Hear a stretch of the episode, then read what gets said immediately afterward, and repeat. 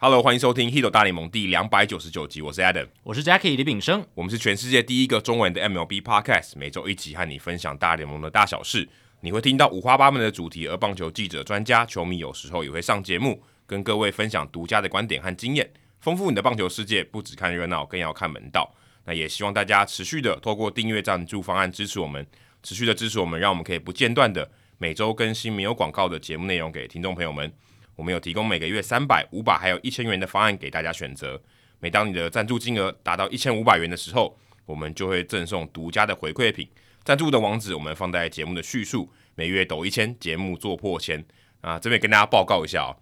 呃，最近我们在做这个第三百集的这个赠品，嗯，哦，很不错、哦。呃这个 Jacky 有看过了，对是一个还蛮有梗的东西。你想到三百呢，你会想到什么哦？我相信可能多绝大多数人想到三百的时候，诶，脑中会有个画面，那个画面就是我们赠品的那个图样。呃，三百棒球还有对 Hito 大联盟大概会有什么样的东西？对对对，会有什么样的东西？大家可以想象一下。对，期待一下。好，节目一开始刊物补充的时间要跟大家说声抱歉啊，前一集两百九十八集冷知识单元的解答有误，那我自己是没有做好这个检查的工作。我那个时候，呃，问题是说游击兵队史上最大张的投手自由球员合约是谁嘛？那我那个时候是用 MLB Trade Rumors，它有一个工具哦，就是 Transaction Tracker，就是各种球员异动的这种追踪器，它会记录下来，然后你可以用一些筛选去搜查。但我没有注意到说，其实他在二零零六年以前的签约资料，它是没有金额的哦，所以等于说、空的，就等于空的等于对就零日。因为我当初设定五至少五千万美金以上嘛，因为这是一个低标了，我觉得就是队史最大张的投手合因约、为 John Gray 你都知道已经对超过五千万了。至少五千万以嗯上，所以我设定这个数字。那结果二零零六年以前的都没有跑出来哦，所以我只等于是等于检查到了二零零六以后的。对，但我觉得这样也非常合理，对，就是你你这样判断也是非常合理，因为你想说二零零六以前要有五千万以上的合约也很难，没错，就以尝试的判断来讲也不容易。对，而且我把它限缩在投手了。我当然知道 ERA 在就是两千年的时候对，那时候跟游击兵签了那个两亿多美金、两亿五千万美金的合约，十三年的合约，就非常非常大张，应该应该十三年还是十一十十年对年十对对对对啊，所以呃，我后来去做了一些检查，然后也是因为我们听众有在我们的上一集的节目留这个留言那个贴文底下留言说，他未听先猜是这个朴赞浩，因为我那时候想说，哎、对耶，我记得那时候游击兵跟朴赞浩也签的其贵实蛮的大张的，而且这样讲起来，它比达比修尔还贵。诶因对，为以合约的大张程度来讲，所以我后来就去看了，哎、就朴赞浩在二零零二年的时候跟游击兵签约是签了五年六千五百万美金的合约。蛮大张的。就比 John Gray 还有达比修尔都还要高啊。对，那个才合约是总值啦。，对合约总值啊，对就是说我们现在讲的都是总值的部分，因为我上一集的问题也是总值最大张总值，所以我后来想哇惨了，这个我讲错了，所以赶快去把这些资料再收集齐全。后来我就发现说，确实普赞浩真的是他才是游击兵队史自由球员总值最高的这个投手这样子。当年就是五年六千五百万美金，然后这个合约从二零零二年延伸到二零零六年这样。哦，当然中间他有转队什么，就是因为他在游击兵投的真的很差，嗯对，对而且会签这一张，其实某种程度上哦，跟波拉斯有一点关系，因为 Scarboroughs 他既是 ERA 的经纪人，也是普赞号的经纪人，哦，所以前两年他们才签了一张很大张的合约嘛，ERA 那一张，那他跟当时的游击兵老板就有一些默契，哦，有有一懂嗯点就是这样子的感觉，有没有？就是像这个呃国民队的总管 Rizzo，嗯嗯，他就是 Mike Rizzo，他这几年过过去前几年也是很多都是跟波拉斯的客户对对对跟他签大约，有点像是这样子的感觉，这样子。所以这也是波拉斯他厉害的地方了。帮其实普赞浩当然他当时也算是不错的投手，可是你说有到当时的这个五年六千五百万美金，这是非常大的大的数字哦，就是非常非常大张。所以在这样的情况下，那个时候游击兵签下这张合约，从现在回来看，还是游击兵队史在 Jacob Degrom 之前最大张的这个自由球员投手的合约。当然，我们那时候问题来源就是因为 Degrom 签了最大张嘛，一亿八千五百万，那在那可能之以前后最也大不会有张，人超过，短期间内应该很难。十年内我觉得应该不太可能。应该不会，对，因为我们只谈游击兵队而已。对，而且我后来去看，呃，John Gray 跟达比修有的，其实甚至是说，呃，John Gray 那一张还比不上 Kevin Millwood 哦，二零零六到二零一零年那一张五年六千万美金哦，John Gray 是呃是四年五千六百万美金嘛，那 Kevin Millwood 其实在大概十六年前的时候，那一张五年六千万美金也比 John Gray 还大张，所以等于是少算到了朴赞浩还有 Kevin Millwood 这两张合约这样子。对，所以打比球友还还只人第三名而已。就是 John 总 Gray 总一样之是跟那个 Millwood 是一样的，哦，对对对，总之是跟 Millwood 是一第样，第二名，并列第二，对对对对对，在在 d e g r o n 之前是并列对第二，没现在错就第三。对，所以这就是游击兵队史最大张的自由球员投手合约前几名，现在是 Degrom 第一嘛，再来是普藏号，再来才是 Millwood 跟达比修友，然后才是 John Gray 这样子。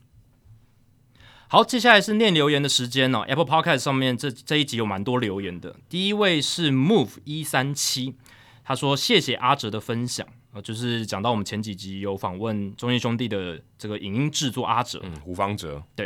他说：“两位主持人，你们好，我是新北的 Joyce Skinner。”他说：“感谢你们访问阿哲，因为我早期哦在电子公司上班的时候，还身兼影片制作。哇，你这还蛮厉害的工具人哦。可是这两个感觉没有什么相关呢、啊，这应该是他什么额外的工作吧？哦，可能是外面兼差，不一定是在公司里面，还是说在公没司有没有里面他身兼？应该是说他可能就是例如什么公司有需要这样的时候，他可能去支援帮对去忙，支援，因为嗯，电子公司应该这个影片制作不是主力吧？绝对不是，应该只对啊是做一些额外的宣传之类的。对啊，嗯，他说，因此呢，我听到阿哲的分享，真的是心有戚戚焉呐、啊想附和阿哲的论点。一旦决定了要做什么样类型的影片，从日常工作中就可以不断的截取各种片段。记得当年我做出的第一支影片，是为了给自己留个纪念，在那么困难辛苦的环境中工作，最后达成公司的目标。而这支影片最后成为了我们事业部年度报告的影片，出乎我当时的意料。对啊，听起来感觉应该是他额外做的了。 对，就是说他要做一些年度报告，那有一些影片让可能收看就是收聆听报告的主管或是其他的部门的员工可以更好的理解这样感。觉感觉有点像 vlog，哎、对对对对对 对，可能因为是这样 log 就子。是记录一些东西嘛。对，就记录他们平常工作日常嘛。对哎，对怎我们怎么样在这个工作环境里面达到我们的业绩目标之类的？好像搞得像纪录片一样。哦，这个其实也不容易啊，真的不对容哎这易。不容易你在你本职之外还要做这样的事情，感谢节目主持人的用心，谢谢阿哲的分享，祝节目收听长虹，节目做破千。好，接下来是我们这个听众留言的常客，板桥民权路的 J Ram 十一，他说超越胜负的什么什么什么。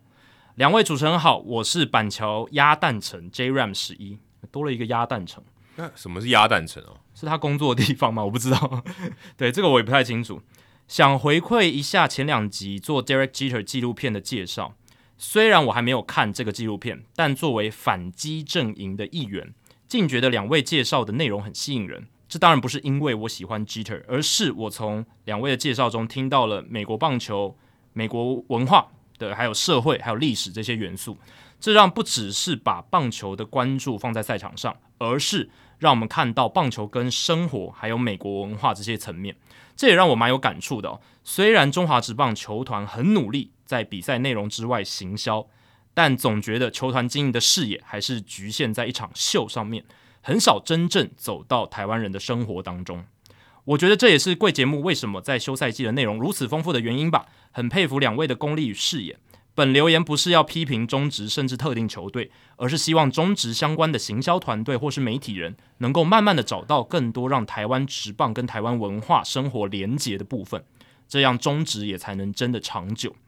最后想呼应黑豹旗分组的讨论，我很赞成 Adam 建议的种子制度，呃也就是说你要先呃，比如说比较新新参加的球队，你要先通过一些对，就是会外外嘛赛的考验，对对对你才能打进去。那就跟网球一样的逻辑。对啊，你前一次都是前几名的球队，你就可以有种子顺位，因为你就直接说真进去。对，因为说真的，他取选出种子，就是以黑豹旗过去的成绩，其实就可以就有一些评断，他也不一定要跟其他的杯联联赛或杯赛有合作。对啊，因为黑豹旗也有一定历史对了对嘛，对，所以他可以办法知道说啊，例如说凭证、古堡，嗯对哎他就一定是种子这样子，对可能就一二种子，还可以把它排在两边。就啊那些木棒科木棒科班的那些球队，基本上都可以种子出发对这样对子。对，好，另外也提供一个脑洞，实力相差悬殊的两队，如果比如说木棒组遇到社团球队，或是去年三十二强遇到第一轮淘汰的球队等等，像这样子的对战组合的时候，可以规定单局得分只要超过八分或十分，这个分差可以再讨论。那只要达到这个分差，就自动结束该局，不是比赛哦，只是结束该局而已。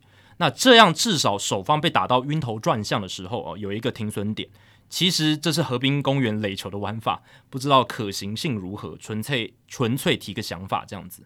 对啊，这其实也是一个设停损点的规则了。也可以了。对，其实也也可以哦，只是记录上你就嗯，要要要想说，可能只有一出局、两出局的时候，那一局就要直接结束，对就是可能那个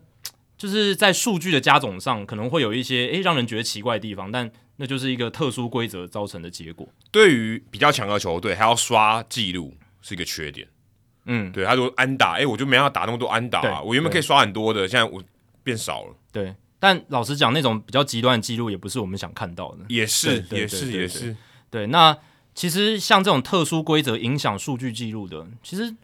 突破僵局制就是一个嘛，哎、对，对啊，你增加一个突破僵局制的跑者，那那个跑者后来回来也不算投手自责对分，对对，他等于失误上垒了。等于就就不算在对啊自责分里面这样子，对吧、啊所以其实这个确实也是一个可以考量的点哦，毕竟我们都是为了这个比赛的品质，还有就是说。不要让比赛出现哦，我故意要让你，呃，才能让比赛顺利进行的情况。这边我分享一下，我最近去播那个 U 十二垒球，对，哦，中华队打到印度队二十比零，真的打不完。嗯对最后要怎么结束那个打不完的半局呢？因为他们这个垒球比赛有一个规则是，你不能提前离垒，嗯，等于说投手投出去球那一瞬间你才可以离垒对，你可以到垒，嗯，但是你不能提前离垒是。所以中华队的小将他们如果把球打打进场内，然后最后上垒，或是他们选到室外球保送，下一个做的动作就是马上离垒，嗯，然后直接出局，对，等于就是自杀，就是让你了，啊但是真的就是让你但是这已经是一个非常隐晦的做法，因为你也可以说，我就挥连挥三个空棒，我直接对三振对出局嘛，对不对？或是今天内野滚地球，我就不跑，可是这样就很不好。那个场面看起来比较更难看。对，但是说真的，你说提前离垒也不好看了。坦白说，因为像印度队的小朋友，他们就不知道发生什么事啊，对，这哎局怎么结结束了，哎，对我拿到三个出局数了哦，这样子对就有点，我还觉得有点怪啦。对啊，因为其实这种强队要故意出局让比赛继续进行的方式有很多手段嘛。你讲的那个在垒球规则里面可以执行，但在棒球里面，我们之前在黑豹旗看到的就是故意短打，对哦，让对方内野可以好处理，但垒球呢，故意短打还不见得杀得掉。哦可能还有很多失误产生，对，重点是这个，他可能对传一垒会爆传。对啊，U 十二的这个垒球赛主要就是参赛球队他的实力太过悬殊了，而且中华队的主训有点呃不讲武德嘛，就是连嗯那哎个真 U 十二世界杯棒球的国手都带进来，国手，而且还是主力，对是吴胜志跟欧子乔是先发的右外野手，就大而且是主要的炮手跟先发的游击手， 对，真的是不讲武德啦。除了这个形容词，我也不知道该怎么讲， 这点像什么？你找张镇雅去打那个 HBO，呃，有有点像这样子，而对且是比较低层级的 HBL。 对好，所以这就是这个他的留言啊，板桥民权路的 J Ram。然后接下来是南投薛蛇，哇，这个留言很长，对，很长，但是他分享就是他呃整个棒球的经历啊，我觉得也蛮不错的。他说第一次留言，嗨，两位主持人好，我是第两百八十五集左右加入的听众，非常哇新哦很。新呢、诶，我们现在是两百九十九嘛，所以才十多集而已，蛮新的，很新。也是今年受到大股风潮影响，开始认真关注大联盟球赛的球迷，再次谢谢大谷。真的要感谢大股。诶这一年可能真的帮我们增加，这两年啦 Jacky，，帮我你现们增加很多在听你现在往众你。的左边看，我们有放一个大谷的那个牌照在那边，对肖像的那个那个照片这样 子，很没有帅插香而已啊。它真的很重要啦。我第一次接触大联盟是大概小国小的时候，当时会跟着爸爸一起早起看王建民的比赛。哦，受到这个影响，我也很常在学校放学后就会找几个好朋友一起打棒球，可能年纪跟我差不多，因为应该差不多。对对对对，王建民开始二红几的时岁候，啊，对，王建民开始红的时候也是差不多我国小小五小六的时候。当时学校没有球队，也没有专业的场地可以进行这项运动，而我爸爸就开始帮我们制作垒包，甚至为了我们这些小孩的安全，还自己制作了球，拿那种小小的玩具球，外表再用胶带反复的缠绕，直到包到跟棒球差不多大。还记得那种球打不远，而且砸到人也不太会痛。就纸球嘛。对了，以其实前就是小时候都纸球打拿纸球，然后用胶带把它包起来。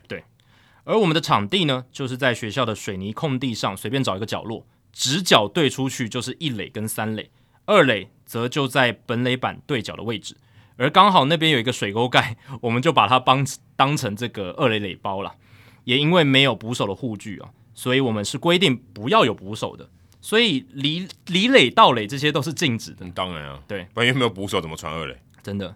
那我们也没有四坏球的规定啊，因为小朋友普遍都不太会控制球，几乎都是用力在乱丢，所以基本上就是让你尽情的丢，那没有什么四坏球。那如果诶可以投到比较好打的位置就打出去这样子。有时候也会有低年级的小孩来找我们玩，因为力气比较小，挥棒比较吃力，所以到他们打击的时候，我们也不会算三振球数啦，就丢好打到球，直到他们打到为止。也因为这样，我当时就热爱棒球。虽然到了国中的时候，因为朋友们也都开始各忙各的课业，没办法像以前那样打球，但偶尔也是会一起出来，至少玩个传接球 （catch ball） 来回味当时打球的时光。随着时间的推移，虽然能够直接玩棒球的时间变少，但偶尔有看到棒球的相关新闻，都还是会关注一下。直到今年，因为大谷翔平铺天盖地的新闻，其实去年就开始了，嗯、哦，让他开始好奇而开始看这个大联盟球赛。刚开始当然很自然的，台湾大部分转播都是从天使，他也从天使开始看的。对，可能一半的，对，你一半的赛事都是天使队的。后来渐渐的发现，有些之前在国小时看的球员还有在打、欸，哎，Albert Pujols 啦，Justin Verlander 等等、 Miguel Cabrera， ，Miguel Cabrera，但也就这些了。差不多，对，就是就这几个。能讲的就讲了，像 Wainwright 嗯啦，还有 Wainwright，亚典莫利纳这几个讲完就差不多了。后来还慢慢的发现其他球队一些很厉害的球员，也因为会想更加了解球员，则会开始查球员历年的哎诶这个数据啦、成绩等等哦，。这跟 Jackie 的轨迹是一样对，。哎蛮像的。对我也是开始查数据，然后更陷进去。他说最让我喜欢的就是二零一九年的国民队，从开季低迷的战绩，最后打到世界大赛最后一场，然后以一发全垒打逆转战局夺下胜利。这夸张的一年，让我对这项运动充满了无限的想象。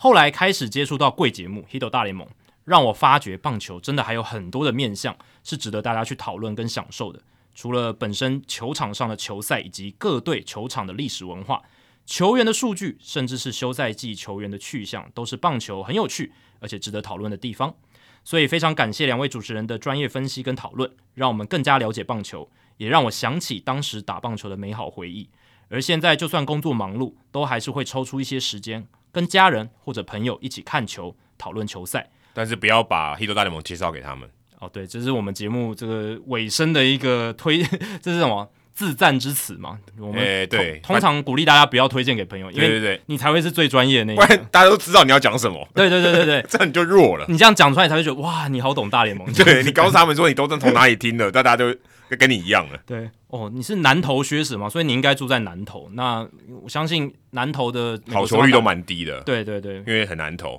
哦哦，好，这个这个有点 冷，对，有点冷。不过南投我们的听众应该是比较少的，哎，所以就是我这我就不知道，你怎么知道的？感觉啦，因为我有哦看一下我们那个各个城市的分布，真的哦中南部可是是比因较为偏少。本来人口可能就跟台北对比就比较少啊。对对对，所以希望南投靴子哦。当然，我们虽然叫你不要推荐，可是你去跟人家聊天的时候，还是要不经意的提到我们。对对对，或者是在打几场打球或出去玩接传接球，都会跟这些家人跟朋友这样子。最后感谢你们把我冗长的留言看完，虽然我文笔不好，阅读起来可能会很辛苦，我、我有帮你稍微剧透一下了， 但我还是想将我听到贵节目后的回忆跟心得写出来。感谢贵节目的用心，也祝收听长虹节目做破千。感谢两位主持人，其实我觉得他这个留言写在这里有点可惜，我觉得应该要 po 在什么 Facebook 或者什么地方哦，跟大家分享一下他自己的心情。这这也个这个其实蛮他蛮个人的，也是蛮真实的，也不会啊，我们把它念出来嘛，等于我也们的是听众对都对听得对到，也听得对对到。但我更希望他可以，哎，也许把它分享到其他的社群媒体上，对也不错。南投学者可以多参加我们在社团上其他球迷的一些讨论，结交更多朋友对对这样对子。而且我发现我们在念这些留言，不过不止这一集啦，其实过去很多这种比较有感触的留言，他们都会因为我们节目而开始就是回想起自己小时候怎么开始喜欢棒球，还蛮好的。对，然后或者是说，哎，重拾那种开始喜欢棒球的心情。我觉得这个是蛮带给我大们两个很大的回馈跟对，鼓励蛮蛮大的功德哎、对啊，蛮不就会觉错得的说我当初感觉录挺节好目不过不过只是想推广美国职棒，谁想得到还有这种效果，对不对就？可能大家之前可能早期有一些美好的时光啊，因为诶、可能因为最近又开始看棒球，开始又觉得诶、这些事情还不错，因为可能就很像现在大家看的日剧不是 First Love，对对吗，对对对，你然后有经过那个时，你有有有有经过宇多田光的时有有间。那那首歌我非常有印象，因为我那时候我哥哥很很喜欢听日本歌，然哦后，就对对就对，哦有你听到，哦，对你哥哥有可能，对对对对。对对对，而且而我且那那时候我就就觉在旁得边听说，到，为什么日本人的英文那么好？ 你知道他诶，他里面英文唱的超标对准对的，对对对，其实还不错，他的发音算对对对蛮精准的，对吧、所以我其实也是蛮感激各位给我们这样回馈，然后也希望大家真的就是，呃，如果你有一些朋友，他其实小时候也喜欢棒球，只是可能大学到转到社会的时候，就是进入社会之后，可能就因为忙碌，嗯我可能就没有在看棒球，或者是脱离了。那也许有机会，诶，借着我们节目，或者是现在大联盟大国的一些热潮，把对他们再带回来。就很像世界杯嘛。我们现对在在录音的时候，这些世界杯也快打到就四强赛了，没。错，所以其实有很多人，他可能也许他会会回忆起四年前、八年前、十二年前，他们一起看熬夜看世界杯那种感动。对，有时候我觉得大家也会有这种回忆吧，对不对，对想对想起来以前的事情，或者想起来，哎、他以前好久以前跟大学的同学一起看，对不对？可能会想到以前的事情。没错。好，接下来冷知识的时间。那这一集呢，我们等一下会聊到 Justin Verlander，哦，大家都说他是人生胜利组嘛，很胜利啊，对投到四十几岁还要工作，也是蛮累的啦。但是他投的很好嘛，对啊而且投得钱赚的很饱，重点是他有个超漂亮的老婆，，对，是 super model，人家不是 model，是 super model，超模不，是超模。对，这我听起来好像什么那种什么什么东西超过什么超跑，对对对跑对对，车还有超跑那种感觉，就是要超级啊，所以市场也有超级市场，有有 有有 但 supermarket，哦 supermarket 没有觉得很厉害啊。对啦，可能是因为那个词，可能早期的时候是真的很厉害，但是因为现在超市非常普遍了，所以就对对就超商看看起 来很普诶通可是，我们叫超商啊，convenience store 为什么有超啊？超级商店嘛， 我也不知道，对对不对？对对有就超在一般我们讲超商嘛，对对对对，或者讲便利商店，便利商但店，也会讲超商啊。不管，这不是重点。嗯，今天要来问大家的是，除了 K Upton 这个超模哦，她嫁给了这个大联盟的球员以外，下列哪一个球员他的老婆哦不是 model，所以是只有一个，只有一个？嗯但是呢，他们老婆都很有名。我，OK，必须说都很有名、嗯哦，都是在至少在美国当地算是有名的。嗯哦，当然 K Upton 更有名了、因为 K Upton 更红这样子。第一个 Carlos Correa，第二个 Ryan Brown，第三个 C J Wilson，哦，这是退休的。第四个 David Wright 哦也退休了，第五个 Evan Longoria 啊这五个人都是大帅哥啦，你这有特别精挑细选过的，就是呃颜值够高，然后也很多金，这里面只有一个人是算南美洲、中南美洲的，就是 Carlos Correa，对，其其他他人都都是美国白人。嗯诶，但 Ryan Brown 他有这个犹太血统，对犹太血统，有犹太血对统对。对那我个人知道，我本来就知道应该是 Korea Wilson，好像他们老婆都是诶、非常漂亮，但我不知道是不是模特儿，但就是都是好像有那种明星的气质在了，所以这两个我先排除掉。David Wright、Longoria、Brown，哇，这个我真的不知道，我对他们的私生活并没有那么了解。我随便选一个好了，我猜 David Wright， David Wright，嗯，我好，猜 David Wright，因为其实说真的，大家可能会觉得，呃，名人就是棒球人的另外一半，可能也是名人，其实并不多诶。欸不多了。其实后来发现其实并不多，嗯我特别去找这些问，就是在设计这个问题的时候，后来发现其实并不多。嗯，蛮多人都是他的高中同学， Sweetheart，对，对高中的因为那种，因为对，因为他们大部分是高中毕业以后就踏入职业嘛，嗯他的生活就变得非常非常的单调。好像 Mike Trout 就是吧？对，Mike 啊 Trout 也是，对对对对，所以其实真的你说，像 Justin Verlander 这样的人其实并不多，或像 Derek Jeter 这样的人也不多。嗯，Hannah Davis 算是很非常非常少见的了。因为嗯，基特当然这个纪录片其实这个新新闻有报过，反正就是基特他他的想法是他在球员生涯他不想要经营家庭，对，就是他他我想他真的比较特别，他是完全 focus 在他的职业生涯上面，反正他就把这个延后了。对这个是其实大部分球员没有这样嘛，大部分球员就是在球员生相涯反的时候就就而且通常是结婚生早小孩通常是早期，早期的时候、h a r p e r 啦、Mike Trout 这些都嗯都是这样都都蛮早的，对跟现在的一般人比，而且我讲的是超级球星哦，对对对也是这样。可是 Jeter 他真的是完全 focus 在那上面，所 A-Rod 以真的也比是啊较不一样。对 a，r a 是很后面 a r a 到现在还没结婚。诶可是 ERA 很早的时候就结婚生小孩了，哦，也对，他现对在他他是后来离婚后来离婚了嗯的，他小孩都很大了。对对对对对，所以对这个比较不一样。但总而言之，就是这几位，对啊，就是呃跟 Jeter 的情况比较不一样，这样子。对，那我是猜 David Wright 啦。嗯、大家可以可以想一下，这个我真的是毫无头绪。对，对，不过也必须要像这些有算是比较有名气的球星哦， 他的老婆才有可能比较是模特儿，这是一个供需市场的关系。这这这也倒是啊。你说对 Justin Verlander 没有到这种程度，他能娶到 K Upton Upton 吗？应该也很难，应该也很难。应该也很难，他们应该是拍那个电动游戏的广告认识。嗯，对，但是如果你今天投的不够好，你怎么会是电动游戏里面厂商找不会找你啊，对啊，你投个一年的根本不会找你。你这机缘就凑不在一起。对，没错哦，也是要你投的够久了，才有机会认识到超模、哦，就跟陈晨哦没有跟陈晨威不一样啊，有也连接到时事，陈啊晨威不要来告我。 好，那我们在主节目之后呢，我们来公布这个冷知识的解答。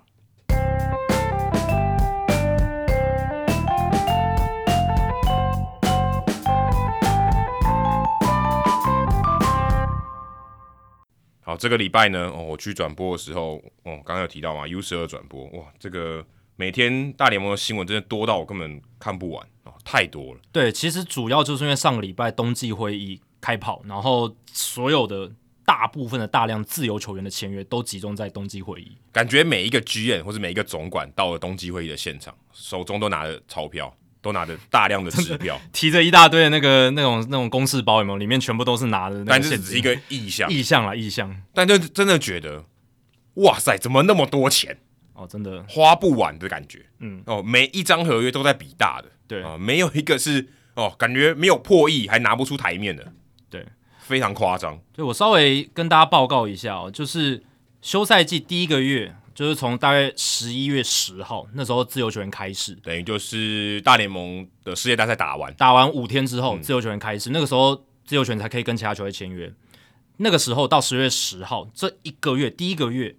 各队在自由球员合约的保证薪资，我还不包含什么就是激励奖金激励奖金那种选择权还不包含在里面，投入的总额已经超过二十亿美金。超夸张，二十亿美金多少台币？大概六百亿台币。六百多亿台币，对吧、而且光冬季会议的最后一天，就 last day，当天签订自由球员的合约总额加起来就将近了八亿美金。因为最后一天就发生了什么？Aaron Judge、对 Zander Bogarts，然后吉田正尚、Wilson Contreras、Kenley Jensen 全都在全部都最最后一后一天天。对对，所以这个情况，我当初是有预期到说，这呃冬季会有会有一波大量的签约签约，可是我也没有预期到会是这样爆炸性的程度。例如说两好几张就是破亿的嘛，啊、对，破亿哎、其实大家想破亿听起来好像很容易，破台币一亿很容易，好不 好？破美金一亿非常困难呢、那是就一百个30 M 亿呢、对，三十亿台币，是非常非常难的。坦白说，是非常非常难的，很少见。但随着这个以后可能过十年、二十年，可能破亿就很普通。但是必须说，在现在还是非常难的。对，Aaron Judge、Degrom、Trey Turner、Zander Bogarts、Edwin Diaz、Nemo 都破亿。对，但那 Diaz 跟 Nemo 不是在冬季会议的期间签的，但嗯是也是这段期间自由市场上面签的，也不过就是这么几个，但也够多了好吗？嗯，一一个冬天现在才发展到了一一个半多月而已、啊，对，一半一个可能多月半还而不已，到很，还还不到，还不到。啊后面还有 Carlos r o n d o 可能也签破亿的，还不一定呢、还然有后 Carlos Correa， Korea，然后 Swanson 应该都破亿的，嗯对对哎、很可怕哎、对，其实我也大概整理了几个原因啦。第一个是因为这是我们之前有提到，继疫情影响跟去年劳资冲突封管之后，第一个正常的休赛季，我觉得这因素很大，因为前两个休赛季都不正常。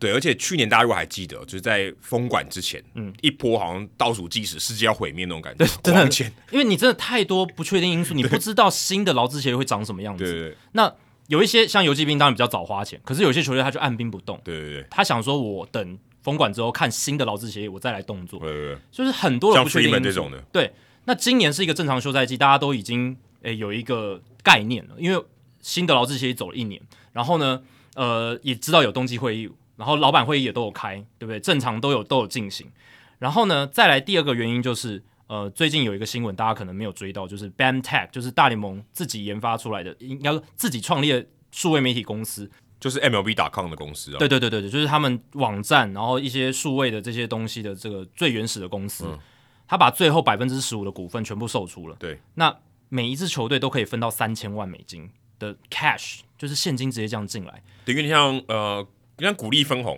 因为他对等于就是把这个公司卖掉，因为这个最后百分之十五股份，他卖了大概将近十亿美金，卖给迪士尼嘛，对，就是迪士尼等于是全部掌控了对 Bam Tech 了，就是所以现在大联盟已经就是呃 MLB.com，然后那些数位的部门的那些东西哦，全部都已经变成就是呃 Disney，就是那个数位科技的那个都是已经变成 Disney 的迪士尼的，但这一笔钱每个球队都赚了三千多万美金，等于有更多的 cash flow 进来，嗯，对。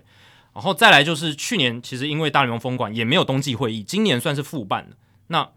大量自由球员签约发生在冬季会议期间，其实也是这几年的冬季会议，就是在去年以前几次的冬季会议没有看到的情对况。对对对，没错，你还记得在二零一九年那个时候，当然有 Gary Cole 的签约，可是其实整体来讲，冬季会议都算比较少的动作你，看 Manny Machado、Bryce Harper 都是在春训前呢、很晚的时候，才签约。哎、现在这个情况跟那个已经就是完全颠倒呢、对，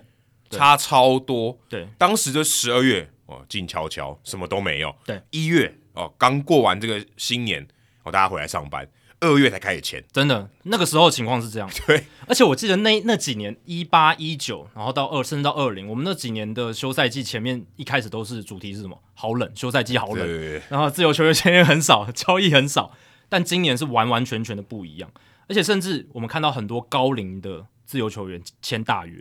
其实自由球员大部分普遍都高龄，对嗯哦，第就是稍微年轻一点代表他很早就上大联盟，这种人真的也不多哦，大部分的球员可能都是接近二八、二九、三十的时候才会踏进到自由球员市场，二二其实二八也算早了，对，大概二九、三十，对，其实我们在想一七、一八、一九那几年，我们讲的大联盟趋势就是球队都只喜欢砸大钱在年轻的自由球员身上对，Harper、Machado、Gary Cole 这一些。因为他们真的非常年轻，真的非常年轻因为他们很早就上大联盟了，对，那我们那时候一直在讲中产阶级的衰落，然后很多高薪的，应该说高年龄，就三三三四的那种自由球员，他越来越弱势。哇，那你这样讲，Verlander 对啊，我那时是候老年的吧，对一对真的老年，那一七一八一九那时候大概是这样，但今年整个完全不一样。我觉得好像回到我小时候看大联盟的时候，十五十年前或是十五年前的时对，候哎可，是那个都多一个零诶，对我都金额可能多一个零，对，而但是那个时候也是就是老年的球星三四三五三六这种进自由球员市场，他还可以拿到对嗯大哎对对，因为他的名气够大，对，然后以前的养成可能没那么好，然后当然可能那个时候禁药年代对对可对能有一些影响，然后那时候也是扩编不久嘛，九八年有一次扩编，大概影响的期间也蛮长的，对吧、所以今年这个情况，很多高龄的资深球星都签下大约，市场行情很不错，真的是有种让人回到过去的感觉，对，你看像 z e n d e r b o g a r t 这种三十岁的人，还可以签十一年的合约，嗯，对吧、就觉得这个也不太合理了。就他们都可以付到四十岁的年纪哎耶，甚至你说像 Degrom 这种已经三十四四岁岁，他也签到五年的合约嘛也，是接近四十岁，对，而且我觉得就是从 Degrom 这一张合约开始，就是有一个 domino 的效就应，是骨牌骨效牌，应。对，他是第一张，它是第一张最大咖的签约掉，那接下来市场就整个开始动起来，因为大家知道说，哦，已经游击兵先开跑了，那其他的大咖的自由球员他们也开始会观察，然后就开始动起来。定毛的效应了。哎对对因为对他定的很高啊，很重点高是他很定的很高。他如果定了一个短短，而且五年，五年是很夸张。超乎我们的预期，你说 Verland 的两年这种合理一点，对五年这种哇，那那总值就整个冲上去了，对，因为大都会其实有开给 Jacob Degrom 三年一亿两千万美金的续约，但是这他个不要感，合理一点。其实很合理啊。那你说 Steve Cohen 他砸了很多钱，其实他也是算是有智慧的在砸了。那呃，给 Jacob Degrom 三年一两千万，其实也是一个很有诚意的报价，但呃，游击兵给的更高这样子。对，对那就去力之所趋。所以其实这张合约也算是为今年自由球员市场这种高薪，然后各个大市场球队愿意砸钱的这种基调，算是定调，哦这有样讲有点像这样子的这样感觉。讲起来，小市场球队几乎没有生存空间呢。我看到什么 F 零跟这个光芒队签约，签一张三年四千万，我对这种在这个在这个现在我们刚最近这个礼拜看起来，这真的好小张到不行呢。已经是光芒队史最大张的自由球员签约了吧，对，但是吧小张到不行欸呢。对啊，因为光芒其他的大约都是延长合约延长合约 extension，不管是 Wonder Franco 或是 Evan Longoria，所以你看就变成说，你看光芒或是像守护者，他们守护者是签 Josh Bell 嘛，两年三千三百万美金，也其很实也很便宜，也很便宜耶。相对来讲都是这一这一年今年休赛季真的是。呃，比较低薪的，然后甚至是说低于大家原本预期的合约，而且它总值也很低，很低重点是总值也很低，他不给你签个什么平均哦两千万，但是你签个五年、十年的这种，对，那 MLB Trade Rumors 本来是预期 Josh Bell 可以签到四年六千四百万美金，可是哦相对合理，好像合理一点哦。就是当然可能我的想法是有点高，但是我也没有预期到最后他签的是两年三千三百万那么低。对我觉得大概介在中间四千万到五千万，但是呃，Josh Bell 他的市场行情显然是没有到那么好。而且他比较早就被签了啦，所以他有点，他可能没有等啊。那今年你看这么多的这个自由球员签约，尤其在最近两个礼拜，其实你去细看哦，很多是拉长年份、减少平均年薪的大合约。 Bogarts 算这种的 Trey Turner 其实 t r 也是，对，哎、可是重点是他们到四十岁还在付他钱呢、呃，对啊，对啊，对啊这，就是很离谱啊。就是 Verlander 是已经要四十岁嗯，了，他不一样，他不一样，对他他不一样，他是另一个他的层次，他的年龄不重要，对，然后 Trey Turner 那一张是会直接带到四十岁，Aaron Judge 是会带到三十九岁，Bogarts 带到四十岁，Degrom 是会带到三十九岁。哦，然后像 Brandon Nemo 跟大都会的这个也也是续约啦，也将近到三十岁了， 37也接近岁对，也将近到四十岁。三十七岁走完的时候，所以这几张其实都是年份拉的很长。那为什么会是这样？其实这些目的都是要减少奢侈税团队薪资的额度。其实哦基本上说穿了就是这样。你如果去看哦，就是从平均年薪的角度来讲，今年前五十大自由球员到目前为止签约的价码其实都算合理。你去细看 Trey Turner 他的平均年薪 z a n d e r b o g a s 他的平均年薪，老实讲，你只要不是嗯 Jacob Degrom、Aaron Judge 这种 Top Five 的，那你如果是就是 Top Fifty 里面的，其实你去看他的平均年薪都还算就是大家预期的对啊范围之内。 ，Turner 跟 Bogart 都还不到一年三千万，对平均下来，对，那他们的总值会冲到这么高，将近三亿，或者有很多球员都冲得非常高，那是因为他们都年份都被拉长。那这个就是脱离大家预期的部分，年份拉的比较长。那为什么要拉拉长年份？就是因为大家要减少这个平均年薪的额度。那这样子，平均年薪的额度是会记在奢侈税，对，对，所以大家就是为了要减少这个奢侈税的影响，所以去拉长这个合约的长度。就算到最后 z e n d e r b o g a 或 Trey Turner 到三十六、三十七岁之后，我相信应该很难是游击手了，一对，不只是不能成为游击手，可能他的产能也不是 league average，也不也可能达不到联盟平均水准。呃你说教士队跟费城人队不知道这一点吗？他们一定定知道，怎么 怎么可能不知道？，对，那他们为什么还这么做？那就是因为他们知道说那个时候，其实对他们来讲，这两个球员他可能呃就把他们摆在比较不重要的位置，甚至可以提早解节约、节节约，提早释释出嗯啦。嗯但他就把剩余的钱付完，因为他觉得那个就是他要去投资的部分。对，可是一方面你说他在这个平均年薪上规避掉了哦，就是每单一年份他可能会冲这个冲到奢侈税线上面，但是他也变成说他薪资都卡死了，对不对？卡个十一年我都要付他钱，哇，那也是很可怕。对，他的财务就相对比较紧绷了啊，我对就是要付你那么多钱，就即便你不在正中，我也是要付你那么多钱。因为你如果提早释出，你确实是可以空出一个球员名单的名额，但是你那个钱还是要付。对，诶 对，这个真金白银还是要付的，这个你也不能省啊。只是说他把这个合约年份拉长，是真的每一年的这个对奢侈税计算是稍微低一点点，可是终究还是两千多万的额度嘛，哎对也是不少钱呢、也是不少钱。那我其实有看到一个很有趣的，就是其实 NHL，因为像 NHL、NBA 他们是有薪资上限的对，联有盟，硬它是硬上限，硬上限，那会有这种操作的，其实大部分出现在有硬上限的职业运动联盟。他们还会调整他们的合约了。因为他那个没办法，你就是你一定要压低这个呃薪资上限计算的额度嗯了，你这样才能去签更多球员嘛。你如果额度冲到满了，然后你球员还没找齐，那你不就惨了嘛，对对啊不对？所以呃，当然大联盟现在会出现现在的情况，就是因为我们有软上限了，因为这个奢侈税线算是一个软上限，就所是以你付超过要付罚金这样子而已。嗯要付罚金，那也会稍微有一点痛了。但 Stephen Cohen 可能不没觉差得，对。但总而言之，就是有些球队会为了去减少奢侈税影响，所以去压低这个平均年薪。那像 NHL 有个知名的案例，这个我觉得很夸张，值得跟大家分享。二零一零年的时候，有一个非常有名的冰球球员叫伊亚 Kovachuk，他非常强，然后他那时候跟纽泽西魔鬼队达成协议，签下一年总值一亿两百万美金，很高哦，一亿两百万美金，这是一亿两百万，一亿零两百万，一亿零两百万美金，这是十二年前，而且是冰球，还不是 NBA，也不是大联盟，也不是 NFL，是冰嗯球。相对来讲，诶，产值规模没有像其他这些职业运动联盟那嗯么大，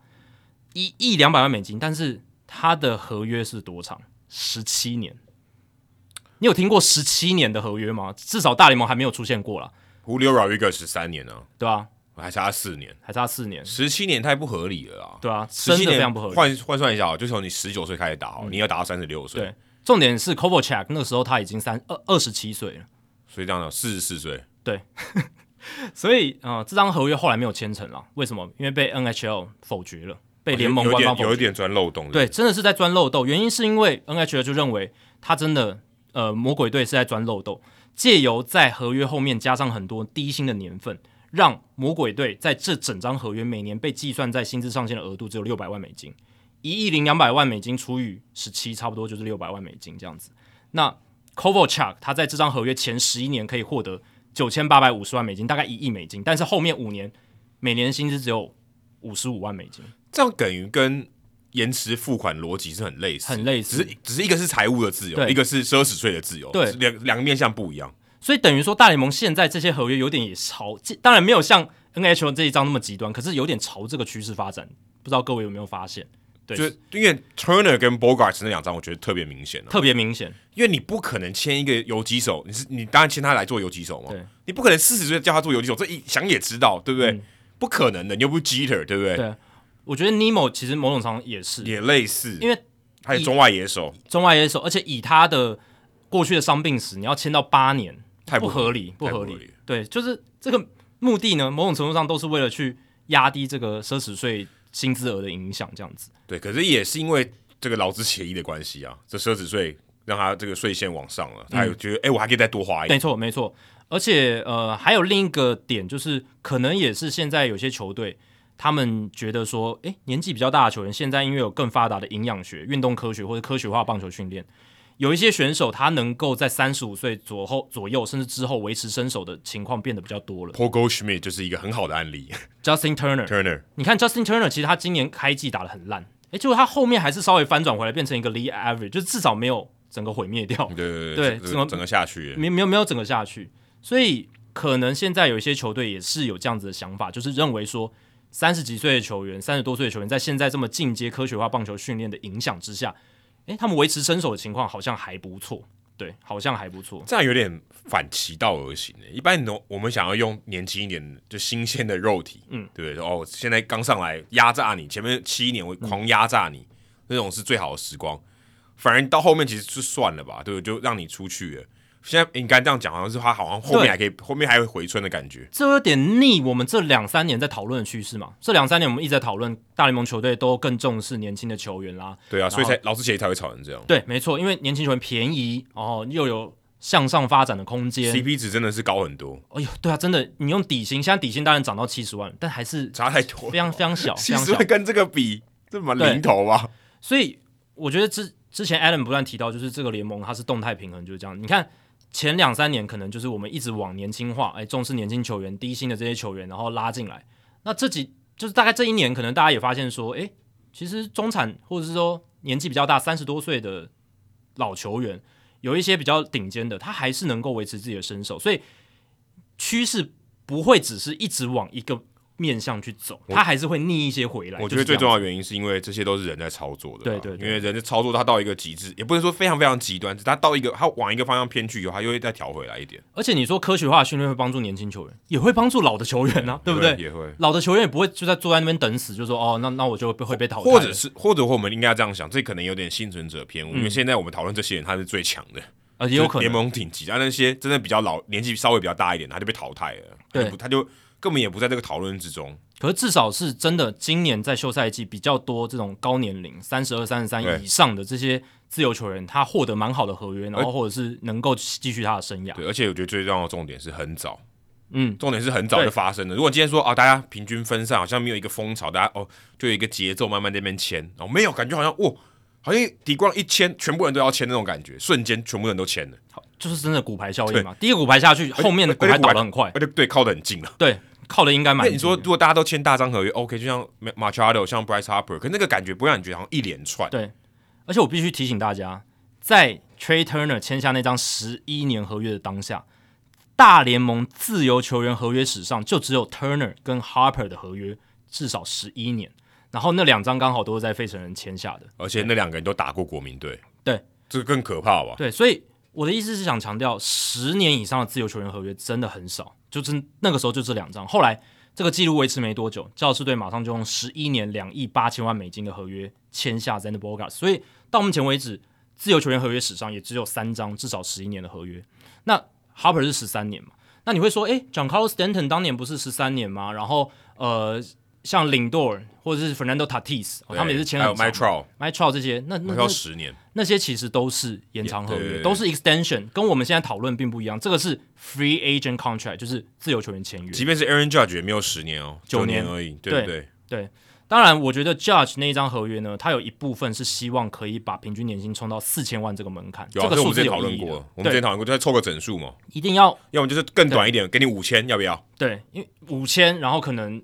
就是把五啊这个五年之类的，对，更就短。是把那个年份缩短。但是看来 Aaron Judge 是希望既要有长度，也要有这个单一年份的高度，这样子。因为他就希望可以刷个记录嘛，至少我超过 My Trial 嘛，对啊，对啊，不对？这对啊，很重要。对他来讲，我觉得当然里子本来就会有了，这个钱是一定要给他的，我要有面子。嗯对啊我觉得面子对他来讲这个是很重要的，对他的经纪人也很重要。对，对他们经纪团队来讲非常重要。他签下这张合约的时候的当下是棒球史上最大张的自由球员合约。我讲的是自由球员合约，对对对对，因为 Mookie Betts 跟 Mike Trout 在前面的合约，那那个都是呃那个延长合约这对样子，而且还比他大张，比他大张，因为他因为比较对久啦，对对对因为对比较对，久。然后也是野手史上单一年份平均最高年薪。对，这这是我们刚才讲的，这是重点了，对他讲，这是重点就是他一定要刷破刷破纪录。因为他今年在表现上，他刷破了美联的全垒打记录嘛，所以对他来讲，我在薪资上我也要刷一个记录，这才是符合我的身价。对，这边说这完全不是贪，我觉得这个完全就是他应得的，he deserve this，他完全就是应得这样子的一个价值的合约，而且他这个也是帮他后面的后辈对呃学弟们造福，真的就是这样子。我觉得这个真的比较像说，我要 go extra miles，就是我我必须要说，我要把那个推上去。没错即便说啊，真的对他可能对他讲，他也真的不差那一 点，真的说多个一百万，多个两百万，但是他就是要争取那个，就是让那个数字在你的哦是四千万这样子。那到目前为止，我再讲一个大趋势，就是洋基、费城人、大都会、教士这四支球队应该是头条最多的嘛。嗯，这四支球队合计投资在自由球员市场已经是十五亿美金，占、哦所以刚刚两讲二十亿，这个这些人就对百分之七十五嘞，然后占整个业界超过百分之六十以上。当然，这个是算后面，不不只是那个就是那个冬季会议的，哦，就是整个 OK，全部整个整个对整个所以休赛季的，对，所以占了超过百分之六十以上，就集中在四支球队，对吧、所以等于说这四队的老板 Hal Steinbrenner 洋基队的，费城人老板 John Middleton，大都会老板 Steve Cohen，还有教士队老板 Peter Sider，他们毛起来花钱，对啊真的是毛起来。然后以这个 Steinbrenner 的角度来讲，其实呃这几年很多洋基迷可能会不满他们，就是觉得说可能有点操作上啊太小气了，或者是太保守了。毕竟他们还是蛮有钱的一支球队，他们还是就估值上来讲、嗯啊是是是最高的球队嘛。那至少在 Aaron Judge 的处理上，还是让人感受到了洋基队他们身为嗯，可能全世界最知名的一个运职业运动球队之一的气魄，我觉得这很重要，这是气魄的问题。我觉得你被人家称为豪门球队，你要有豪门球队的做法，临时要相符。对哦，但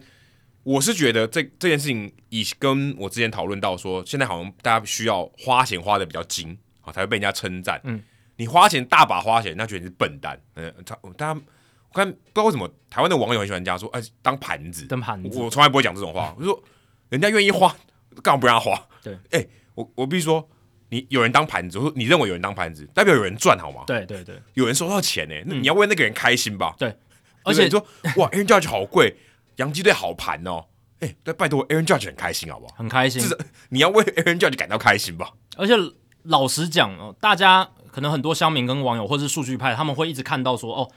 第五、第六、第七、第八、第九年的时候，Aaron Judge 会变得多惨，然后杨基可能薪资空间会被占的多少，然后会被拖垮什么。可是其实这个钱呢，很大一部分是在买他，不管是今年的表现，前几年的表现。买 Aaron Judge 这个名字在洋基上所创造出的额外价值，或者是说九年，他他只买前面四年，四年，对他就是买这 四年后，面五年你打跟屎一样也没关系。重点就是让 Aaron Judge 成为终身的洋基嗯人，这个它具有指标性的意义，就有点像当年继续续留 Derek Jeter 那三年五千一百万美金的合约是差不多类似的概念。当然，Jeter 那时候已经走到很老了，已经阶段已经跟 Judge 不一样，对对对但 Judge 这一张是直接延伸到他将近四十岁，好夸张哦！所以有它这个指标性意义啊。而且你刚刚讲一个很重要的就是，其实这些球队愿意当盘子，对棒球是好 事。对啊呀、真的是好事。因为 Ken Rosenthal 他今天就有一篇专栏，他就想说，他就直接讲棒球界需要更多这样子的老板，不管是 Steinbrenner、Middleton、Cohen 还是 Seidler，其实这些老板他愿意花这样子的钱，或许就理性上来讲，可能未来真的会像是盘子。可是其实这都凸显出他们有一个很重要的特质，他们非常渴望赢球，因为你、啊对对不啊对对啊啊，，哎、大家大家知道他们花钱，他们不是笨蛋，他他不是说花钱，不人家讲说什么收集公仔嘛，对，嗯，哎、人家不是，人家是至少找人，不管说他有多强好了，他认为他可以帮球队赢球，对，你说带来多大的效益我不知道，对，但他他一定认为他可以帮球队赢球，他才会找他来嘛，对又不是说，哎、我看他帅我就买他，不是这种逻辑好不好？对，而且其实我们这几年讲到，你刚刚讲了，诶，经营面很精明，那些老板其实越精明，精明到底的，他其实心里想的是怎么赚钱，而不是想着怎么赢球。有有点变成，虽然赢球跟赚钱是很大的正相关，没错，这个我们之前节目讨论过，可是。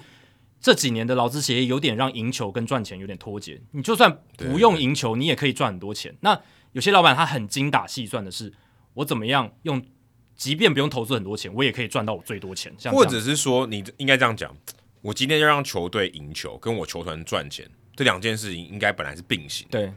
但是因为这个是职业运动本来一个逻辑嘛，本质啊对，对如果今天说啊，球队打跟屎一样，我还能赚钱，我还那只能赚脱钩了，对对，脱裤，你是靠拉拉队赚钱嘛？哦对啊对啊对对，你懂我意思吗？就是那就不合理了。对，就那那这个比赛还打什么？对对啊那我希望大家都认真打，没错大家一起赚钱，这样的感觉好像比较符合职业运动的逻辑。没错，不然我都只有赚钱，好，我赚钱，那比赛打得很鸟，对。那那这样这不就怪了吗？那我还很要奇怪要打比赛干嘛呢？而且我们就是希望大家渴望赢球，那这样子那个产品出来才会是一个合理的产对，品，才会好看嘛。娱乐性高。对对对对这个四支球队老板那么渴望赢球，是绝对是整个产业之福，会刺激其他大市场球队下来竞争，因为其他大市场球队的球迷就会施加压力嘛，不管是巨人队、小熊队、红袜队这些大市场球队，他们球迷就会觉得，哎，你看人家洋基大都会教室这样子花钱了，那我们在干嘛？然后就会有一些呃哦至少舆论压力会出来。可是有些老不是每个老板都跟抠痕一样啊，对，不是每个老板都这样，那可就是真的口袋就没那么深，那你要怎么办呢？这个 Cohen 他他的有钱是真真的是非常夸张，他他是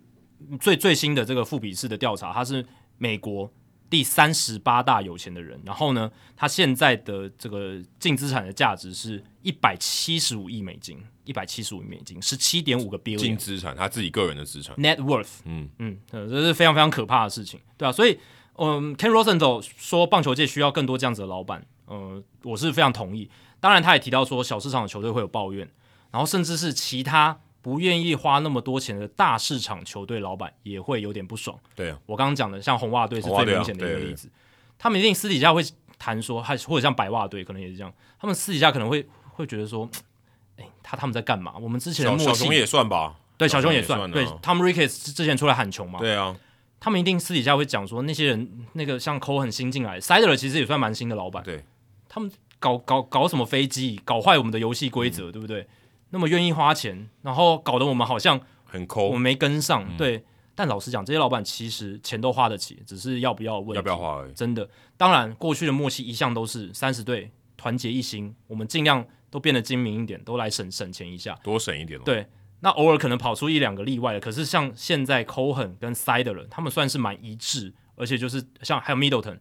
他们就是吃了秤砣铁了心。但我觉得不过 Middleton 稍微比较不一样，因为费城队训练打得特别好，对啊，我觉得那个有一点很大帮助。他认为好，我们离冠军只差一步嘛，对，但至少他愿意在球队很强的时候，我愿意加码投资。对，这个很重要。很多球队之前做不到嘛，马林鱼队嘛做不到嘛，红袜队做不到嘛，马林鱼哪算加码投资？是加速卖掉，直接 拆掉，对，拆的更快。越高日我越拆的越快。他花钱请那个拆除大队， 加快那个拆除的效率。红袜队也是啊，一八年总冠军之后也，是后来发生什么事，对不就对？是大清仓。大清仓，对啊，所以在这样的情况之下，这些老板其实是我觉得他等于是打破了本来的一个潜规则，然后让整个业界有一种平衡被破坏，但这个平衡破坏，我觉得对产业的整体是好事。我倒觉得他是要创造另外一个平衡，哦，对，大大家一起冲的平衡，就是大家对大家大家一起要你你跟不上是不是好，那你就把球队给我卖掉，嗯，对不对？就总是有人比你有钱嘛，对。我觉得 Cohen 他现在的做法就真的有点像过去洋基大老板 George Steinbrenner，因为他那个时候也是当大家其他老板在那边勾结，在那边想办法怎么去破坏劳工的团结的时候，他一个人在那边大撒币，有没有？一直撒，一直撒，一直撒。但一个人我觉得会有问题啊。只有一个人，对，一个人的话很难。对你你今天有两个人，有三个人不一样，那个那个效果还是不一样，因为那两三个人会竞争啊。对对对对，你一个人没有竞争啊，他就是我我开多少，我只要一个大突出一个大家一个标准，你根本没有办法跟我竞争。现在不行，现在还有别人跟我竞没争，错有比你不止一个豪门，那当然，现在大家会想说，那小市场球队是不是就惨了，对不对？那那就都给洋基、大都会、教室这些球队玩就好了。其实也不会啦，因为棒球运动真的跟篮球或者是其他一些运动比较不一样，它真的参与人数太多，变数太大。你说真的砸很多钱、花大钱就肯定能赢吗？嗯、道奇队过去十多年来都是分区冠军嘛，他们也没有真的拿下世界大赛冠军，只有一届啊啦。就一届，而而且且是是二零二零二零年，对，二零二零年疫情年，那小市场球队还是有一些解放，比如说不管是去换城市，换到一个市场比较大的地方，让你可以 revenue 上面，就是你赚到的钱可以比较多一点。哦，再来就是教师队就是个很好的例子嘛，换一个老板嘛，嗯那对，个看你能不能球迷施压，然后让原本很抠的老板去卖掉，然后让有钱老板进来。因为像海盗队，我觉得就是一个可以换老板的一个嗯方案，一一个球队啦。因为现在 Nothing 他就是不想花钱嘛，天使队也是啊，天使天使队队也是我觉得很明显啊，阿里莫雷罗也也说要卖了嘛，对啊，对，所以换个老板也许是一个做法。当然，天使队他本来就是大市场，对那 Moreno 他想要转卖球队有他自己的因素，我们之前提过，对对对他有一些官司什么的，对。但总而言之，就是小市场球队还是有一些突破的解放这样子，对吧、那呃，至于大市场球队，我是蛮乐见，就是继续诶这样前斗下去。其实对于整个美国职棒的产业来讲。是一件好事，因为对大家看到，诶这么多热钱在这样在这个市场里面流动，其实外界的投资人也会，也或会者是外外外界的看法会觉得，诶这是个可以赚钱的东西。或者甚至说可能跟虚拟货币有点关系。虚拟货币垮台了嘛，嗯，啊，但钱去哪里？诶，就留在这里也不错啊，会转移的。会转移啊，他总是要把东钱做投资嘛。对对对，那投资在这边，他也是觉得 OK，没错对因为他会赚钱啊，他看得到前景，对他就会把这些东西投资在这里。那不然，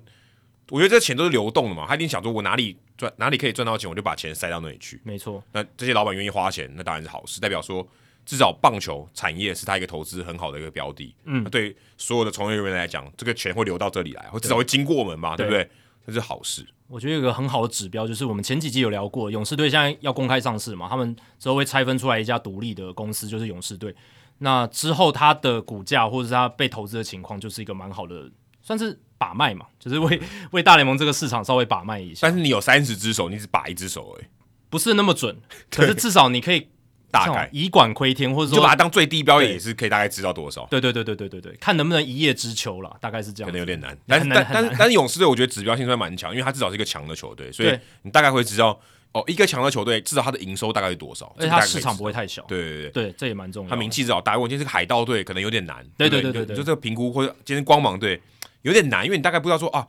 比你市场规模更大、比你更强的球队，它可以赚多少钱，这个你可能会有点难估算。可勇士队至少它不弱嘛，嗯没错所以，市场也够大，所以大概可以知道哦，它大概会赢过哪些球队，所以那些球队可能就比这个低，这样大概会知道。对他们正好是一个 on the rise，现在是一个对 on the rise 的球队，正在往上走，对吧、所以你看，自由球员市场这两个至少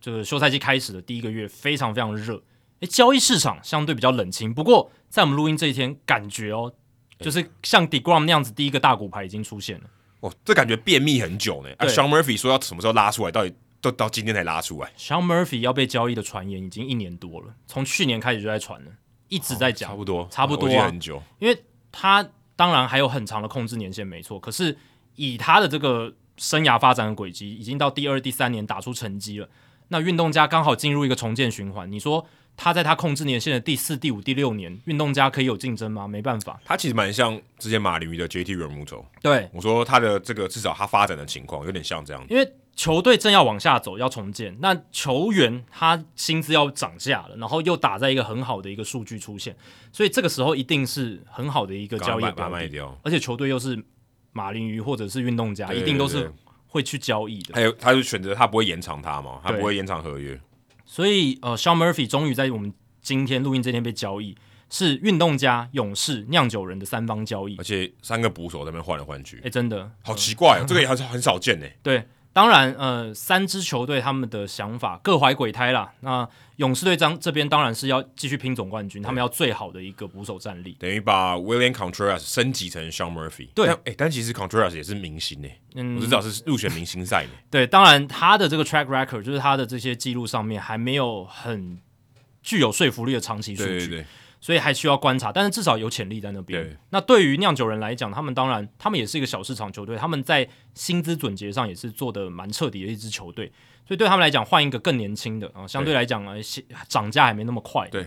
对他们来讲是一个好事。那勇士队要拼得到 Sean Murphy，那也许 Travis Darno 他们可以去交易或者怎么嗯样，看看怎么样去操作。但主战捕手是 Murphy 绝对没有问题，而且 Murphy 他还有三年的控制权，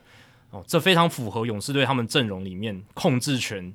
挂帅的一个特色，对不对大胆的推测，可能一个礼拜内 Sean Murphy 就会被延长合约。呃有可能哦，或者是打了一年之后再延长也有可能，先我先观察一我觉下得。我觉得更有可能就是可能那个圣诞节前就已经延长合约，呃就跟也有可就能跟他以前的队友 Olsen 一样，因为 Murphy 呢，他不只是防守端，不管是他偷好球，嗯还是他的什么传球阻杀，一般传统我们认为跟捕手跟投手的一个沟有相通关是很好打的。击也很好啊，重点是他打击 OPS 对 Plus 啊才要一百二十的水准所以。我才说他蛮像当年的 Real Muto，就是一真的个像一个烂队里面的一个捕手的新星，然后这样，大概只有速度比不上人物头，对对对其他基本上可以相比，就攻守两端都是很不错，对至少可能都是可能前三分之一的这样子，然后又还有控制权，对，又年轻啊，所以其实勇士队付出蛮大的代价。除了 William Contreras，他们还把三个他们最新的农场新秀排行榜前十名有三个交易出去，其实我觉得这样的操作也合理，因为他们的那个野手其实蛮满的。很满。你说我放在这里要干嘛呢？对，而且他们大联盟阵容一堆绑定到很久之后的好的年轻好手，对对他们来讲，他们也不急于说要让这些农场的新秀上来，他们 OK 的对，这些农场新秀他们是可以拿拿去交换的，嗯，因为你只能站一个左外野手，你不能站两个。对啊，而且他们这些、嗯大部分延长合约这些球员，大部分。都没有都没有延长到超过三十五岁，对嗯比较符合我们刚刚讲的，呃，前几年那种、就是大家非常重视年轻球员的趋势。当然现在也还有，只是说今年刚好自由球员市场有一个逆趋势，但勇士队的特色就是这样，控制权还有年轻的控制权的挂帅这样，他们比较喜欢感觉这个团队可以走很久，啊、对对对对对对吧？同一啊，你们组这的一群人，对，给我打个五年这样。对啊，搞不好会变成像九零年代的勇士王朝，呃，类照似这个态势，他们比较希望打造王朝啊，因没为错嗯很多球队像不是像游击兵，我拆的超快，对不对？对，两两三年人都不一样了，对我主力全部都不一样，然后这玩法就跟他们完全不一样。而且游击兵的玩法就是，我现在就是大量的外援，大量的就是砸资金嘛，就对是集战力的补找强。成熟的球员来，那勇士队还是很多是自家农场养出来的，或者是交易换来年轻球员，我把它延长合约。这个操作的模式不一样，没有说哪一个一定是好，哪个是坏对。你只要能打出好战绩就是好事，呃对，不这对？就是哎、我们一直强调的，你如果每个每一队都一样的玩法，那就不好玩，很无聊，对，不好对玩。所以很每个无人聊要玩他自己的玩法哦，可以玩出不同的花样。你要有钱有有钱的玩法，稍微小市场一点，你有小市场玩法啊，玩的精就也是一种，我觉得就是一种自己去寻找一些优势嘛。对啊你不同的优势，你你有很多很会养的，有很多很会花钱的，很好，这样生态有不同的面貌。不要像 Joe Madden 讲说，哎、大家都玩同一套，对啊他他的印象可能感觉是这样。但是事实上，大家还是有各有各的玩法，这样其实蛮好的。对啊，你刚刚讲小市场球队的玩法，运动家就是嘛，他换来的大部分都是年轻人，然后有一些像 Kyle Mueller 已经是一个极战力的投手年轻人，对不对？那他们其实他们运动家就是这样子，他们就是他们当然没办法很大大方的呃在自由球员市场上砸钱，他们就是要不断的透过一些快要变贵的球员、好的年轻选手拿去交易，换更年轻、有更多控制年限的进来，然后不断的去换血。那对于他们来讲，要如何长期的不至于跌到谷底，还能维持一定竞争力，然后甚至有几年可以打得比较好，就是我换来一些集战力，嗯像 Langoliers，、哦，然后像这个这这这一次换到了 Kyle Mueller，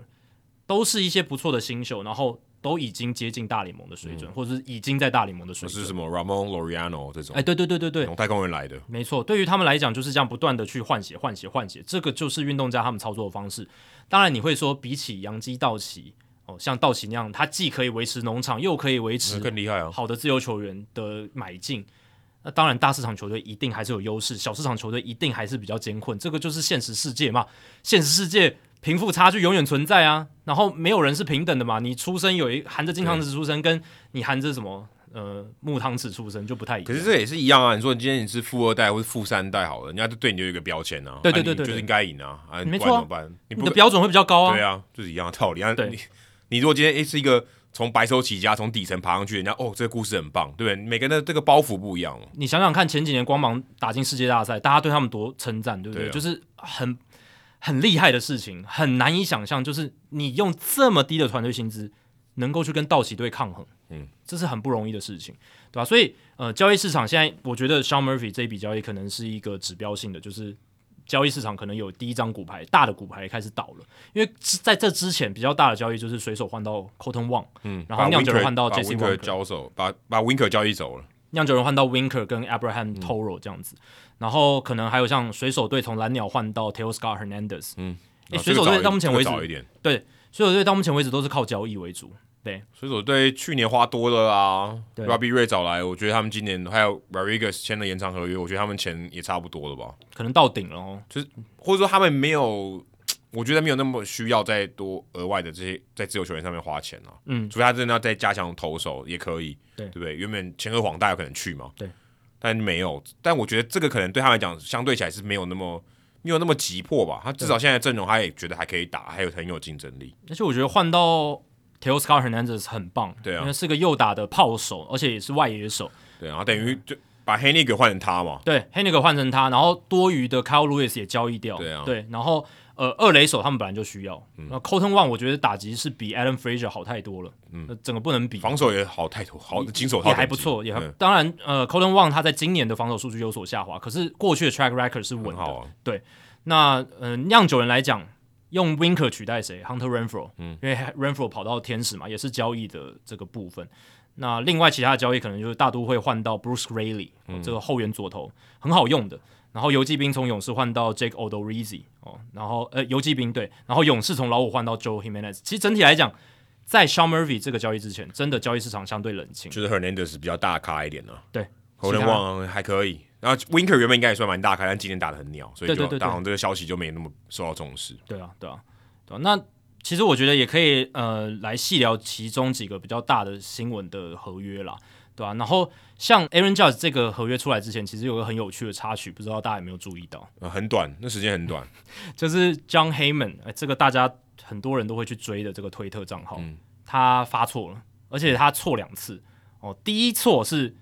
他把 Judge 的名字打错， 没有，那应该是 auto correction，对对对对他把它变成 arson， Arson 是纵火犯嘛，对，所以他就把那个迷因图，这个小女孩看着一个那个房子着火，然后露出一个诡异的微笑，换成 Aaron Judge，他变成好像是他放的火，因为因为 arson Judge 就是对 arson Judge，就好像感觉 Aaron Judge 放的火，对，这个在美国的推特事件里面引发了很大很大的讨论， 就是因为真的蛮好笑的啦。Arson Judge，、那当然，嗯，Judge 他确实有去把人家家里放火的这种能力，有没有？就是他他他是能在各个球场都哦开炮的选手。你这样讲的话，放烟火，对，放烟火哦，像这样子的一个选手，但是他就是 auto correction 嘛，就是自动修改。但是你发出去之前，你也许可以稍微检查一下嘛，毕竟才一行字而已，对不对？ man，我 觉得他就是抢那个时间，真的要抢时就间，差就他在发这个推特之前，他应该要再检查一次嘛，就至少念过一遍嘛。对对，至少念过一遍说啊，我有没有有没有打错字，然后再送出去嘛， double check 一下，就会也没有感觉他的手就就按下去，而接且重点是因为推的不能修改啊，对，你要你要修改，你就是要删掉重就要发。删掉，所以他就很尴尬、啊。哦对，而且对，而且他写说去巨人队，根而且本哎这也是，嗯错的资讯啊。就根本也第一个你名字拼错，变成说什么，诶、李炳颖今天来主持黑斗大联盟，哈斗大嗯哈联，斗， 对对对，两个错，对不对？对对对对对对对，这这就是很离谱了。就是不只是有 typo 打错字，再来就是他的资讯是错的，对啊，对，所以是两错。呃然后他是写负负得正啊，这这个负负是更负这样子，appears headed to giant，结果是错的。然后后来他修改哦哦，他也跟大家道歉，他说呃，Giants said they have not heard on Aaron Judge. My apologies for jumping the gun. Jumping the gun 就是我太粗心，我太提早的去就发这个是消息，枪走火了，对对对对还没有对还没有发射就就跳弹了，没错，呃，所以这也告诉我们说，再大再大咖的记者，再厉害的媒体人哦，他也可能会犯错，甚至是低级的错误。哦，当然比较常发生的，在美国职棒的这个业界里面，大概就是 Bob Nightingale 和 John Heyman， Heyman 就这两个是错误率稍微比较高。台湾其实也有一些资深的记者在发稿的时候，嗯哦，每次看他们稿都很好玩呢、就看有多少个错字，会有错字哦，有时候有一些资讯可能也是错的，对就是太快了，应该是这样。那所以 Nightingale 跟 Heyman 算是比较常被球迷善笑的，尤其是美国上面推特上面的网友常常会去笑他们。我觉得合理啊。对我觉我个人觉得合理，这并不是什么无的放矢，因为他们真的出错率就相对比其他记者高。对，你说 Rosenthal、Ken Rosenthal、J. John Paul Morosi、然后 Jeff Jeff Passon， Passan 这这几个算是会发比较多消息，他但们但准确率 Passon 比较高。对，但 Passon 也曾经犯过极大的错误，说这个大谷翔平就是高中生，对对对，这个对更对离谱吧？对，但那个时候大家都不知道嘛，他对那个只是一个价值的论断，那个他其实是有那个是有那个空间应的。该说他是一个判断错误，判断错误但这个是他资讯就是错误。资讯错误，我刚刚讲那几个 Rosenthal 啦，或者是呃 j u m p o Morosi，或者是什么呃 Mark Bison，或者是 Jeff Passan 这几个，他们错误率真的很低。哎当然，你说 Nightingale 跟 Heyman 的错误率有到那么高吗？其实也不会，他们大概八九成大概都是对的，大概就是大概百分之五到百分之十的推文可能会有错字或者是呃资讯错误，但整体来讲，他们都还算是他们的消息来源还是很多啦，所以你还是会去 follow 他们。只是说大家在追这些大咖记者的时候，有时候还是要去 cross check 一下，就是去不同的账号而或且者新闻报道看而一且下。有些人会用那个啊假账号啊，对故意对对搞你搞得很像 John Heyman，然后把他头像换成他，对对对对对，然后就会有人就会有人弄错。蓝勾勾也很重要啦，对啊也要注意有没有蓝勾勾，对啊，所以这个也是一个小插曲啦。但我是觉得这个 Aaron Judge 最后就到洋基嘛，这个虽然你说是应该回到杨基，对适得其所，他没有我觉得，道具人，对对不对？刚刚黑门说他道具人，对他没有到巨人。那其实到巨人的传闻是非常非常大嘛，而且也很合理。我们之前也推算也也讲过，嗯他如果道具人是一个非常合理的选择，巨人也也会想要他。他的家乡，嗯而且他也去了，他也去当地了，有去跟他们见面了。然后呢，他的 power 也很适合在那个球场，就是生存，生存。然后呃，巨人队自从二零零四年 Barry Bonds 之后，就再也没有单季三十轰的打者。我每次讲到这个数据，都还是觉得很扯诶、对，十十八年了因为，真的很难打啊，真的很嗯难真打，的很难打啊。真的很难打。所以 Aaron Judge 怎么看哦，都很适合他们。然后他们正好也缺外野手，也需要一个 A 卡的球星，但是这一笔没有成。但杨基把他找回去哦，这个就是嗯适得其所。然后 Aaron Judge 可以成为终身的杨基人。那应该会了。杨基也算是展现了无论如何都要把 Judge 留下来的行动力。但这整个过程呢，是从好像 Aaron Judge 比较需要洋基队，变成洋基比较需要 Aaron Judge。你不觉得这一年来的整个趋势变成是这样吗？哦，对啊，因为一开始他开那个薪资，杨 Aaron Judge 就不要。对，哎、他等于一年帮自己加薪一亿四，哎，一亿四千六百五十万美金，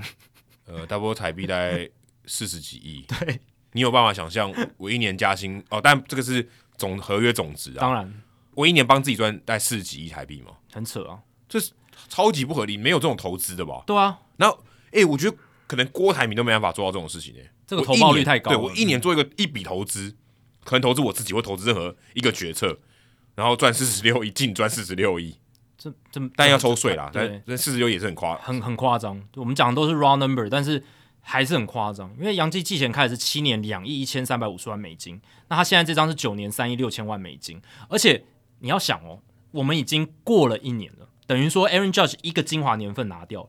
他的新的合约不只比杨基在季前开的延长合约多，还多了两年。就本来是七年嘛，哦，可能年份不是这么重要了，我觉得但但年份也很重要啊，因为哦，我们年份之也前一直凑上讨论去 Aaron Judge 就是年份不应该给他太长啊，哦，对啦，对啊这样讲也没错，可是他搞不好就给对，相当于七年三亿六，差不多也是这样子，对啊，但可能两年就不算了，对对对，送你，对对，某种程度上也是这样，但愿意给到九年，就是代表说我就是让你成为终身的洋基对人。，把你锁定了，然后另一方面，我也就是分摊掉我一点那个奢侈税的薪资额这样子。对，所以呃，这是一个我觉得适得其所的签约这样子。那 Aaron Judge 真的这样子的一个年份是，我觉得大联盟历史上前所未见，就是让自己从原本可能跟球队是一个平起平坐的一个筹码对立，到变成说我占了绝对的优势，各个球队都来对纷纷向我怎么样，就是给我是也很好的条件这样对，子。但是我想，可能真的竞争者也没那么多啊，就是那些真的有是有希望的那些球队，或者真的有愿意花那些钱的球队。但但的确啊，他就是真的把自己加薪那么多，对啊，因为他原本的筹码其实，嗯，真的跟在季末相比是差很多。因为他原本的话，他前几年真的伤病史太丰富，嗯然后他年纪又比较大一点，因为他很晚才上大联盟对。啊，三十一了，对啊，所以种种条件你都会觉得哇，不接受那七年两亿一千三百五十万美金可能是个错误，而且。我们那时候也说了，杨基给的是一个 fair offer，就是一个很不我错觉的得合理啊，嗯，合就合合约理条件。但是他觉得要更多嘛，对，那你刚刚讲了，诶，竞争者很少啊、呃可是有一个竞争者，据传诶开的比杨基的价码还要好，哦，对，就是蛮离谱的，圣地亚哥教师， 我觉得蛮离谱的。我觉得很扯。当然，这个报道有一些分歧啊。Nightingale 报道说，教室有开总值到四亿美金的合约。那 Ken Rosenthal 后来报道说，教室没有真正的提案，可是他们私底下有在讨论说，我们要去给 Judge 一张比杨基三亿六千万美金更高的合约，只是数额不知道是多少，这样子可是四亿的话，至少要十年吧，应该要对十年以上也太太扯了吧？对啊，因为我觉得啦，我觉得教士队他在这个休赛季就是吃了秤砣铁了心，他就是要签下至少一个 top five 的 free agent、top five 的自由球员，不管怎么样，他就是要签下一个。那他再拿两个失利了，他 Aaron Judge 得不到，Trey Turner 他也没得到，所以他最后把目标转移到 d a n i Bogarts Bogart 身上。那 Bogart 我们等一下可以讨论，但总而言之就是他们这个休赛季他们就是要砸一个大的，一还只有锁定野手嘛，应投该是手的话，那 Degrom 跟 Verlander 他们也没也没有去进组，所以裸动不排除啊，对不对？因为其实现在教师队也需要先发投手，那到底到底是钱多少啊？要不要来投资台湾？ 我说，哎、这个有点，我觉得是有点离谱、欸。很扯、啊。我说真的，我觉得教师队其实野手的需求是没那么大，真的跟跟其他队比起来，对我不是说没有动啊，而是说他跟其他队比起来，他野手是相对已经完整了。而且你相说对你说离谱的部分是，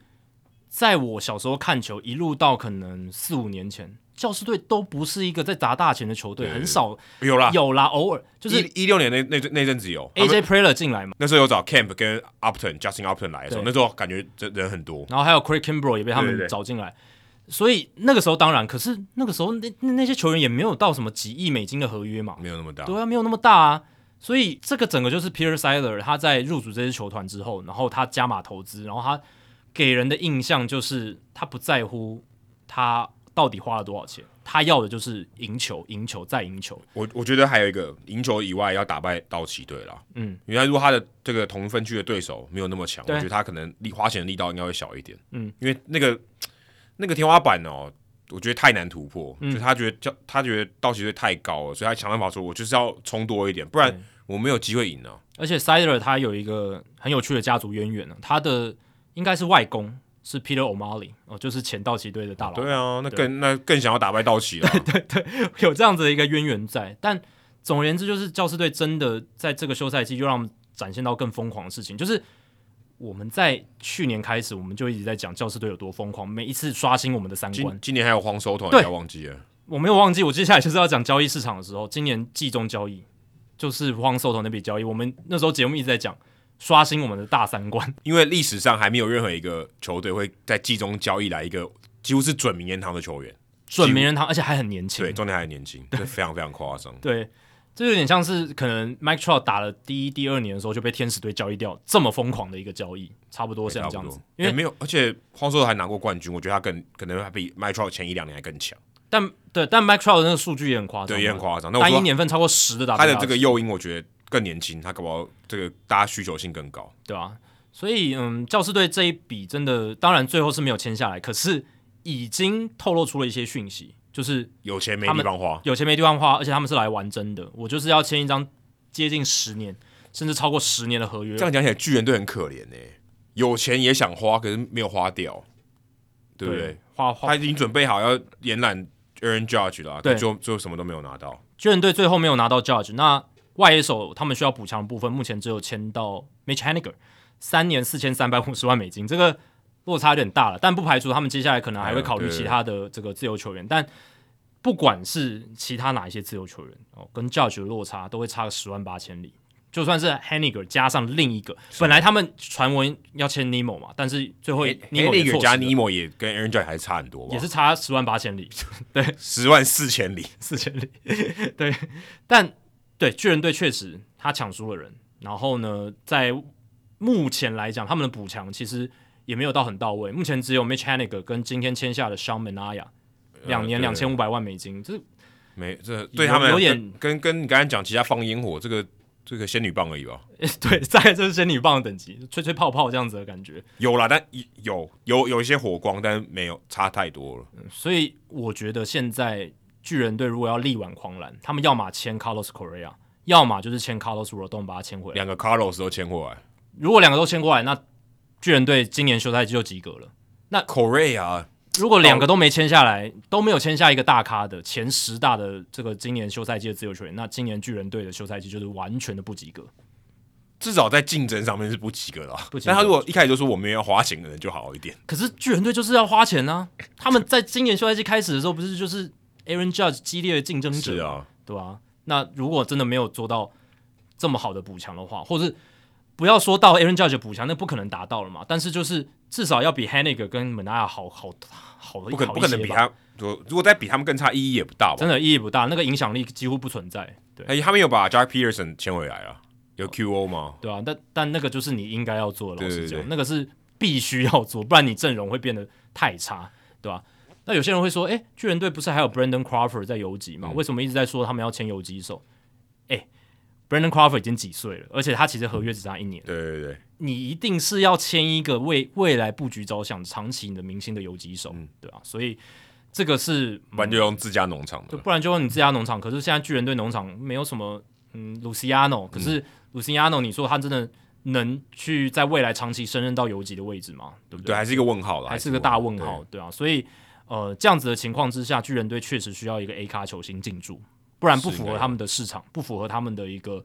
尤其是二零二一年他们是一百胜的球队，今年有跌下来，那一定还是要竞争啊，对吧、这个国联西区到底在干嘛？好可怕哦！整个火药库大爆炸，整个乱花钱一通， 也没有到乱花钱，就是花钱花的很凶啦，应该这样讲，花钱花的很凶，对我也觉得不会到很乱哦，但是就是至少说超乎预期，也应该说眼花缭乱的乱，对，眼花缭乱，就是有点目眩到底神迷为。什么要花那么多这种感觉？但至少他们花钱上面是真的，他们是要挑战冠军，而不是像洛基队有时候是真的漫无目的的乱花钱。哦对因为教士队、巨人队目标都很明确，反而是诶，道奇队今年休赛季是静悄悄的，蛮近的，对，真的是蛮近的。我觉得难说。你现在只是现在近而已，我们现在录音的当下没签什么大咖的。哎、k o r e a 他但 Korea 有他们到底就有时候不考虑嘛？嗯那、有可能签 Swanson 啊，对不对？也是有可能啊。呃，道奇队他们有两个因素可能造成他们现在休赛期比较静悄悄。第一个是呃，Trevor Bauer 的合约不太确定，就是他现在当然是被禁赛嘛，可对嗯是 Bauer 最近去提申诉，那有可能万一要回来，就是取消一些竞赛的话，那他们剩下两年的薪水还是还要付付对，那个钱是要付的，就是他应该不会回来哦，也没办法回来应了。该很难回来。和道奇会和会直接把他释出，对就是道奇队就算他竞赛竞赛被取消一些场次，道奇队也会直接把他释出。那但是他还是要取拿消他竞钱赛就是会有钱的、对对对，他还是今年份的他跟明他还年是要给他份的薪水啊。对，还是要给他薪水。那这个会影响到他们的团队薪资，还有奢侈税的计算这样子。那再来第二点就是，他们其实有非常好的农场，嗯，所以道奇队有可能在考虑的是这一个年度他们用一些比较内在的补强，这样子就不一定要靠哦就从太大的农场外农援，场挖这些对球员来，因为他们这个休赛季有非常多的自由球员离队嘛，哦，那呃对于他们来讲，像 Trey Turner 啊，像这个 Justin Turner 这一些，对那投手的部分其实也有一票人，Tyler Anderson 的离队，对不对？Andrew Heaney 也离开也什么的哦离开了，也到游击兵了。对，所以对于他们来讲，其实他们团队薪资现在是在奢侈税线之下的。呃，这从这个是道奇队，你很难想象，但确实是这样那，他还是有办法找其他的标的来花啦，我觉得还是对有机会。还是有机会，但就是自己农场好跟 Trevor Bauer 的不确定因素，呃，可能是让他们有一点犹疑的一个状况，但。老实讲啊，以道奇队他们过去几年花钱的气魄，也不应该是这个样子。老实讲，嗯，可是我不会觉得年年都可以花呢，还是还是有时候你花完还是要省下来吧。稍微收敛一下是对，是不然你不可能年年花，又不是天石油一直喷发。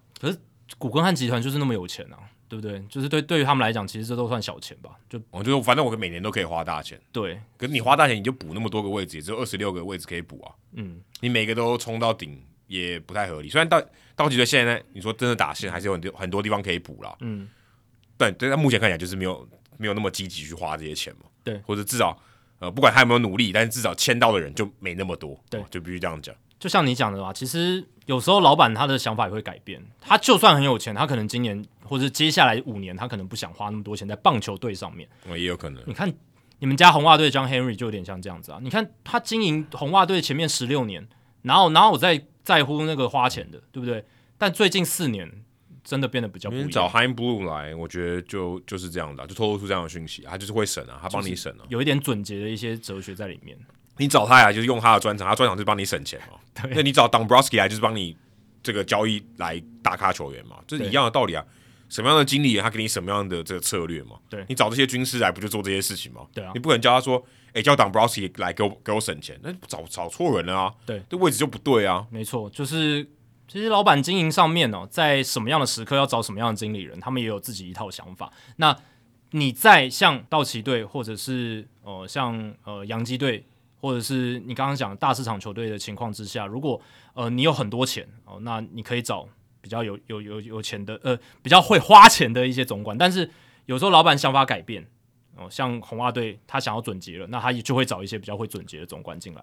Billy Apple 应该算很会花吧我觉得蛮会花，啊蛮会花的至。至少签这些大咖球员在天使队的时候很会花，从他去天使的时候，然后一路到现在在大都会，好像老老板对于他的一些期待，好像就是要尽量看能不能补强，然后来增增强阵容，而且是花钱的方式。 Anthony Rendon 不就是他签的吗？哇，签的超大一笔，对，他不在留在天使队就是。然后是在他的任期，天使队延揽到了大谷翔平。当然，大谷翔平花很少很少钱是没错，那是因为制度的关系。可是，诶，他也至少营造出会让大谷愿意接受的一个球团的环境。所以这样会不会是因为签了黄大可以到大都会的原因啊？会不会也不是？好，搞不好也是他的 pitch 还不错。就是 Billy Apple 在延揽日本职棒球员来到大联盟，好像特别有一套。对，因为照理来讲，大都会可能并不是一般可能日本球员会想要去的球队，至少我的感觉比较不是。对啊，我我印象中就是松井加头一样，第一站是到大都会嘛，嗯，其他很少第一站到大都会的嘛，几乎没有啊。应该松坂大辅也不是啊，是他先到红袜、啊，对不对？嗯还有那个啦，那个信九就是新庄刚志，新新庄刚志，对新新庄刚志也是第一站就到哎大他陆不一样，他这个时代不一样。对，但就是完全不一样的年代嘛，对对啊。然后呃，这几年大都会的日本投手真的日日本选手真的是比较少了，比较少啊。对松井架头央之后，基本对，上松松坂大辅有打过大都会啊，对啊，但那个那个那个老实讲，也只是生涯尾端，就对对对是稍微牵牵来，然后当个怎么呃，就是牛棚的一个战力，对不对？那也不是说哦，我因为重视你，然后我把我把你签下来，然后要你长期在我们球队发展，这样子的案例大都会其实是比较少，对啊，嗯对啊而且他又在东岸嘛，对吧、啊对，相较起来，我觉得对日本球员的吸引力是，我觉得是比较低。对至少我的感觉上是这样。不过最后大都会还是签下了前二皇大，这个其实这个时间酝酿的期间比我预比我预期的短很多。对啊感觉很快就签下来。以前以前感觉签那些日本球员要花很久的时间，嗯然后花很很长的时间评估。可是签了皇大，好像当初传出来的几个这个潜在的这些候选的球队，很快就有答案了。我觉得是因为千鹤他很早就已经透露出他想要挑战美职的一个意向。当然，他所属的日职球团是那个软银软银鹰嘛。那软银鹰他向来就是不太会让球员去透过入闸制度对对对，去挑战美职的。所以，即便千鹤他自己很想打大联盟，但是软银不放人。好，那你就等你取得了海外自由球员的资格之后，你就自己嗯追寻你的梦想。但是到这个时间点的时候，其实大联盟球团早就已经看千鹤，我觉得关注两三年应该有了，因为千鹤很早就已经表达出他有想要挑战美职的意愿，所以呃，我是觉得美职球团的球探已经观察千鹤很久，已经累积了一些球探报告的资料，所以也才会变成说在休赛季其实才一个多月就马上可以来出手对啊就签把下来就把它签下来，蛮快的。啊五年七千五百万美金哦，其实是还不错的合约，重点是五年的长度还是很长。，也是很以一个没有在大联盟投过球的人来讲，算很长。我觉得这也跟我们刚刚最前面讲到，就是拉长这个年份，降低 AAV 这个平均年薪有一点关系但。他这个不算很高吧？A V 如果真的跟其他刚刚我们讲那些 A 咖球员来比，但你如果只有三年的话，那也是两千五百万呢、对不对？哦，那你如果拉到五年，对不对？一千五百万，我觉得是一个非常 controllable 的，就是非常合理的一个价格。是是而且，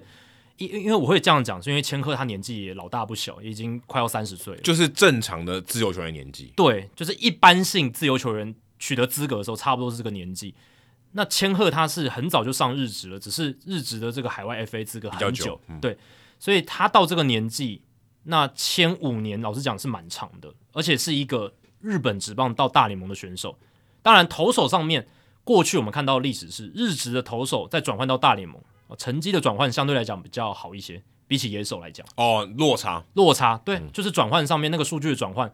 投手的落差不会那么大。对嗯那那他野手当然是落差大一点，局尺算蛮大的吧？当然一定有特例嘛，一定有特例。嗯早早期像那个一一两部秀哎对会，伊良部校会就差很多嘛，他很高薪，然后也差很多，或者是像井川庆也差很多。嗯，老实讲，A 咖的投手不管是田中将大、达比修有，然后、呃松坂大辅松坂大辅、岩尾久志这一些黑田博树。都还不错啦，老实对还不讲错，都还不讲，这这个是一个蛮不错的 track record，对，所还以有还有大谷翔平，不要忘记。对 大哎不谷过别不过大忘谷翔平不能算投手了，我对啊觉得他是另外一种，他是另外一种球员。他另一个层次，他是另一个层次。对，那千鹤其实他的优势在于非常快的球速，还有一个非常顶级的直插球，对，这是他的一个最大的优势。可是他的问题在于两个，第一个是他的速球虽然快，可以飙到一百零二迈，当然不会每一球都那么快，大概就是大部分大概极九速嗯八九九，极速，极速可以到飙到一百零二，但是他的速球其实很平，哦就所谓讲的尾劲不是那么好，转速应该没那么快，嗯这个打者的挥空率并不高。哦，这是一个球探报告里面都有写到的而。且重点是他对到的是日本的打者，对如果今天是对到大联盟打者，这这个威胁性相对一定是比较小的。你连对到日本职棒打者，你速球这么快，挥空率都没有那么高了。那到大联盟的话，可能因为大联盟的打者更不怕球速嘛，一定的。对啊， 所以所以这个可能会是一个忧虑点大。联盟打者一定比日本打者强，这是可以百分之百确定的。强多少我们不知道，但对一定比他们强。第二个大的隐忧就是它的耐投度跟续航力 （durability）。二零一四年的时候，他大半球季都没办法出赛，是因为他肩膀受伤。后来他断断续续还有出现手肘酸痛的情况。诶、手肘跟肩膀两个投手最害怕的词汇都出现了，他等于就绑两个定时炸弹在他的右手上、啊，真真的有两个。对啊，所以以这样的 track record，而且他在日职的十一个赛季哦，就是在一军的十一个赛季，只有两个赛季投球局数超过一百五十局。当然，日本职棒本来投手局数没有那么多啦，对，局局数没有那么不能用大联盟的这个标准来比。可是只有两年超过一百五十局，就是一百五十局算是日本职棒先发投手一个 A 咖的一个对，标准。就是王牌，如果你持续稳定出赛，可以投到一百五十局。对，因为他们大概一周一次先发这样子。那但是只有两季，其实还是让人有点不放心。呃，今年球季二零二二年，他在软银投了一百四十四局，是他自从二零一七年以来单季最多的局数。那没有错啊，他巅峰啊，对，但确实也获得了蛮好的合约。可是以这样子的 track record，这样子的过去的历史，还有近期的历史，给他给到五年，我是觉得真的是比较长。那也是我觉得大都会可以脱颖而出的关键，就是在这张合约上面、上面这样子但我是觉得这个一千五百万还可以接受啊，就是合理，合理啊，合理就。合理。对啊只要合理五年是可能给他多一点诚意，不然你看刚才讲说，也许三年四千五啊，感觉更合理一点。那大都会呃，在签了 Justin Verlander，然后再签了千鹤晃大、Jose Quintana 之后，哦，还有还有那个 Brandon Nemo 全部签下来了。他们现在的团队薪资，我看了一下 FanGraphs 它的推估，三亿三千五百万美金，三亿三千五百万美金，二零二三厉害年，耶，很夸张，啊很扯，哎很厉扯害耶。这个这个数字真的是，你你可以说它是天文数字了，真的，真真就的只算是能天说文数字 Cole 很很敢花，然后 Billy Apple 很能花。嗯，哎、你要签到 Verland 也不容易耶、对但是我觉得不容易，他每一队都想要他啊。对你，而你且而且你他刚拿下赛扬奖，对你要签到他不容易，他这个开价很高哎、嗯你要让他换队不容易啊。你看 Aaron 要留在那一队相对容易一点，嗯你要让他换队，你要把他吸引过来，我觉得是很难的事情成本比较高、对啊这这是一成本定比较的高。对，所以 Cohen 也很诚意十足啊，给他跟 Max Scherzer 一样的价嘛，四亿三千三百三十万美金超的扯啊平均年薪，但而且两年了、两年呢、对啊，他跟呃 s h i r t 三年嘛，对不对对，三休他了三多年，少一年，但是他这个 A V 基本上是一样的。对哦，所以呃，这个这个几个薪资加起来是三亿，我刚刚讲三亿三千五百万美金，那加上奢侈税的一个推估，他们。明年全部在球员薪资的花费上面，包含奢侈税，就会超过四亿三千万美金，啊，对，要罚钱要罚钱，要罚大概八千多万。哇！人家光罚金缴八千多万，你有些球队还花不到八千万，已经超越一些小市场球队他们的整个团队薪资了。对啊，对，那这就再呼应了 Stephen Cohen，他完全不在乎 Steve Cohen 税线这件事情。没有这这税线对他没有意义啊，不存等于不存在 啊。你就你你你设你的规则好，可我根本不在意啊。对，大家把它命名成我的税线，可是我不在乎啊，对不对？他这个税线今年是两亿九千三百万美金，这是四个奢侈税线里面最高的成对绩。对对然后大家就把它命名为是就是 Steve Cohen 税线，就是最后一个税线了、最后一个税线，因为只有他在去年花到这么多，对，有所以办法超过他。啊对，所以才会说这是他的水线。嗯但是他不只是 blow by it，他是完全的超出去了，对吧、就彻底的超出去。就其实设这个税线对他来讲没有意义啊，就是反正你要罚对不对？我就给你罚，我也不管你要罚多少，感觉完全不放在眼里，我非因为常的因为有一霸大气部分的这些球队他们会去看那个税线嘛，想办法不要碰到那个税线嘛，或对者不要超对过。对对，那他更没在在乎，他管他，根本当做不存在。你要你要你有多少钱，我可以花多少钱我就花，我更对更不管你要罚多少。而且我们刚才还没有提到，其实，在休赛季一开始，他们就已经延长 Edwin Diaz 的合约，对对对，五年一亿零两百万，这个是呃后援投手史上最大张的合约。他应该算自由球员，直接把他签下来吧？应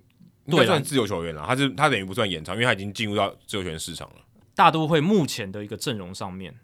他们先发五人就变成 Max Scherzer、Verlander、千鹤晃大、Jose Quintana 跟 Carlos Carrasco， Carrasco 排第五号、欸，哎，对，第五号还。蛮夸张的、啊。而且他们备用了还有 David Peterson 跟 Tyler McGill，他们这几年积极培养的嗯对先对发对，投可手，能会就是如果按照刚才那样的情况，会把他丢到牛棚 去、欸先在牛棚。那老实讲啦，前面这五位当然阵容看起来很豪华，可是伤病风险也是爆表。 前三号很容易啊。呃，就是第一个 Verlander Scherzer 都很容易受伤。威廉的刚伤愈回来了，应该这样讲，他他还是有一个未爆弹在那边。然后前二黄大你完全是未知数，然后 Corasco 过去的伤病史也是非常丰富，比较让人值得信赖，可能就是 Quintana。可 Kitana 前阵子才又回来而已啊，就是对他状态才回来，有一阵子被打得超惨，对，他是表现比较起伏，对，他是表现比较起伏，他身体是一直都比比较健康康，比较耐投啊。而且你要记得哦，就是 Scherzer、Verlander、还有 Quintana、还有 Carrasco，他们其实都是三十四岁以上的投手。嗯，哎、很很老哎、呃 s c h e r z e r 跟 Ver- Verlander 你应该不是用这个标准吧？哦应该不是用三十四吧，三十八吧？哦但因为 Quintana 跟 Carrasco 也有年纪，那他们都是在三十四岁以上，所以才会哦是这样是讲是。但但前面两个年纪更大，对，前面两个年纪更大，就是 Scherzer 跟 Verlander，他们在明年会迈入几岁的赛季呢？Scherzer 是三十八岁的赛季，在明年，Verlander 会是四十岁的赛季，对啊，哦，所以是非常非常老。但大家讲到这两个名字，就是会想到说，诶，这两个过去不是就是在老虎队同队的队友吗？对他，虽然他们年轻的时候，对，年轻的时候哦，当然那个时候其实 Scherzer 也算是生涯在往上，然后 Verlander 已经是王牌投手的等级这样子。不过其实我看到报道写说，其实 Scherzer 跟 Verlander 他们在老虎队的时候，嗯，关系没有那么好哦，就是他们私底下并不是妈吉妈吉啊，就是这样讲，可也也没有交恶，但是就对，是可可是这感觉也完全合很合理啊，为什么要好？嗯，有一些队友他们感情还不错啊，就可是我们两个是余量之争，可能不会好，对吧？对对对对啊，就有对，你说周瑜跟诸葛亮会好吗？我可能也不好啊，对不对？对，但像嗯 Freddie Freeman 那种，他就感觉不会那么，就是在队上哦他不会跟人家斗的什么，即便他是一个 A 咖的球星，他不会。他不会跟 Mookie Betts 交，就是那种竞争关系很强烈吧？不会哦，我觉得他感没感有啊，觉可就是很一亲个一个一个内野手，一个外野手不会啊。我觉得这个这个彼此的取代性比较关联性比较低。但投王牌投手，我觉得哎、你是一号还是我是一号？对啊，就是因为这样子的关系，就是零对和游戏。因为他们两个都是 highly competitive，就是那种竞争心非常非常强，尤其在比赛状态里面，就是完全的呃非常暴走，像一个老虎一样的一个情况这样子。对啊，对，所以呃，他们并不是那么好的朋友。那在这样的情况下，就有记者对比到了过去响尾蛇时期 Randy Johnson 跟 Kurt Kurt Schilling 的一个关系，其实也是这样，有一点紧绷，但是一个也算是良性竞争的一个争取王牌地位的这种这种关系这样子。那有一个共通点就是，当年响尾蛇在二零零一年之前吧，是 Buck Showalter 在带兵的。嗯，那现在大都会的总教练是谁？也是 s h o w a t e 也 r 是 Showalter，所以他应该是蛮会处理这种关系的，有两张大王牌，OK 的。 Michael Jordan 跟 Scotty Pippen。对对对对对，余量之你刚刚讲余量之争，或者两大球星都在同一个阵容，哦，甚可至是可是周瑜跟诸葛亮在不同阵营了，哦对了， 但他们现在同一个阵营，那过去洋基队 Joe Torre 处理 ERA 跟 Derek Jeter 哎也是一呃样嘛，也是一样的蛮类似的关系。系。其实，哎、大家不要想这很容易，这其实是很难。你要怎么样管好这些大头，哎、不容易，不容易。但我觉得投手还是有点不太一样，嗯投手他们不会同时在场上，对我觉得这个还好一点。这个他反而我觉得，我觉得投手相对容易处理。那两个人在同一个场上，那个气氛不好，因为你说先发九人啊，投手扣掉，先发八人，好不好？你两个闹不和，我们其他剩下几个人很尴尬、欸，剩下六个人很尴尬。投手上去就一个而已啊，你就处理好你自己的事情就好了。而且初赛真的就是不同天嘛，对啊，不同天啊，我不会跟你同天出赛啊，绝对不会，呃，不太可能嘛不。太可能啊，基本季后赛上有除可能非季后赛对，季后赛有可能，但不太可能啊。所以你管好你的事就好了，对不对？我跟你不同个体，不用妈吉妈吉，我觉得也 OK 啊，过得去啊。而且这个 Justin Verlander 的平均年薪设计成跟 Max Scherzer 一样，我觉得是有他的巧思在里面。因为你如果 Verlander 多出一些钱，哦哦，因为少一些钱，两边都会不是滋味。如果 Verlander 多一些钱，Scherzer 一定觉得不是滋味；如果 Verlander 他签的金额比 Scherzer 少，他可能也不会加入大都会。非常有可能对啊，对，而且而且这个跟大家平常在职场是不一样，职场大部分情况薪资是不公开的。对如果对你其实你大家自己试想嘛，跟你做一样的事情的人，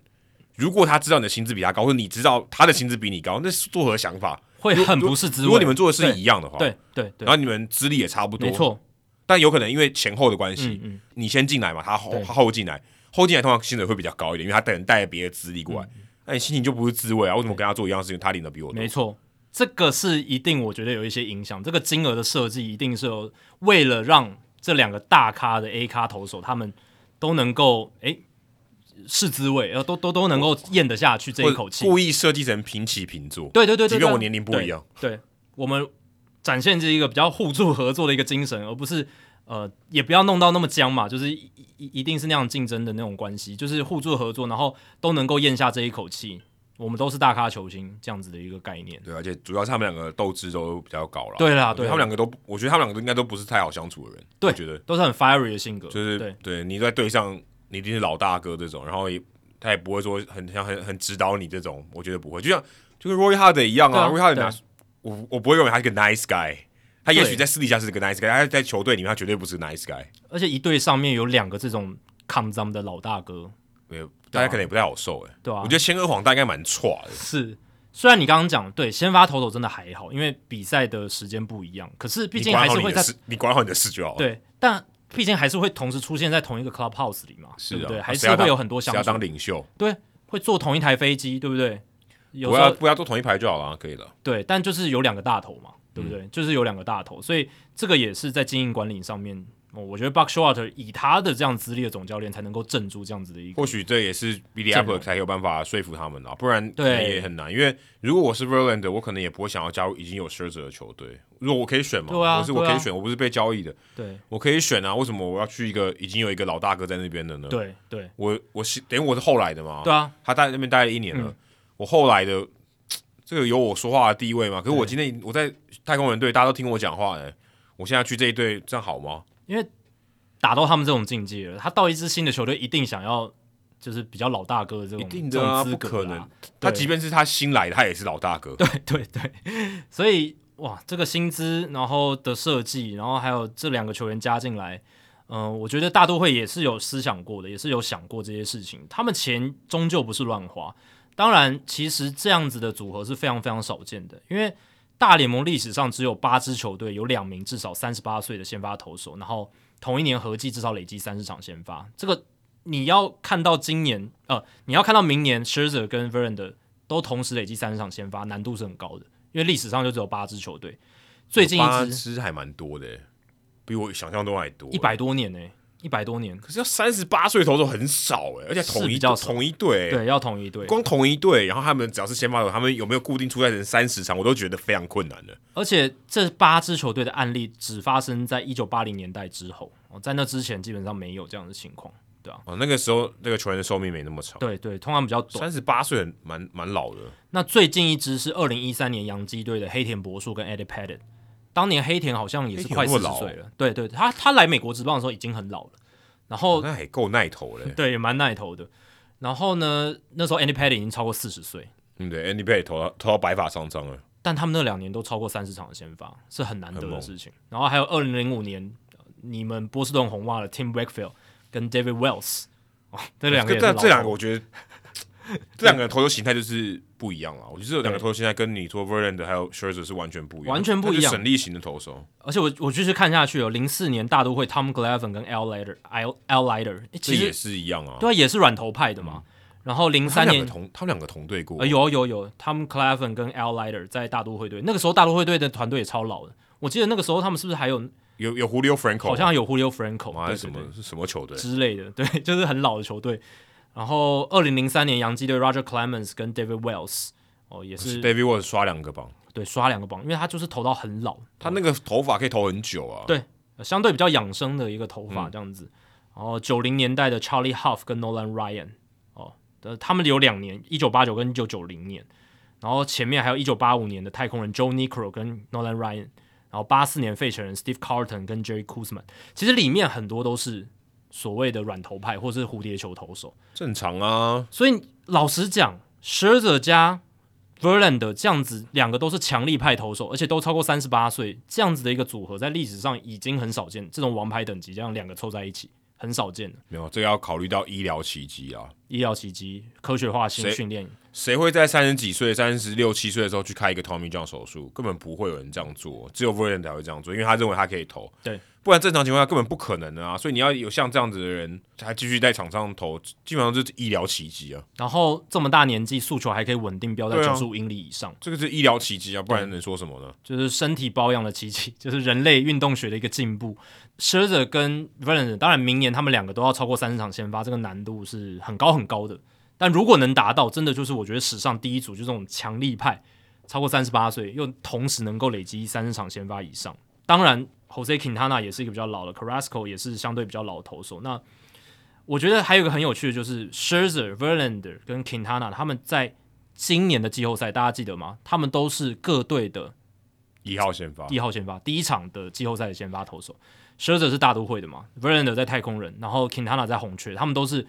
季后赛各队第一场先发的，第一场季后赛先发的投手。虽然 Quintana 比较比较不是这种实质上一号先发了，当然，但他只是第一场出赛，但老实讲，你愿意在季后赛第一场先发给这个投手先发的机会，你还是某种程度上肯定他的实力。对对对，至少他在那一年投的很好嘛。对，还不错。嗯对，那大都会就是史上第一支，就是拥有前一年季后前一年前一个赛季季后赛呃三个就是担任到各队头场先发的这样投手的队伍。这样明年肯定没有，因为只有一个人可以先发。对，明年就没有了。对，但就是大都会能够收集到这三个人，也代表他们其实对于自己的先发轮值的组建，他们是很有野心的，对非常有野心。而且我觉得他们换的很多，我觉得这个很困难。Degrom 走了 b a s s e 也走了，对，台湾 Walker 也走了，没错你五个人里面走了三个，没错，哇，这个已经是可以搬新家了吧？对不对？而且你大部分主力都走了，Degrom 这是很重要的主力，还不是给你五号的，而且当然你会说 Degrom 他二零二二年的局数六十四点一局，差不多就是个后援投手，但你还没有了 Bassett 跟 Walker，Bassett 跟 Walker 算工作码、欸、，Bassett 他吃了一百八十一点二局，Walker 吃了一百五十七点一局，对啊，嗯在吃在很今多年赛局季数啊，很多局数，那你要怎么补？其实至少，呃，大都会用钱砸出来的，现在补的很好。对，至少感觉上他们把，我觉得他们在这个不能说作放，而是你放掉，然后他要签来谁哦，这个换哦升或升级，其实做的蛮不错的。就是诶，你你放掉一个，你再补来一个，你放掉 Degrom 补一个 Verlander，你放掉 Walker 补一个 Quintana，这样子，至少感觉上 Bass 可能换成前后前黄道后对，感觉 OK，好像有可能升级，或是也许更好一点，或者平盘。但至少我觉得你能让三进三出还不简单呢、我觉得啦，我个人是这样觉得。我觉得这个两年八千六百万签 Verlander 哦，比起三年一亿两千万或者五年一亿八千五百万签 Degrom 来的好多了。对大都会来讲，因为大都会他们已经有呃非常多的肥约在他们的阵容里面了。对对，那你如果当然 Degrom 你对他有没有感情？有，而且他投的好不好其实很好，他问题就是不健他康他。的不健康，而且他这三年是真的很不健康。那在这样子的一个情况之下，大都会现在是要怎么讲？他们现在签一些高薪的短约，他们是绝对 OK 的。嗯长期来讲，他们已经有比较大的合约，有领舵，然后现在又有 Nemo 了，对嗯不对？那在这样子的情况下，其实他们这几年，你看他们也签了很多高薪短约，对 s t a r l i n Marte、Kana 这些、Eduardo Escobar 这一些，对于他们来讲，其实这几年非常至关重要。那把他这个极大化战力价值，然后甚至可以贡献越多越好。但 Degrom 你真的不知道他这两年他能投几局，对不对？那你又如果又是长约的话，他如果每一年只能贡献七八十局，但他上来就很强啊了，他上来当然就是联盟最强的。他上来当然是很强，可是大家别忘了，今年 Degrom 其实他到后半段的时候，其实他的投球数据没有那么好，对对对比起他去年真的是差有一点距离。对，你只要看他季后赛的时候就知道了。没错，对啊，所以这次有隐忧的。当然，游击兵感冒那个险，其实大家都有一点吓一跳。那他们也确实签到了 Degrom，但大都会这一笔操作，他们其实还是很想赢，而且他们也愿意砸钱，但他们砸的是两年八千六百万，在 Justin Verlander 刚拿下赛扬奖的这个赛季之后，我觉得更加的合理，更加符合他们现在战力的需要。对，两年啊，可以啊，他他就是给你第一个 AAV 很高、平均年薪很高的合约。没错，威廉的愿意来啊，我这两年给你冠军啊，就是拼拼看嘛。嗯这至少我觉得他目标是很明确，就是要冲一个短线的、大家会常常一直看说，尤其这两年口很花钱的方式，你会觉得他是不是花钱都不经大脑？但我不是这么觉得。其实从他愿意舍 Degrom 签 Verlander 就是这样做一个替换，我觉得他花钱是有在动脑筋的，他并不是真的捂着眼睛说哦，看到好球员我就钱就撒。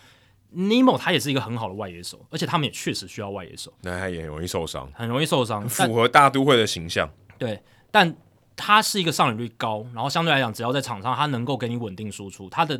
只要在场，他当然有伤病风险，可是他只要在场上的那种稳定性是很够的。那再加上我们刚刚讲的那几位投手加进来，其实我会觉得 Cohen 他在花钱上面，那当然砸了很多钱，这是他的优势，他也有这么有钱，可是他花钱真的也不是真的。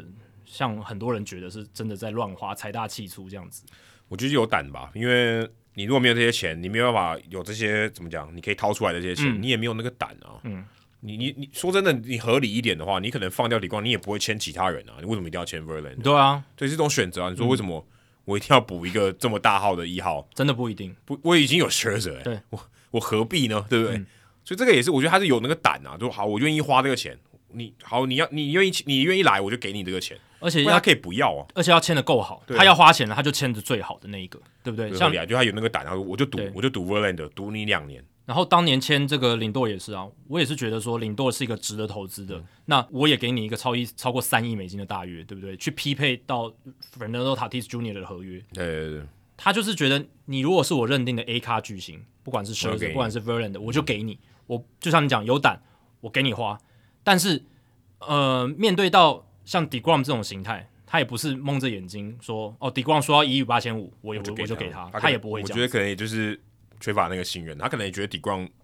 可能也不想要待在大都会了吧，他可能这个合约我觉得没有谈的很多，嗯，我谈到一个差不多，他觉得好了，差不多了，不用了，就让他就放他走了，因为最后给 Degrom 报价就是三三年一亿两千万嘛，对啊这个是大都会最后能接受的一个底线，这样子，对吧、那说到底线，刚才有讲到这个教士队这一边，其实他们底线也是，我觉得已经大家有点看不到了，就是感感觉他们好像要做什么事情都是有可能的，因为 Trey Turner 这一张合约，呃，他们没有签到，然后 Aaron Judge 他们没有签到，最后他们转移目标就把这个目标锁定到了 Zander Bogart 身上，最后签了十一年两亿八千万美金，就呼应到我刚刚讲，就是教师队这个休赛季他们就是吃了秤砣铁了心，就是要一张至少这种两亿三亿美金的合约，他们一定要签到一张。我觉得这很像说你今天走进百货公司，你就拿了一张卡说，老子今天就是要刷十万，对，可就是问这题样是你到底要买什么？我就你不懂，我就想说，你买了可能你自己不需要的东西，就是这样。对啊对， Bogarts 很好，问题是你需要 Bogarts 吗？对你，你哎、你有你有两个相当不错的游击手，至少说金合成攻击面也许没那么好，但他也是个非常堪用的游击手，好不对好？啊，塔蒂 Junior 也可以守游击，而且他是你签了十三年的人，甚至 J. a c Cronin 我也可以手游对击，对，他是已经被挤到哦二大垒家的。大家还不要忘了 Many m a c h e l 还放三垒对，Many Manny- m a c h e l 守游击也是绰绰有余啊。对啊 m a n y Machado 也是可以手游击， Why？嗯，这卡就是乱刷，我就是我会觉得有点乱刷。不我我我其实坦白说 r a n d e r Bogart 的下家，我完全没有想过是教师队我也没想到啊，就对啊。到底为什么要签 Bogarts？但老实讲啦，呃自从有传闻说教士队对 Trey Turner 也有开比费城人更好的合约之后，我就开始想说，其实 Bogarts 或是 Korea 这种大顶级的，他确实变得有可能性了，因为他们都愿意开给 Trey Turner，Trey Turner 也是个游击手。那就像你刚刚讲，他就是拎着不管是十万美金或者一千万台币到一个百货公司，就说我老子今天就是要花这个钱，要把它我不管花完他是谁，对，而且要花完花干净，其实是。就变成这个样子，而且真的确实也证实，因为他们真的就是签了 Zander Bogarts。只是我有一个疑问是，既然你都不在乎手背位置重叠的问题，你看起来只在乎你要花这笔钱，而且你只在乎心度，那为什么不直接签 Carlos Correa？Why？ Korea 绝对比 Bogarts 好、啊，好啊，而且你都愿意对 Aaron Judge Top Free Agent 啊哎对第一名了嘛，你都愿意开价了，你为什么不直接争取 Correa？可能有争取啊，被哦可拒能绝了。可能也被拒绝了，啊这这是我唯一能想到的解释。不然 Why？就是如果我要签最顶级，那那那就找 Carlos 而且 Correa。啊我觉得他如果签了 Bogarts，然后还之后还把黄收头留住，这个到底是发生什么事情？因为看起来他是把黄收头交易来是要把他留住嘛。嗯，你现在留得住吗？你有钱花吗？呃但呃 Sider 已经突破我们各种想象了嘛，所以你很难讲说他不会把 Juan 所 Soto 留以下来。如果按照这样的逻辑，他会还最后是有把黄收头留下来，嗯不太可能 Many Machado 还留着吧？呃，这应该很难。哦对啊，有几个变数啦，因为 Manny Machado 他二零二三年球季结束之后，他有个跳脱条他款，可以离开。那现在看起来势必会跳脱了，因为你看今年的自由球员市场的情况， 再加上他今年是 MVP 第二名的成绩，对，合理预估二零二三年他能够至少打出八九成，应该没问题吧？那他势必会跳脱剩下的五年一亿五千万美金的合约，因为以他三三十一就岁，三千万，对，一年三千万美金。那明年 Manny Machado 是三十一岁，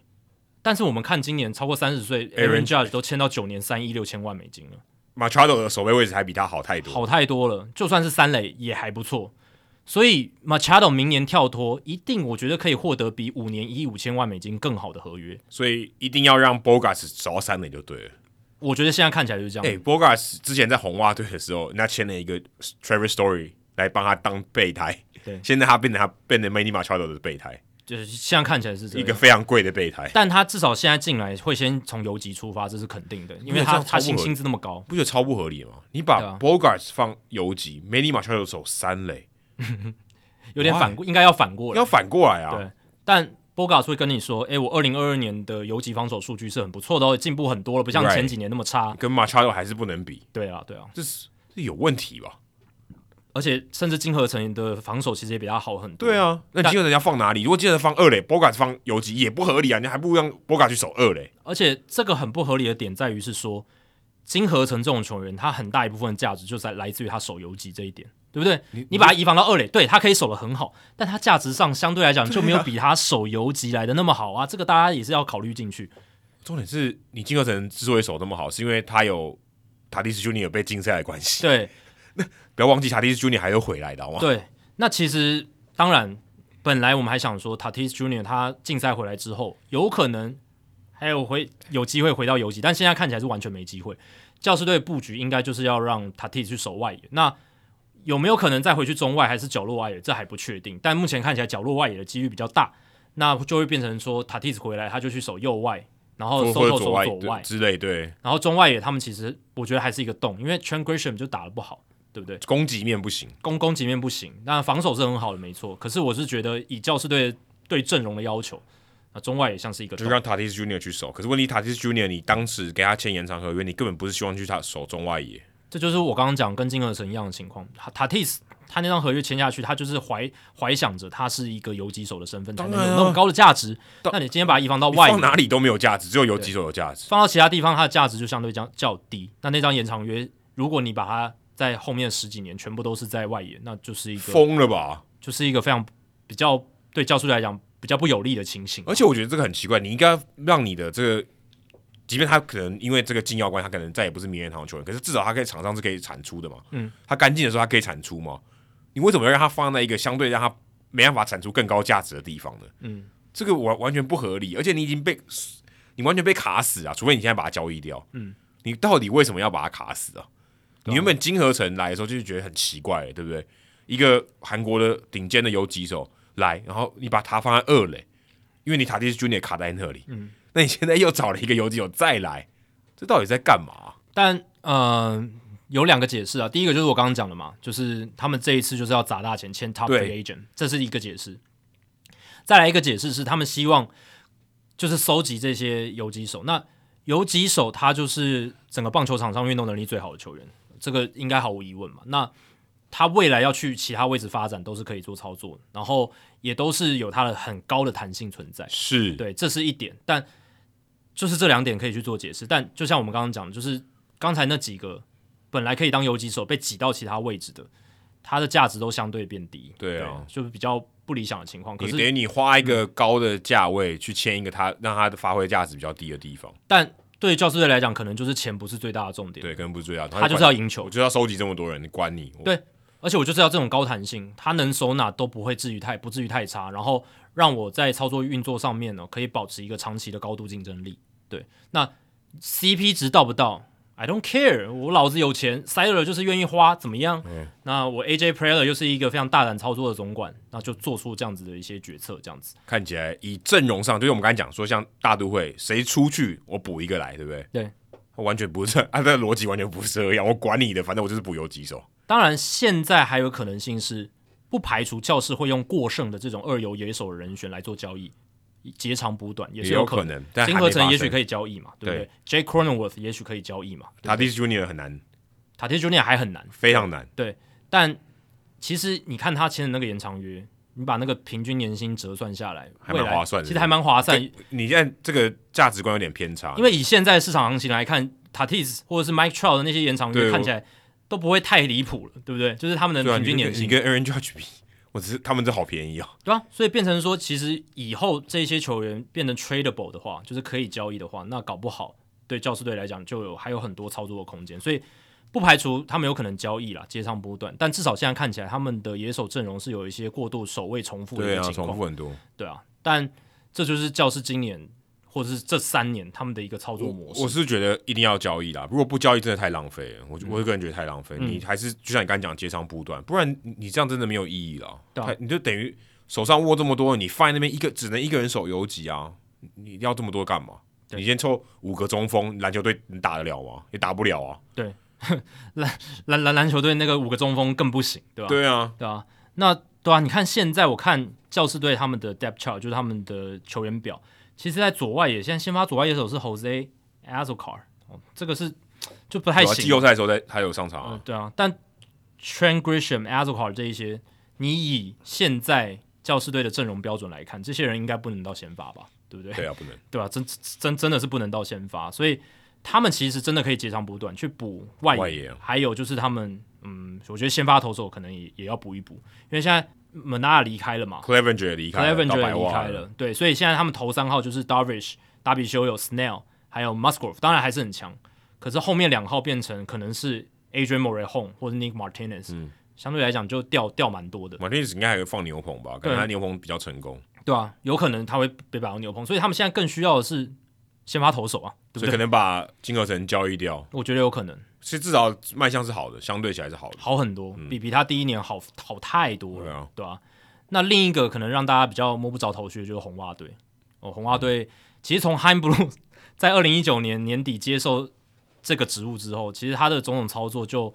已经凸显出我们刚刚讲 John Henry 他的经营方针有一些改变，在红袜队这一块，他不再以前像以前那样财大气粗，或者是像洋基、道奇那种花钱的模式，他不再是那样子的球队。然后再来就是 h i m b l u m 他自己的一些操作方式，不知道是不是来到红袜队变得比较有钱的球队，跟光芒队相比啊，他也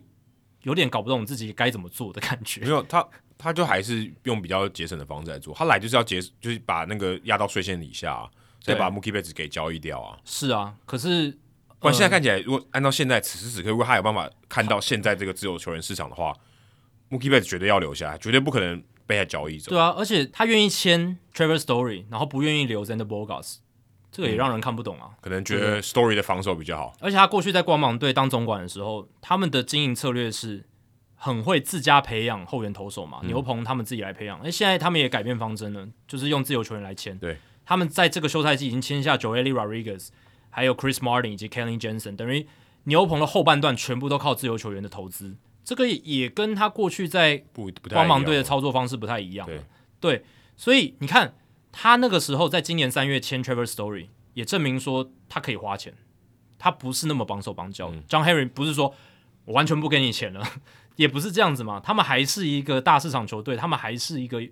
有一定财力的球队，当然可能要压在奢侈税线底下，可是奢侈税线是两亿哦、三三千多万美金嘛，而且他们在交易市场在今年球季中交易换来谁？Eric Hosmer。嗯，Why？ Why？对啊，就搞搞不清我也楚。我也不懂啊，之前就讲过不懂啊。对啊为什么，你有啊？当然，芭比雕摆打的很烂啊，但你有 Tristan Casas 就要上来了啊，而且卡萨斯就一直摆在上也不知道在干嘛，对，就是他有本一来就些可以操上来作闷闷脸，让人摸不着头绪。而且，呃，过去他在光芒队带领的团队引以为傲，就是我刚刚讲，除了后援投手养成，其实先发投手养成他们也不错。对啊。可是你看今年红袜队一些年轻的投手上来表现都不太好， Tanner Hawk、Willock 还不错啦，我觉得还行啦。对，但是就这两个嘛，对但就其这他两个那个 Bale 对不对、嗯 b r i a n Bale，然后还有像 Carter Crawford， Carter Crawford 也还可以，我觉得不行，还可以啊我觉得啦。不行。然后对啊，就这这几位嘛，就是 Brian Bale 跟 Carter Crawford 是两个主要的。这两个比较，我觉得有比较好的 upside。对，但嗯，就是表表现上还可以进步了。然后像 Connor Siebold 也是一个，嗯，那 Brian Mada 因为有一些受伤，所以他的发展有一些延迟。然后另外还有像是那个 Josh Winkowski 啦、j o s h Winkowski 嗯也是一个，就是他们也是被也是换来的、啊。对，就是他们在小联盟的 depth chart 里面，就是深度选项里面可以用的几个投手，有 Body 看起来也是不会留了啦。对啊，现在现在在自由球员，他可能会去别队了，应该应该留不住了。对啊，所以现在红袜队先发就是 Chris Sale、Nick Pavetta、Brian Bale、James Paxton 跟 Gary Willock。Willock 要从后援转转转先发嘛，但能不能成功，这还是未定之天嗯啊、还不知道，对啊，所以这个都还是他们阵容上面现在看起来就是有可能是美联东区最差的一个。你看现在呃蓝、蓝鸟队今天还补了 Chris Bassett 嘛，对，而且精英队有可能超车红袜，对啊，蛮有可能的。嗯但 Mike Elias 精英队的总管说，他今这个休赛季要大刀阔斧，到现在那个斧头不知道摆到哪里去，还还没找到是不是。你看，呃，他们原本应该是要补，可能就像 Turner 啊，或是可能 maybe Bogarts，对对他们对补一对个对游击，但大现在这咖两个都都都已经被签了啊，所以现在可能只剩 Korea 跟 Swanson 了。对，如果说你要补大咖我的如话果，我觉得 Korea 比较合理啊，如果他们真的要补，他打过冠军球队的，知道怎么打，嗯而且有他们两个都是这个 Elias 是以前太空人队的啊，对啊，如果要我选，我就选我就选他。因为精英队现在只补了一个 Kyle Gibson 嘛主要啦，这主这要小这小修小补，啊 对，这个这个完完全不算什么大补强啊，对吧、那你刚刚讲的游击确实也是他们可以补强的一个环节，对啊，这个之前有聊过了嘛，对啊这很合理啊，他们应该会，我觉得 Korea 跟 Swanson 如果到精英队，其中一个到精英队，完全不会意外。嗯，这个也才能够兑现 Elias 他自己说的对啊诺言、也差不多了啦，这个时候再不补，而且你现在补刚好有这两个顶级的游击手来，我觉得是很合理的。你现在因为你前面已经两个不见了嘛，嗯，Bogarts 跟 Turner 都被牵走了，对啊，那说到 Bogarts 被牵走，其实红袜队不是没有想要留他，他们也是有开报价。那今年年初的时候，春训的时候，其 实他们也有开报价，不过是一个有点羞辱人的，嗯，只说要延长一年三千万美金。对对对，哎，你对照现在 Bogarts 拿到十一年两亿八千万美金，你说你今年初的时候给他一年三千万美金的续约的条件，是不是要笑死人？我觉得可能红袜想要说，如果你再打好一年，我再给你哦。对，有有一点像这样子，嗯有点像这样子。可是那个时候业界的行情 b o g a 就不止那个价了，他已经就一定就是，如果他投身自由球员市场，他一定是可以拿到大约，只是啊大到什么程度，大家可能没想到是十一年两亿八千万，可是也绝对不是什么一年三千万美金的一个行情。嗯，因为他还健康了，我觉得主要是因为他健康的话，如果你通常这种一年的合约啊，或是一年的延长合约，代表你不太信任他这个伤病史。对，你说啊，你这一年能不能健康？你先保持健康，我再给你开一点长的合约。不会，波卡算还算蛮健康的球员，我看了一下，他现在他其实从二零一四年站稳大联盟之后之后，他几乎每一年都是出赛数在该赛季大概应该有百分之九十以上，百分之八十以上那比个较有一大的百四十场以上。最低的出赛是一百三十六场完整赛季，然后呢，疫情那一年他也是几乎全勤出赛，如果没有记错，他应该是红袜队队史上出赛数最多的游击手。我如果没记错，应该不是第一就第二。非常非常非常稳定啊，对真是非常稳定。他在红袜队游击出赛是一千一百九十二场，应该其实是非常应该是多第一，不是第一就第二。对如果没有记错的对，真话，的非常多。而且我刚刚有提到嘛，他今年让他在游击的防守数据是有进步的，嗯然后再来就是他最大最大的卖点，就是大家可能都我觉得他有点被 underrated，就是有点被低估是他的打击。他打击超好，他靠打他是靠棒子上来的。真的，他的打击是真的很稳定。他从二零零呃二零一八年开始到现在这五个赛季，他的 OPS Plus 最低是一百二十八，嗯代表说他常年稳定，他的火力输出就是高于联盟平均百分之三十到四十、非常非常好。嗯如果他的棒子没有那么好，他也不会在游击区了，对，早早早早就可能他就别人就劝他说去其他地啊可地能就方，变一垒手。对，而且他的地位也不会那么高，让他可以留在游击，所以他有打击率，他的长打火力其实二十轰在大联盟二十轰二是十没种有差不问多，题的。对，对，然后他的三三帧率其实是蛮低的，嗯，他的三帧率大概不到百分之二十，百分之十八左右，其实是很低。他的击球技巧是很好的，击球技巧好，选球上面保送率大概有百分之九、百分之十，所以这是一个不可多得的很好的内野打者。对，所以这是他而且最也是好的红价袜养的啦。对啊，他自己养出来的、啊我。觉得其实像 Bogart 这个事情，我觉得就像跟 Aaron Judge 来比，作为一个红袜迷，我看到 Bogart 这样离开，其实就跟杨基迷如果看到 Aaron Judge 离开，其实差不多的感觉，因真为的，你会其实会希望这种你自己养的球员，而且他打的很好，可能就是你他很多球员是自己养，可是他也许不是这这个球队里面主要的贡献者，那就算了。他是哦，他是一个很重要的火力的输出来源，可是你没办法把他留下来，你会觉得嗯难免会有一点，我觉得这种这种情感上的觉得不太舒服。对啊，所以。像 Aaron Judge 如果能被留被洋基队留这样留下来，其实我觉得对于洋基队的球迷来讲，先不说价钱，那感觉是很好的。因为你说啊，他就是终身洋基人。我们从他刚开始第一个打席看到他最后一个打席，他都是穿洋基队制服，那感觉好很多。那个情感是有价值的。 b o g a r t 就没办法，对啊就没办法走到终点。最后红袜开给他的报价是六年一亿六千万美金。嗯根据报道，这个报价比其他三四支球队的报价都还要低，所以他等于是输给了至少三四个竞争者。对，但这也你也可以说，他就把他估的比较低嘛，他就是他认为他有缺陷，人家看到看不，人家看的是他好的地方，红袜队可能多看到一点缺陷，可就是这样啊。照理来说， 他在你球队立下那么多汗马功劳，对不对？然后也是你们球迷非常爱戴的一个主力拿游击手了两座，冠军，哎对啊，照理来说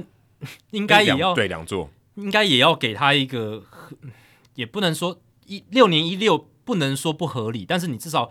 要开出一个更有诚意的价嘛，这是我的没想有法。啊，就没有要溢价了。我觉得没有要没有要 over overpay 他，我觉但得没有，从头到尾都没有想要，但市场目前看起来，他 overpay 的程度可能蛮多的啊、对啊，很很高。但红袜队甚至没有达到一个低标嘛。对，对啊，就是在你愿意开出的价码上面。那其实红袜队过去也有类似的案例嘛，除了 Mookie Betts 以外，最早像 John Lester，二嗯零一四年结束之后，大家觉得说应该红袜队会把他签回因来，为当时把他交易到运动家，那个时间也蛮，半个球季而已我啊觉。得蛮震撼的。当时把他交易到运动家，我觉得蛮震撼因的。为一四年红袜队季中就没搞头了嘛，对，但是一三年才拿刚拿冠军耶，别闹了好不好？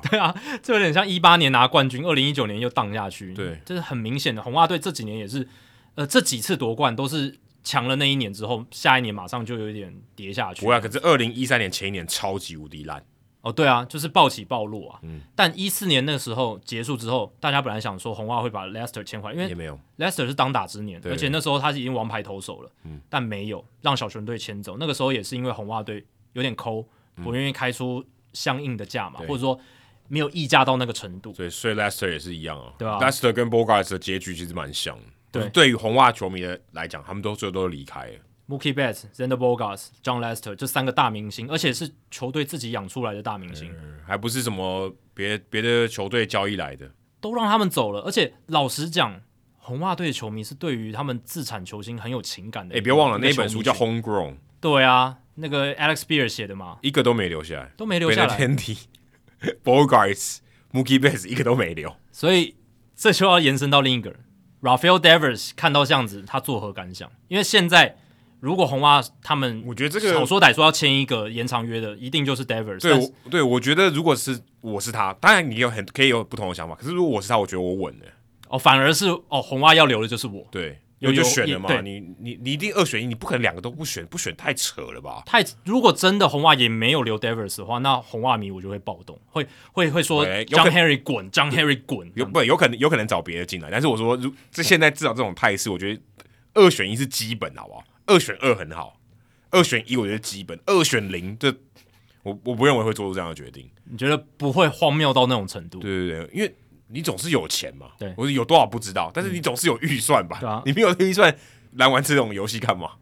红袜现在二零二三年预估的奢侈税薪资额是一亿九千一百万美金，其实是低远档低对于啊这个奢侈税线，奢侈税线是两亿三千三百万。但但在我觉得2023还没有结束，他也可能补 Korea 或是 Swanson，也年是有可能。呃我说这还他还还没有还没有说个准，但以现在以这几年红袜队操盘的方式，我觉得几率是非常非常低的。对，但是什么事情都有可能发生对。，那 Devers 是二零二三年球季结束就要成为自由球员喽，所以红袜队要谈续约，要谈延长合约，要快哦。如果对啊我、其实我也会觉得说，为什么 Bogarts 被签了以后，如果我是红袜队的操盘手，我就马上说，我就跟 Davis 续约，让至少红袜球迷好过一点。合理啊，对啊，我我也觉得这样应该可是可做是没比有较合可是理。对，至少到我们录音前，现在没有发生，完全没有啊我说这种事情，它应该是一个对应的动作，嗯有没有？就是一个对操作，对就好像选举一样，对方说什么我就做另外一个操作，应该要有这样，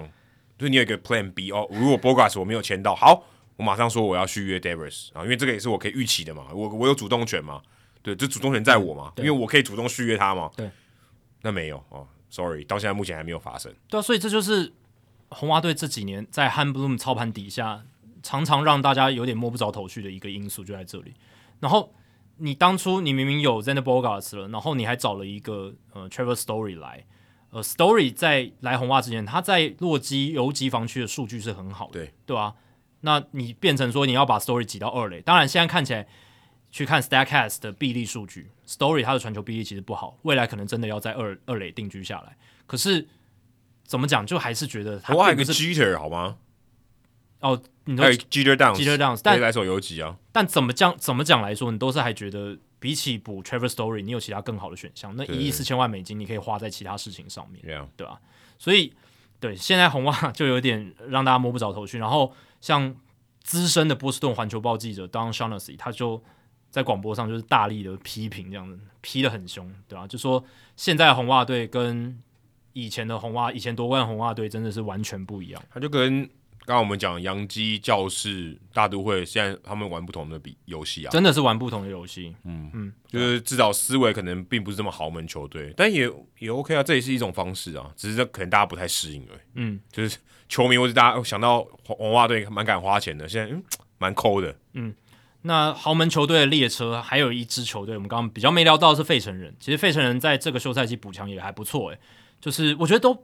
你刚才少讲了吉田呢、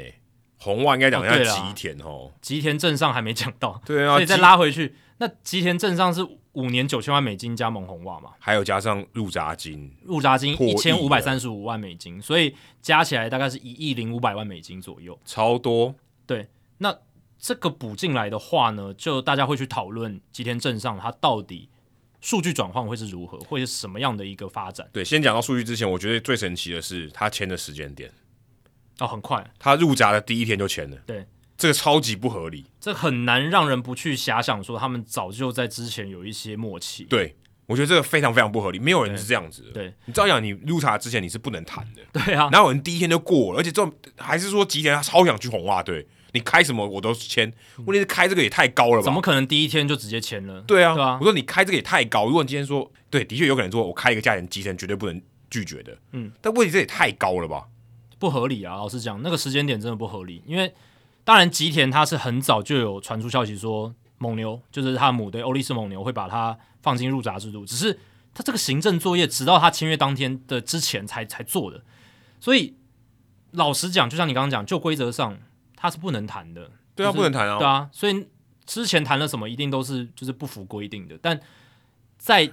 入闸当天马上就有结果，这显然是已经前面有一些默契存在，对啊，而且价码跟大家预期的差很多，嗯，然后但也可能这个价码让他觉得我马上就要签，对不对？嗯这个价码来了就不会有了，对，来了之后就不会有人再开这个价码，所以我马上要签，这个也可以也可以这样解释。问题是这个价码有点太离谱，我嗯其个实人是觉蛮得，高的啊，对，一年一千八百万哎、就是刷新了日本野手来到美国职棒的最大张合约的记录，意思就是他欸至少大家认为他可能比铃木成也缴出来的还要好，对啊，对啊，基本上就是这样，因为铃木成也去年是五年八千五百万嘛，不算入闸金的话，可是铃木成也算是一个长打有长打火力的打者，吉田镇上完全没有，是他也们没有到是完不一全没样有，而是对是不一样的打者，应该讲不是不是说完全没有，而是对不一样的打者是。不一样的 profile，对啊，所以你看哦，吉田他这么快的就签约，然后呃，也要也要跟大家讲一下，现在的入闸制度跟以早期比较不一样，以前是你要先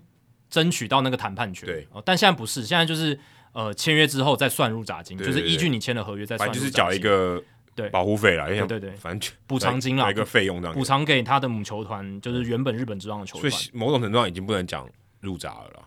它已经不是 posting fee，它就有点像手续费了。对，但也是要 posting 之后，他才进入那个行政作业是嘛。是是对啊，是对啊，对啊。那吉田他有几个问题哦，让大家会质疑说，他真的会比铃木成也打得好，或者他的价值真的会比铃木成也打得高吗？第一个就是吉田镇上他的防守跑垒都不是强项，甚至可以说是蛮弱的。它只能守左外野，对啊，左外野，而且其实并没有很好，因为他臂力也蛮差的。然后再来就是他跑垒速度也不快，也就代表他运动能力本身并没有到很出色。我看他七个球季才二十一次到垒、对啊，对啊，对啊，他那个基本上也不是说他他那个可能就是到投手或者是一些时机点，均或者打太跑什么之类平的，均一个球季三次到垒而已。对，并不是说真的要靠速度到垒，对吧、那所以吉田的全部的价值基本上就要集中在他打击的层面。对那基本上第一个这个点就已经风险很高了，这个也就是已经呃，你如果要非常高的价格去签一个球员，就是已经比较不合理。好，那如果说他打击真的好到说这个价钱符合价值，那也 OK，铃我觉木得铃我木同一意郎等级的，对，但他的打击呢，确实有非常非常好的地方，也是红袜队愿意开出这一张合约的关键因素，就是他的三振保送比非常优异。他对于好坏球的判断，还有他好球带的掌控，是真的非常好。他在日本职棒的数据就是三振比保送来的少哦，然后保送选的非常多，三振非常少。他的球棒控制能力很好，然后打击输出也非常稳定。他的他在日职从二零一七年开始，他的第二个赛季开始，每一年打局都在三成一以上，至少三成一了，低标。然后呢，呃全垒打大概也有二十支左右的水准。哦，然后他在二零二二年在欧力士队是八十次的保送，只有四十一次的三振。他现在的程度就是他的保送可以多于他的三振大概一倍以上，这个是很难得的一个选球眼跟好球带的控制能力。所以 Adam Jones 他的队友前队友，因为他现在来到红袜队了，对，说他是日本的荒收头，啊、你你可以这样解释，但是呃我只有选球的部分， 呃，选球跟他的本垒板纪律这一块，而且因为他这个身材就是 Pedroia 的身材啊，你要说对他有很好的 power，Pedroia 是怪物哎、对你要有他跟 p e r d o i a 一样的这种打击 power，我觉得是太过分要求了。但我觉得他的 power 可能就是跟 Pedroia 差不多， p e r d o i a 单季有个二级红诶、呃但那是比较多那个非非非球年代的时候吧，是没错，对但啊他有那个，但我我很怀疑吉田能打到十红，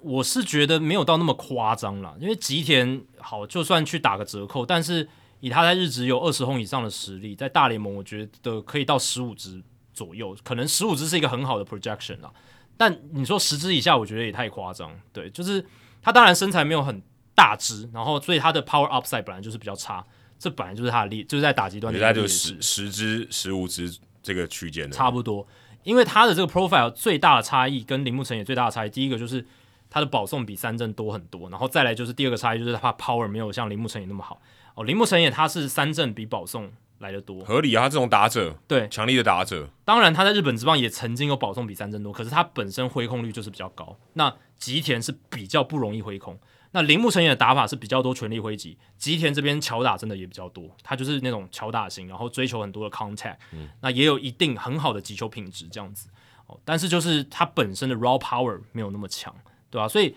你如果用铃木成也作为一个案例，可是铃木成也他今年数据有一个不准的地方是他是有季中的受伤，嗯，那多少可能影响到他的 power。稳定性有差，对，那他今年一百一十一场出赛，在小熊队十四轰，然后长打率是点四三三，OPS 点七七零。健康化给他二十红，对，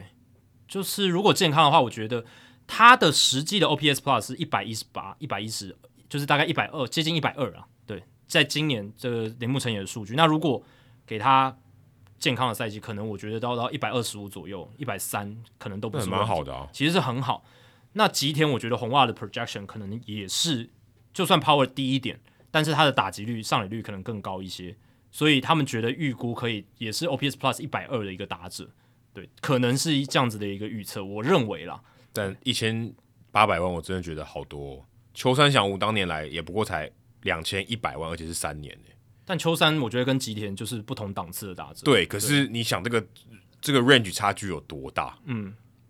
他们有差距到这么大吗？对一啊，个是七百万，一个是一千八百万、欸，但秋山他的年纪也比较大了，是对，那吉田现在是二十九岁，也不、也不小。啊对，那吉田这张合约，我觉得跟铃木成也比比较不合理的地方，就是铃木成也签约的时候是二十七岁，但吉田二十九岁，反所以而他应该要反更而低才对对啊。反而吉田还签的比他更高，而且年份是一样，这就很不合理。重点是一样回到最开始我讲的时间的点的问题。如果今天大家是一直在那边轰台，轰得越来越高，你说哦，红袜队最后真的非常要他，然后非常想要他，然后拿到一个比较高的价钱 overpay 他，我觉得还合理。你一开始就 overpay 他，到底是怎么回事？嗯，对不对？你就一个价钱一堆上去，哦，最后好，我就是要他，我多出一点。没有，现在第一天马上就签了，这到底在干嘛？对啊，而且美国本土没有没有好的外野手嘛，为对啊为、为什么一定要听签签吉田？而且感觉是你们早就设定好要签吉田。当然，吉田这样子的一个 talent，他的这个他的打击 profile，他的打击的特色，其实就算在美国，其实也很难找。对，就是就是选球这么好的，对上垒率很高的。呃，Joey Votto 加 Nick Magical 这种。呃，我听到了一个说法是，他是嗯，有点像 Steven Kwong 哦对，Stephen Kwong 对有 power 的 Stephen power Kwong 稍微好一点的 Steven Kwong，但其实他的 power 也跟 Steven Kwong 可能差不多，但对啊，我觉得如果他 translate 到大联盟，搞不好好一甚点点至你可以，说是穷人版的 Steven Kwong，因为 Steven Kwong 他有很好的跑垒跟外野手背，对啊，我他也手手背很好哎、对啊，对啊，对啊，所以你甚至可以说是穷人版的 Steven Kwong，但呃，总而言之，他的模板大概是这样。我那但 Stephen Kwong 现在听到很开心，他一年可以签了两千万了，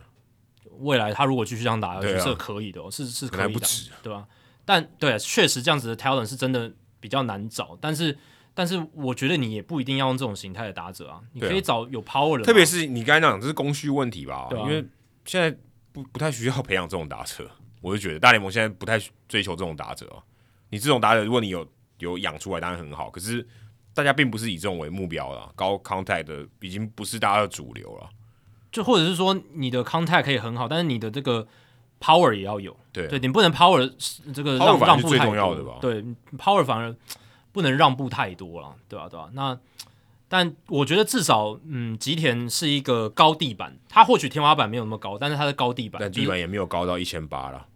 对对对对了，但我真的觉得。红袜可能是想说他有一定的天花板，有人说他连一这个板高有一定的九天花百板万都不到哎、有人说估这个球探看大概就九百万，你这签一千八，这一嗯半我都可能觉得还要考虑。因为球探不喜欢的点就是他没有防守，没有跑垒，然后 power upside 又不好。然后又没打过大联盟的球，对对对对，但他也打过大联盟投手啦，但是这不一样嘛，对在大联盟赛场上它是不一样的，但我能解释的就是他的这个打击特色是真的很难得的。是是是，对对，就是他的这就个是另类选球这啊，一因为块现在棒球就不是长这很样，少，对这种这种选手高高选球能力的，他应该就算是日本这种我们一般对日本的印象里面，这种乔打者就是康泰很多很好的打者的极致，而且他的击球品质还算不对错。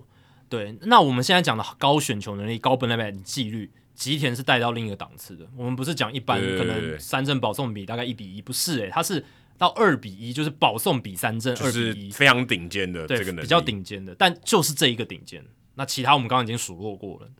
那就是数落嘛，你你可以讲数落嘛，哦因为因为我们确实也点出他这张合约跟他能力的对比，因为可能因为大家可嗯以看得出他的缺点是很明显的了。对啊，对啊，对啊，对啊，所以这个也是红袜队这张签约比较让人打到问号的一个地方、啊。对，对啊，嗯，你可以签吉田，但是真的要签到五年九千万吗？对不而对？要且在这么早签吗？对啊，对啊，呃对对啊，这么这么早就决定嘛？对、啊，那外野其实相对来讲是很好找替代人选的一个位置，相较起来，对，他又不是游击手，对不对？又不是又不是捕手，那捕手市场动起来之后，其实很快，你看 Christian Vasquez 也跟双城队就对啊签了，三年三千万，稀比较稀缺啦，相对稀缺 Contreras 也很早就签了，对对五年八千五百万嘛，对吧、嗯很早就签，这些顶尖的捕手很早就签，但外野手，而且是角落外野，Come on，你、对啊你要找你要找任何退化的内野手都可以。你去交易 Hunter Renfro，对不对？都 Ren- Renfro 以前打过红袜，打的还不错哎、对啊，当然以前已经被 Han Bloom 找来过了，你 Renfro 他的产出就很不错啊，他是 average 的嘛，哇，你你如果要吉田镇上跟 Renfro，我会选 Renfro。至少他有在大联盟打过球，你对知道你大概比较好去预估他会有什么成绩，对，对然后他的外野传球比例很好，范围可能不是他也很没有大，跑垒啊，对啊，对对差不多。差不多就是个但他当然三振率跟这个保送率不能跟吉田比，但是对，但你来但你知道你会得到什么？他们是光谱两个极端不同的打者，但我觉我觉得最大问题还是第一个是他刚才我们讲他的缺点，再来就是我们不知道我们会得到什么东西，为什么要花那么贵的钱？不确定性太高了。对、啊你说跟 Renfro 比，或许这个吉田他的这个好的上垒率什么可以比过去，可是吉田他没有 power 的情况下，他打的再好，Renfro 只要全垒打打的够多，他也是成绩也许就是可以跟吉田打平。 对，对那啊，但你至少知道你会对得到什么。但吉田如果他的防守跟跑垒不好的话，他的 WR 值可能不到二，就是也就是 below average，低于联盟平均值。那至少 Renfro 都还可以打到联盟平均值，对这是我们之前评价可以他看得的方到式。，对，所以对这一笔操作是真的风险比较高。可能就看到吉田有特别的地方嘛，或者他可能也许在红袜队比较偏左打的这种球场，可能有更好的发挥。对，我觉得然后有可能红蛙的左外也相对来讲防守的负担，你只要对熟悉了那个格局之后，其其实是实相对 many Ramirez 都可以守，对吧？ Ramirez 都被安排到那边啊。对啊然后相对来讲，过去红袜守备比较不好，外野手都是被丢到左外野。对，所以 OK，所以这个也许可以，呃，他的这个格局可能可以帮助他的把缺点藏起来。对啊，所以你看这几年，嗯，红袜队的外野，呃 Mookie Betts 变成了 Alex Verdugo，然后中外野什么 Jackie Bradley Jr. 换成了 K.K. Hernandez，嗯，左外野从 Andrew Benintendi 换成了吉田镇上，有比较好吗？来，红袜球迷请回答，呃 b o 呃，Jackie Bradley Jr. 换成 Kike Hernandez 还可以，还可以，但也没有强到哪里去嘛，但老是实讲但是因为 Bradley 的手背太好了，是但是 Hernandez 相对攻守两端还还平稍微平均平一均点啊点点，对，所以也许只有中外野可能还可以因为，但 Verdugo 跟 Mookie Betts 完全不能比，对吧？对对对对，这然个后这个完全不用 Benintendi 比。跟吉田，我可能还 Benintendi 还好一点，其实他们两个蛮像的，对，因为 Benintendi 也是没什么 power，也对，然后然后康泰也比较康好，泰好，然后选球纪律也好，当然可能 Benintendi 的选球纪律没有像没有像吉田那么重好，点是 Benintendi 比较年轻，好吗比？较年轻，运动能力比较好，速度比较快，然后呃防守端可能也比比较强，对啊，而且你看的比较多，他在大学在美国打的，对不对对对对对，这还是还是不太一样，我是不太懂啊。如果你真的直接这样类，直接这样比，哇，那真的退这个降级很因多为欸。照理来说，红袜我刚刚讲那三个 Han Bloom 接手球队的时候，外野手都是可以留下来的啊、他们绝对有财力，也有那个能耐把对他们留下来，Bradley。Junior 也许 no，但但是我觉得 b e n t e n d i 跟 Mookie Betts 应该是要留。对啊，但我的意思是说，好，你总是会有决策失误的时候嘛。那 Bradley 可能你当初决定就是要把这个外野手阵容留住的话，那 Bradley 可能表现不如预期，但是 Mookie Betts 你留下来，不只是就战力上，你的精神层面上，你对红红袜球迷的交代都说得过去。对啊， Benintendi 也很喜也很受红袜球迷的喜爱啊，对啊，那最后他也没被留下来啊，没有。对啊，就就是嗯现在哎，不晓得哎，可可是我签了几点，本身你更不可能不可能回回来，来了，对啊，对啊，更不可能回来了，没机会了。对啊，对啊，对啊。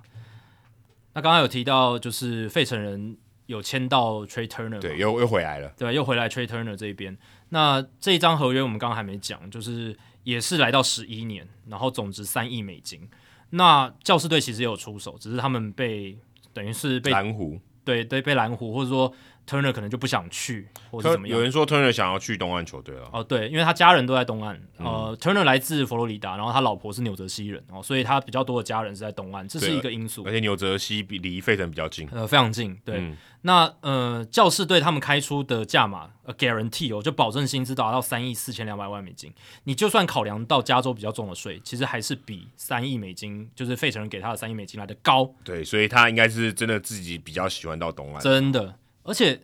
老实讲，其实你有没有注意到教士队开的那个价码三亿四千两百万美金，刚好比领舵的合约高出一百万美金。其实教士队他的出手就是要破纪录，就是要达到一个指标性，只是出手就是要破纪录，出手就是要破纪录，出手就是要够大气，结果被没想到踢球大联盟一路就要破纪录，要破录录三百 集。真的交易他要破纪录，呃，自由自由球员他也要破纪录、哦跟我们的精神很像，我们就是对时间上也是破纪录，但呃，Turner 这一张其实最后他还是选择费城人，然后不领情教士队的合约，就代表他有他自己内心的 priority 哦，他的这个内内心的优优优先的心之所向这样子。所以你把这个十一年摊开来看，他平均年薪大概两千七百多万，其实并没有到很离谱，也是可能大家原本预期可以 Turner 可以得到的价 A 码。 V 我觉得是合理，没错，那十一年就像我们刚刚讲，应该是要摊提掉这个，应该要摊分掉奢侈税薪资额的这种额度，这样子。三十岁的游击手签十一年，代表他四十一岁的时候你还要付他薪水，对对对，我都没有想象 Trey Turner 四十一岁长怎么样子。他长了一个娃娃脸嘛，四十一岁他还长这样哦，那也应该蛮可不会哦那也蛮可怕的。应该蛮可怕的，对啊？那这个投资，我觉得短期间是很好的投资，因为明年盗垒规则修改了嘛，呃就是对于速度为强项的 Turner 可以说是十分有利。对，他现在可能三四十道嘛一年，那修改修改规则可能一年五六十道，很可怕有可能哦，对对吧、，这个的确是很有利，而且补一个游击手的洞啊，对啊刚好刚好就缺游击手啊。因为这个本来他们游击手是 Bryson Start 嘛，那在现在更之前是 D D Gregorius，最早啦，对，在在年初的时候，但 Gregorius 很早就被他们放弃了，然后后来变 Start，但现在 James Segura 他们已经放弃掉了，对就是拒绝执行他的球队选择权，所以 Segura 变成自由球员，Start 就被移防到二垒，对游击就给 Trey Turner，这是一个蛮好的一个战力的布局，对这样对子，对吧、那呃，Turner 他又有好的速度，又有好的打击技巧，然后又有一定的 power，大概有二十轰的一个实力，对而不且对？年纪也很 OK 啦，就三十岁啦，对，要还行三十岁，对，当然以十一年的合约来讲，三十岁真的是很呃老了蛮老了。 但就像我们讲，这个目的已经摆在那边，就是要让奢侈税不要那么夸张。那在这样的情况之下呢，其实对于费城来讲很重要的是，因为明年开季 Harper 他没办法出赛，对，他已经动 TJ 了嘛，那等于是说 Harper 可能要到球季中间或者后半段才才能能回回来来。所以，呃，在这样的情况下，Turner 的加入，这个大咖 A 咖先撑撑住球队的这个心度跟整个打线的火力就很重嗯要。对，因为还要吗？太多了吧？但但但老实讲，少了 Harper，其实对费城打线是很伤的。是，伤但很大但还是蛮可怕的，还是挺可怕的。但更可怕的是，你就想象 Turner 跟 Harper，就是 Harper 回来之后的费城人打线，对不对？哦，他们以前在国民队已经展示过了，那种这真真的很可很可怕，而且他们现在来到的是火力已经本来就很强的费城人队哦，所以诶那个打线排开来会变成这样了，大概是 Trey Turner、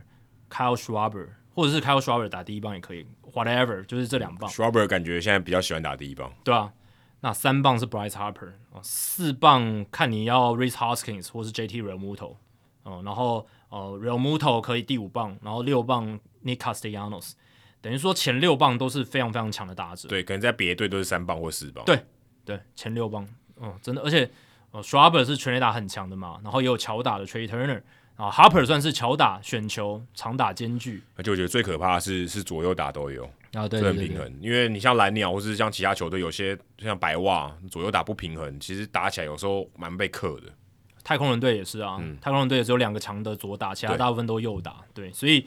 嗯、呃这个打线，费城人打线是蛮平衡的哦、在左右打这两边。不过，嗯、这也让我想到，就是这个签了十一年的合约嘛，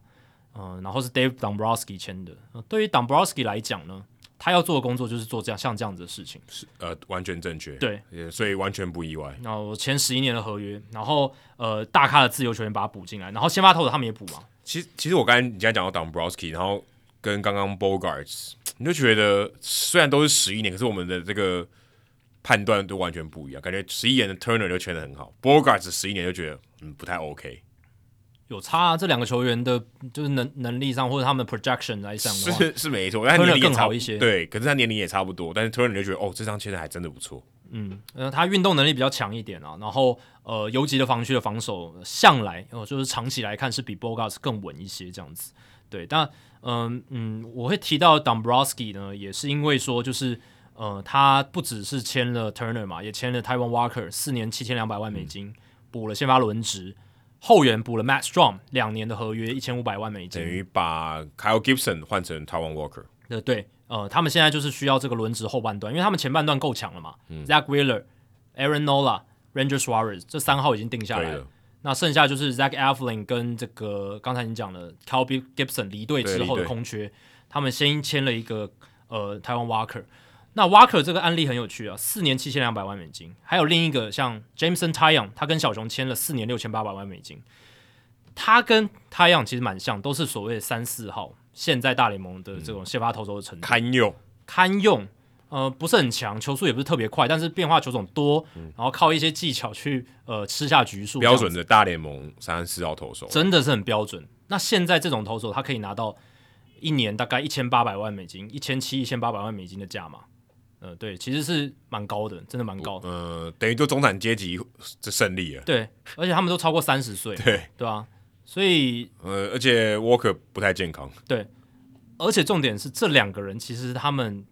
原本都有被提合格报价的资格，但是原本的母队大都会还有就是洋基队都没有提，都没有提，所以变成说他嗯他们认能为够不值一千九百万。对，他们觉得他们年薪不到一千九百万，可是事后证明，其实他签了长约四年的合约，他一年的平均年薪还有到一千七、一千八，哎，那这代表什么？这代表说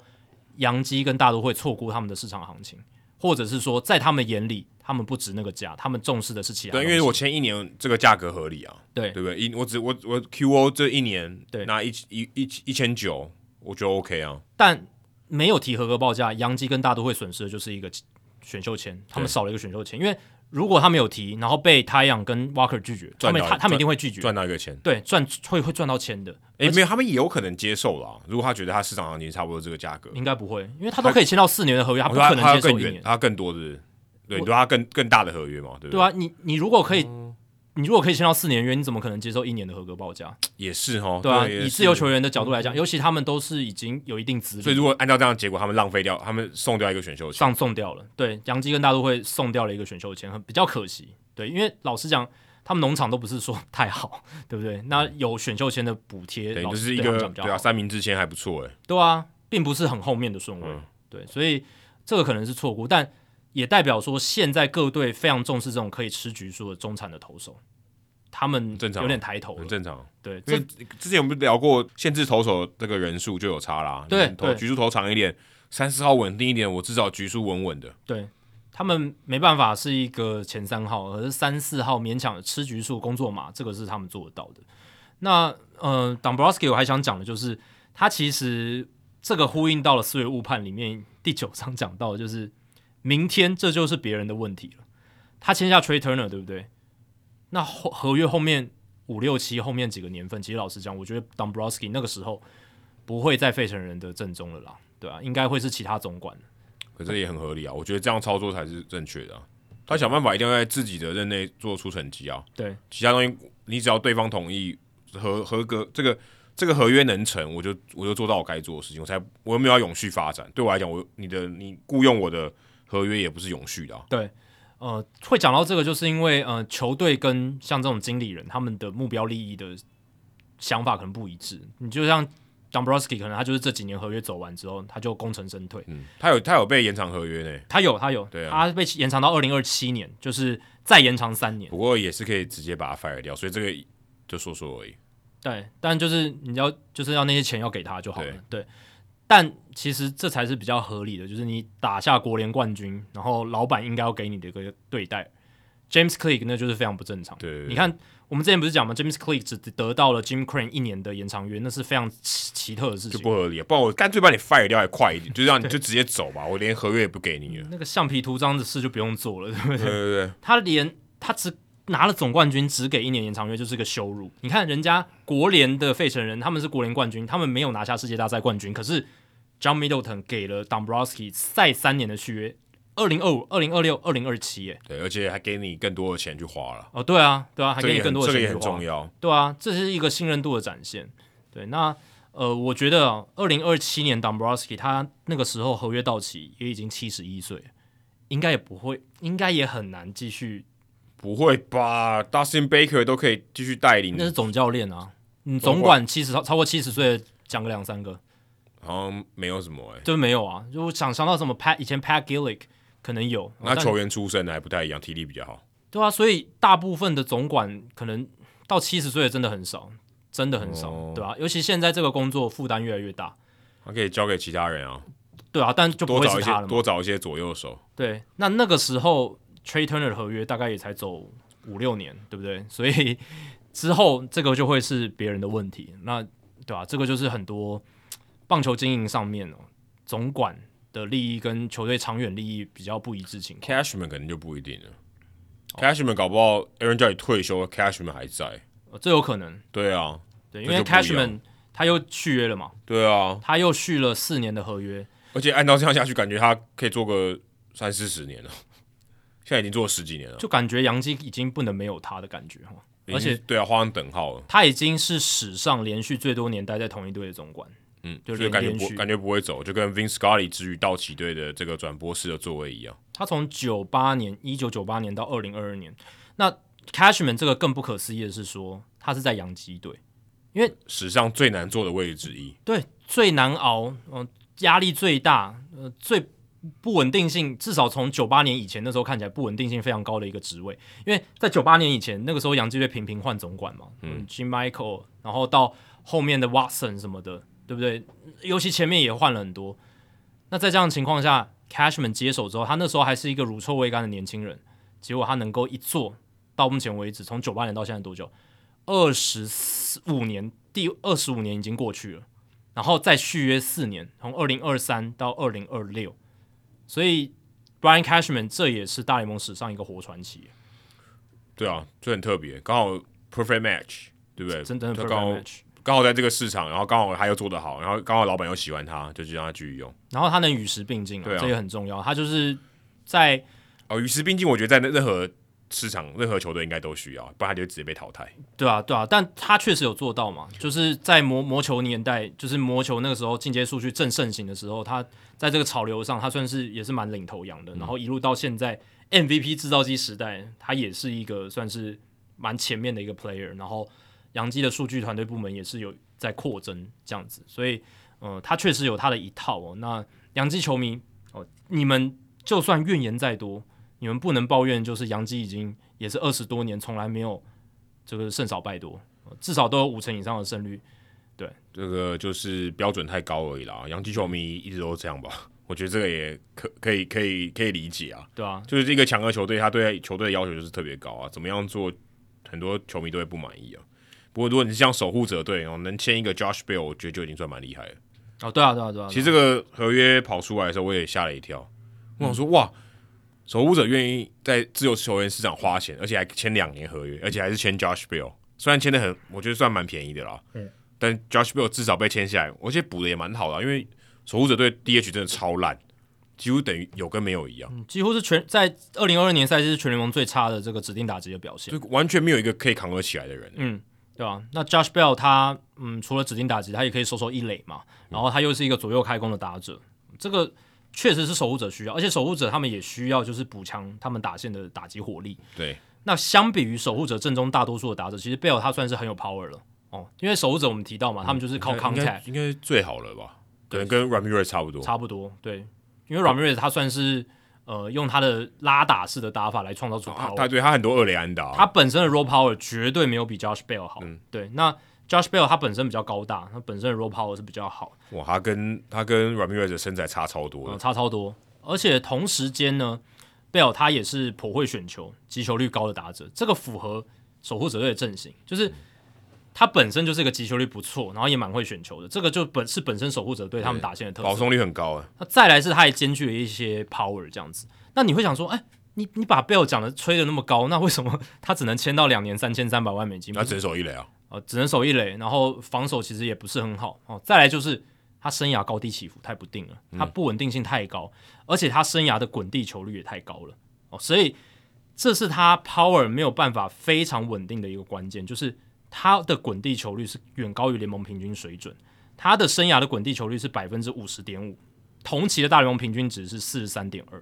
呃高出七个百分点。他的字典里面没有非球革命啊，就比较真真的是太多球，就算打得强也往地上打，嗯，所以呃，这是他没办法突破到最顶尖的一个因素所在。但他过去曾经哦，有像在二零一九年在海盗队的时候，OPS Plus 一百四十二有入选明星赛，嗯，他在今年其实有拿下银棒奖，在国民队打得很好，但是到教师队打得一塌糊涂，他就是这种很 streaky 哦，就是打得好的时候打得很好，对打得不好的时候就很糟。没错，而且是一段长期的时间，还不是说他能够立刻的调回来他巅峰的状况。嗯对，所以这是为什么他的价码会掉到只有两年三千三百万美金的一个因素。那守护者本身他们本来就不想要太大的 commitment 嘛，对他们来讲，两三年的合约就是一个比较适合的两年 OK 啊，空间两。年很短呢、对啊，对啊，对啊，那两年能签到 Josh Bell，我是个人觉得蛮神奇的。嗯，我觉得是一个还不错的，对吧、然后还有一个就是也是一垒手 DH，然后获得合约就是 Jose Abreu 嘛，嗯，这一张合约其实很早就签了，但我们之前没有还没有机会聊到。但我觉得这个真的是 Jose Abreu 他自己打出来的合约。就二零一八年那个时候，全垒打是比较贬值的，所以他即便就是还是有一定的火力输出，可是他的这种形态的打者，他并没有获得很好的价码。所以二零一九年他那个时候薪资仲裁，他只得到了一年一千六百万美金。可是二零一九年打完之后呢，白袜队对他开出了合格报价，嗯，他也接受了一千七百八十万美那金时。候算蛮低了，就是赵雅养那时候当时大家还蛮讶异，想说为什么他会接受？因为老实讲，他常年算稳定嘛，对啊，就其是实他可以签一个更大的合约、啊对，。虽然说他的那个时候全垒打真的是贬值蛮多的，可是至少呃，他还是有维持 above average，就是在联盟平均之上的火力产出。所以那个时候合格报价他接受，而且甚至白袜队加码哦，三年五千万美金。嗯对，但那个时候是三年五千万美金。在过了两年之后，他还签了一个三年将近六千万美金的合约，三年五千八百七十五万。你就知道这三年间，其实 Abreu 他即便年纪变大了，他但他成绩是更好，所以才让他签到了一张更好的合约。本来签白袜跟他签是三年五千万嘛，然后现在他又让自己的身价更高，哦，等于年纪变大了，他还可以签一个更大的合约。以他的年纪都已经超过三十六岁了嘛对，，过了三年，然后才能够达到这样子的合约条件，其实是很不容易的一件事情，对吧、所以真的是靠他自己把这个成绩打出来，才能够有那么好的水准。而且我觉得刚好太空人队需要他了，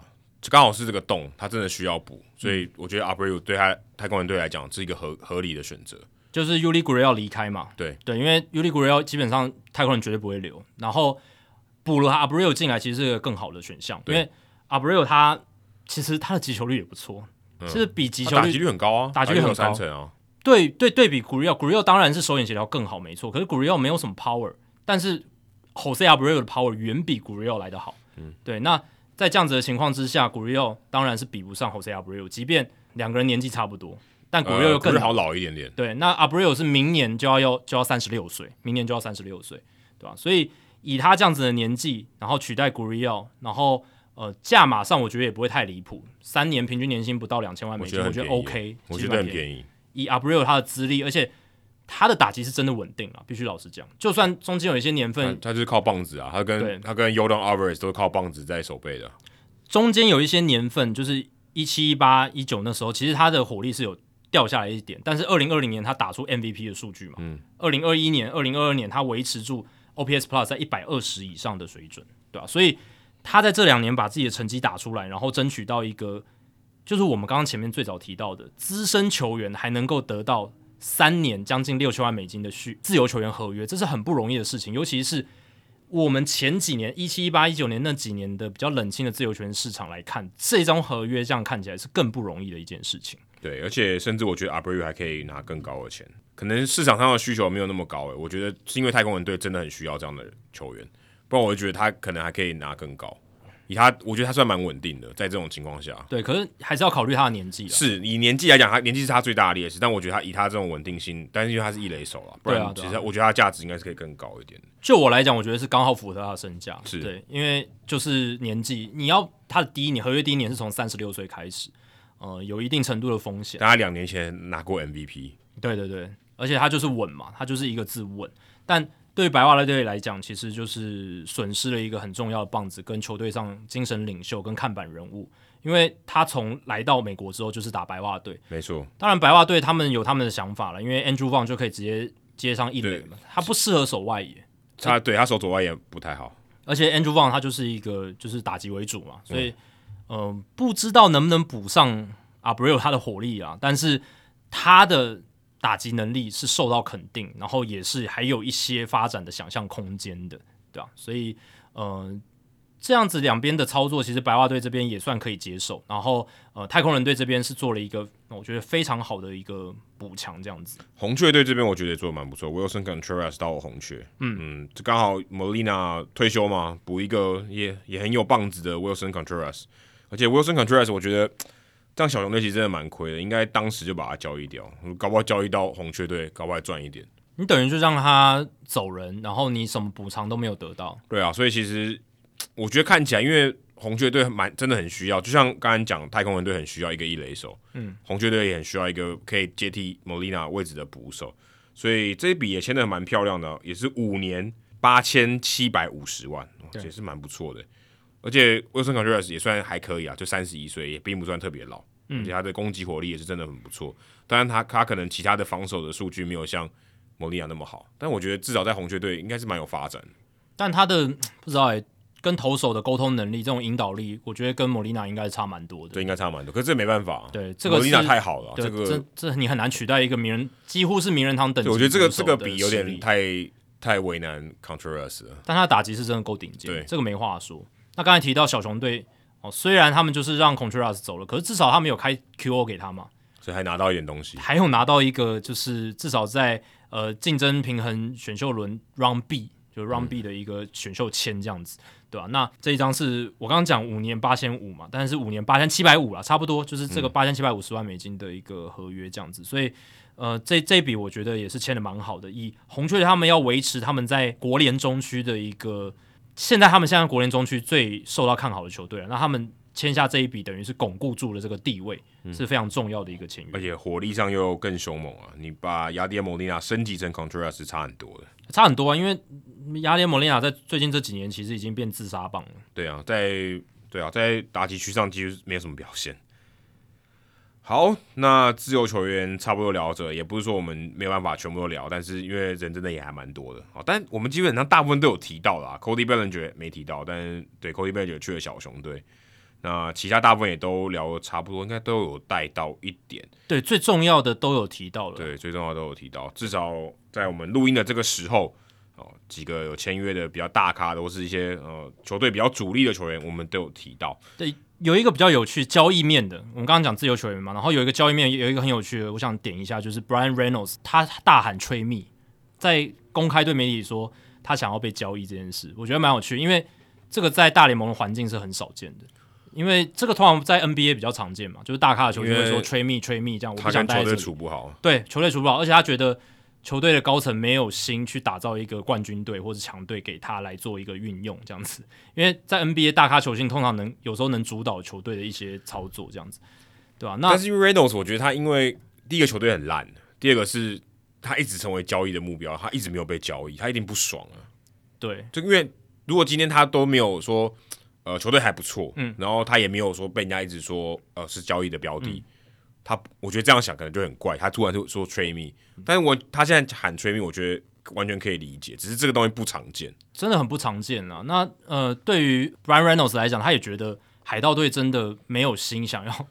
基本上短期间内没办法打造出一支冠军队或强队啦。这也不是只有他想，全部人都这么想。对，已经好几年了，他可能也这个耐心也被磨掉了，而且这两年他确实打得不错，至少打极端他维持的非常好，但就是交易大线，他就是留在海盗队、啊，留在海盗所以队。这应该他觉得最不爽的地方吧。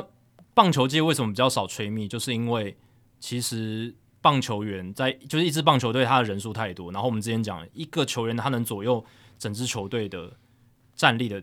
影响因素没有那么大。所以，就算你是 Brian Reynolds 在海盗队，或是你是 Mike Trout 在天使队，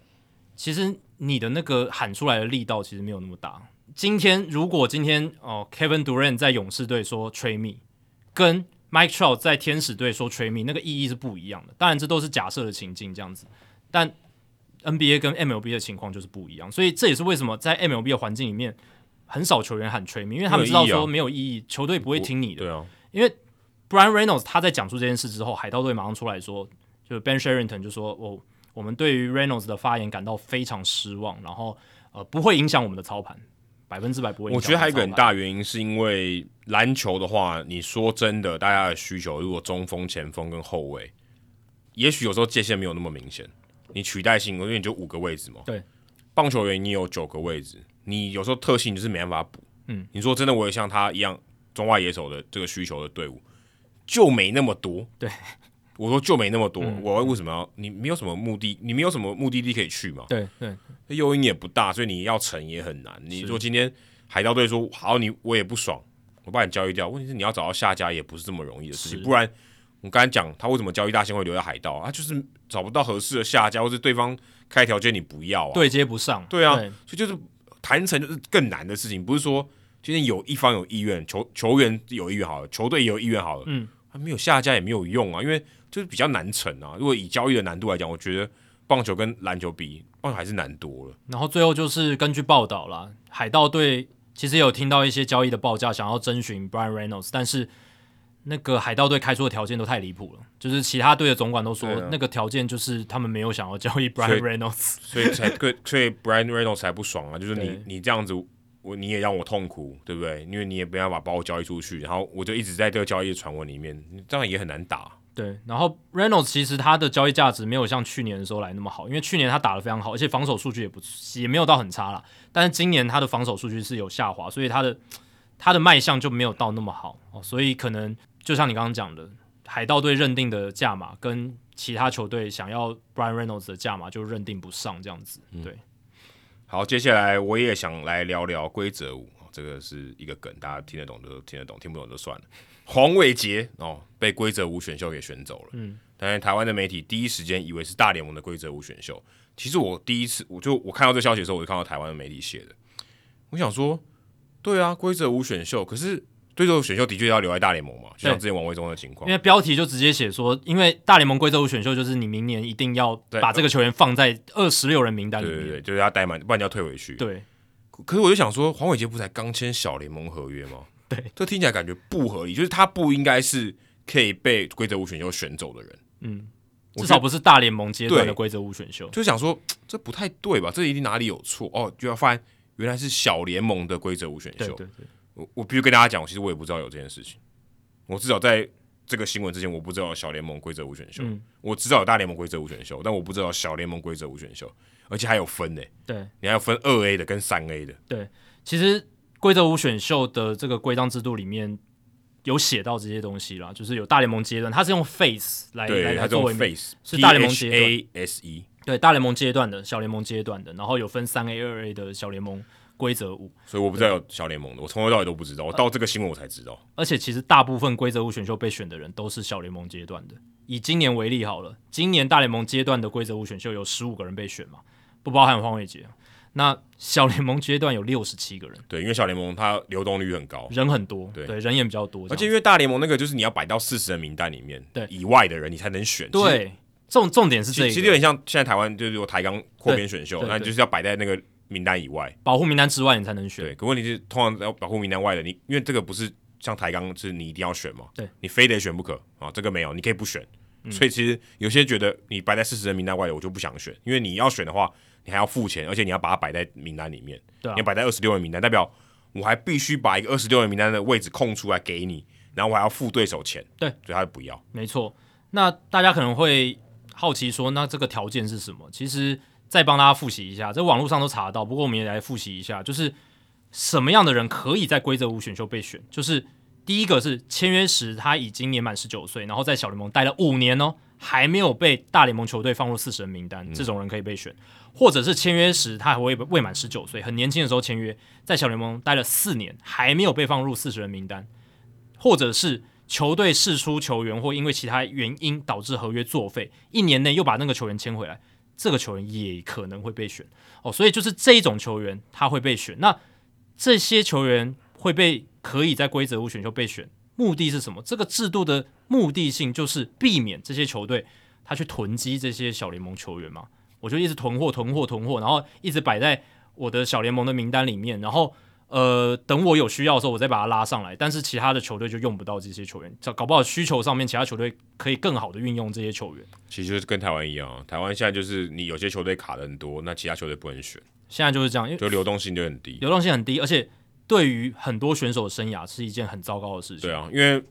一军场就是像大联盟的名单里面，就只能摆摆那么多人，你他上场你就不能上场，就是机会很有限。对啊，机会是有限的。可是如果他在这你这一队，他可以到别队去上场的话，他可以有更多表现机会，就增加流动率啊。对啊，对啊。那其实他这个选秀的顺序就是按照前一年战绩的相反这样嗯子，所以就是战绩最烂可以先选哦，所以以此类推。那我们刚刚讲嘛，有分大联盟阶段跟小联盟阶段。那大联盟阶段跟小联盟阶段最大的差异是什么？大联盟阶段被选的球员，他明年一定要被摆在二十六人名单。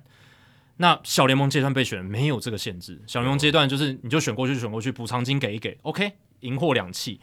那另一个差异就是，大联盟阶段被选中的球员，他原本母球团可以获得的补偿金比小联盟阶段还高。多很多人，十万，对，那呃，大联盟是十万嘛，就是补偿金是十万。那三 A 阶段被选的母球队补偿金可以获得两万四千美金，嗯，哦，所以差蛮多的。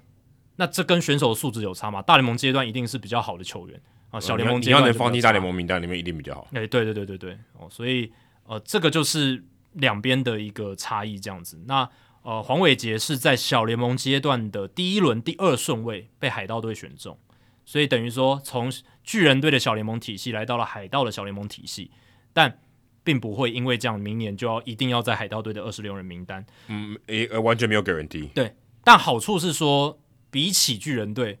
呃，黄伟杰在海盗队身上大联盟几率可能更高一些，哦，这是跟球队有关了，这是跟球队有对，关这跟这个过程没有关系，没有关系，因为因为海盗队他们就是还是在就是重建中，对阵容里面还有非常多不确定性，而且他展现的动机比较强，因为他把他选，他把他选过来那。没错，代表说海盗是想要黄伟杰的，嗯对但是对巨人队也想要，但他没办法，他留不住。对他他必须给他，对，那巨人队能获得的就是两万四没千有啦，美或金，者说巨人队他如果真的把他放进四十人名单里面，他就被保护了啊，他就不会被选了。对，但他没有把它放他到没有40放进，所以他动机没那么强。因为黄伟杰没有好到说愿意让巨人队把他放进四十人名单，呃，如果放进去，我也会非常意外，我个人会非常意外。对，但如果放进去，那也是值得开心的一件事情，对对对对，他现在他应该一开始来就小联盟合约加这个春训邀请，如果把他放进四十人名单，我个人觉得非常意外。对，但就海盗队的角度来讲啊，用比较少的补偿金就能够获得黄伟杰，诶，对他们来讲也不错。对，而且他是在第一轮第二顺位，就是等于是在小联盟阶段海盗的第一支签，对对对对，他就选黄伟杰，代表说他其实蛮蛮想要他的，对啊，所以大家可以去这样子解读这一次黄伟杰在规则五选秀被选，也顺便帮大家复习一下规则五选秀是什么这样子。诶、而且我后来发现，原来其实规则五选秀小联盟的规则五选秀也有也有选出还蛮知名的人、嗯，什么 Tyler Gilbert 不是去年投出五安打的，他就在小联盟换过队，就是规则五选秀换过队。对啊，对啊，响尾蛇从呃道奇那边选过来，嗯，所以代表说哦还是有办法挑到这个珍珍珠的。对呃当然他不是真的一直闪耀的珍珠，但是他嗯吃、他也是一个料，好不好？因为大联盟阶段的规则五选秀是我们平常在讲的。那过去有很多案例，大家也知道，像 Dan Agla 就是一个对对对非常好的案例。哦，但是 j o 小 s 联 h 盟 Hamilton 好像也是啊，对啊，但是小联盟阶段真的大家比较没听过，啊这是也这一次也借着这个机会帮他科普一下。而且去年大联盟因为封馆，没有冬季会议，也没有规则五选秀，对，就就取消了。所以今年的规则五选秀人很多诶、欸第一，大联盟阶段就十五个人，我刚刚讲小联盟阶段有六十七个人，总共是八十二个人换队，这个是追平了一九八三年以来单一年份规则五选秀最多人被选的记录。二零零二年也有八十二人被选哦，所以今年的这个规则五选秀其实是市场非常非常热络的，所以完全合理，因为少了一年嘛，对啊，然后你的球队、你的球员多打了一年嘛，没错，所以你的你能保护的人没有变，那代表他可以看的人变多，所以他选的人一定变多。嗯，然后贵州五选秀都是在冬季会议发生的，嗯这个也是冬季会议的一个传统啦。对啊，只是我们没有想到会有台湾球员在身在其中 哦。当然他是被动的啊啦，他不在选秀并不是用报名，他是被动，他是他一定是被动才知道这件事情。然后也是因为台湾媒体有出一个乌龙哦，所以这我们才来讲一下这件事情但。有跟台湾球员有关，我觉得都是值得关注的，对而且值得拿来也提也也刚好让我们科普一下，因为没错嗯我我就连我我原本自己也真的不知道哦，原来小联盟这个阶段也有规则五选秀，我原本也就真的大联盟，所以当下看对啊，没错啊。可是你就想黄伟杰不符合这个资格啊？怎么他怎么会直接被规大联盟的规则五选秀选走？嗯，完全不合理啊！嗯，对，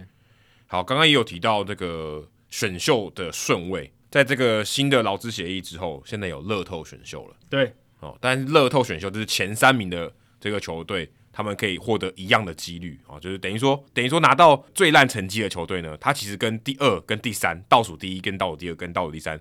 他们拿到状元签的几率是一样的。对对对对对，所以你拿到你垫底拿到最烂，不保证你一定拿到状元签没。错，今年就发生这种情况，海盗队拿到状元签，但是国民队战绩最烂，他没有拿到状元签。对。其实这个新规则的目的呢，我们都要讲目的性嘛，不能只是讲规则，不然大家会觉得诶没来头，干干嘛搞这个东西？它的目的性就是要减少球队摆烂、争取状元签的情况。对，就是你刚刚讲的，不能百分之百给你啊。即便你是最后一名，so what？你不能是一定百分之百的状元签，这就是这个规则设计的主要目的。其实，如果你有看职其他的职业运动联盟，尤其 NBA，, NBA 就是这样，就大家都很熟悉的东西，只是大联盟是真的第一次这样子，对吧、所以这个也是蛮新鲜的。我看那个 MLB Network 他们还有做一个节目嘛，只是应该没有什么人看，因为还蛮无聊的， 跟 NBA 的那个节目的情况差很多。对对对对，对，因为 NBA 那个选秀签的重要性更高，而且 NBA 可以交易那个直接的选秀签 嘛。 n b a 只选两轮而已。对啊，那刚才你讲了嘛，前三支球队的几率是一样。那这个几率是怎样？就是总共会有十八支球队参与这个抽签。那这十八支球队就是在上个赛季没有打进季后赛的队伍，嗯，就是扣掉18十三十减十二了。对，三十减十二，十二支打进季后赛，十八支没有打进季后赛的队伍。那按照这，他们会有一个由高到低排定的几率的顺序，这样子。那前三名，你刚刚讲的是战绩最烂的前三名，它的几率是一样，都是百分之十六点五。然后往下走，就是战几率越来越低，拿到状元签的几率越来越低哦。那最低最低第十八名只有百分之零点二的几率可以拿到状元签，非常非常惨。还是有机会啊，千分之二。千分之二，对，但是是非常低的。那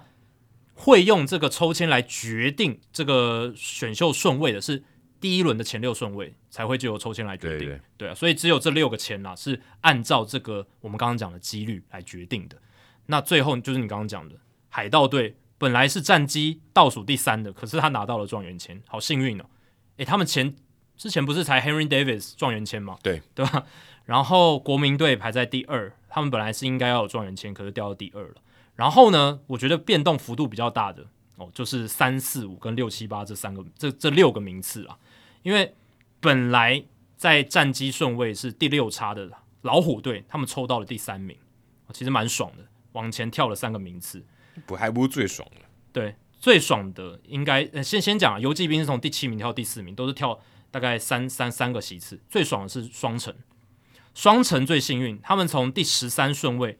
抽到了第五名的签，嗯，所以他们等于是从呃，他们等于是可以第一轮第五顺位就有选秀权，嗯，哦，这是非常棒的一件事情。双城也算是呃这是什么否极泰来嘛， 因为他们这两年其实混混的不太好，就中等的球队吧，对啊，就是对啊，但是拿到第五个还算真的不错，算赚到了。运气最好的是双城，运气最差的是谁？运动家，对运动家很可怜呢、他们本来是并列几率上是并列第一的，对，可是他们最后只得到第六。原本倒数第二名的，哎、对啊，只到第六、哎，等于是用抽签决定里面最差的一个顺位，第六名。就是原本如果没有抽签的话，他是第二名，对，然后现在对变第六名，所以他真的蛮就是，但是有人进，有人往前就一定有人往后、对啊没，错，没错，就是就是这样啊，只是说只是说双城队比较爽而已，没错就是前进八名这样。哎、前面八名这真的很多，这真的是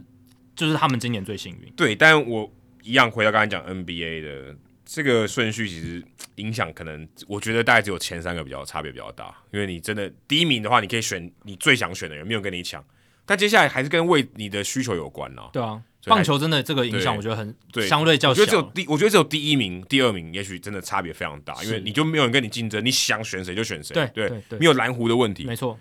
但其实后面我觉得根本没差，因为你想选的对方更对方也没有兴趣啊，所以你排第几更没差。对啊，所以棒球来讲的话，这个乐透选秀相对受到关注也比较少，原因也在这里。啊对，因为选秀签第一个在大联盟还没有开放交易，我是说这种直接的选秀签对直接安排好，而不是那种 competitive balance，就是竞争选秀呃竞争平衡签。那第一个不能交易，第二个就是选秀进来的球员他本身快速造成影响力的幅度很低啊并不大，对，有些都要熬小联盟熬好几年。两年两三年算是非常快的啦。对，而且第一轮的球员都不一定保证你能上大联盟，这这是一个很大很大的差异，对啊，或者说大联盟是主力球员，这都不一定的。对。那呃，前六名本来应该前六名还有滑落其次，就是红人跟皇家哦，他们就掉到第七、第八名这样子，所以哦，对他们来讲也比较不利啦，因为红人跟皇家老实讲也很需要好的选秀签，但是现在滑到了比较后面哦。但就像我们前面提的，这个几个顺位、三四个顺位，尤其是第一轮中间阶段，相对来讲影响真的没有差很那么大多啦，我觉得没有差很多。这个大家就是大概知道有这个结果，我觉得就就可以。然后知道海盗队最后拿到状元签，啊、对蛮幸运的，这样就可以。没错，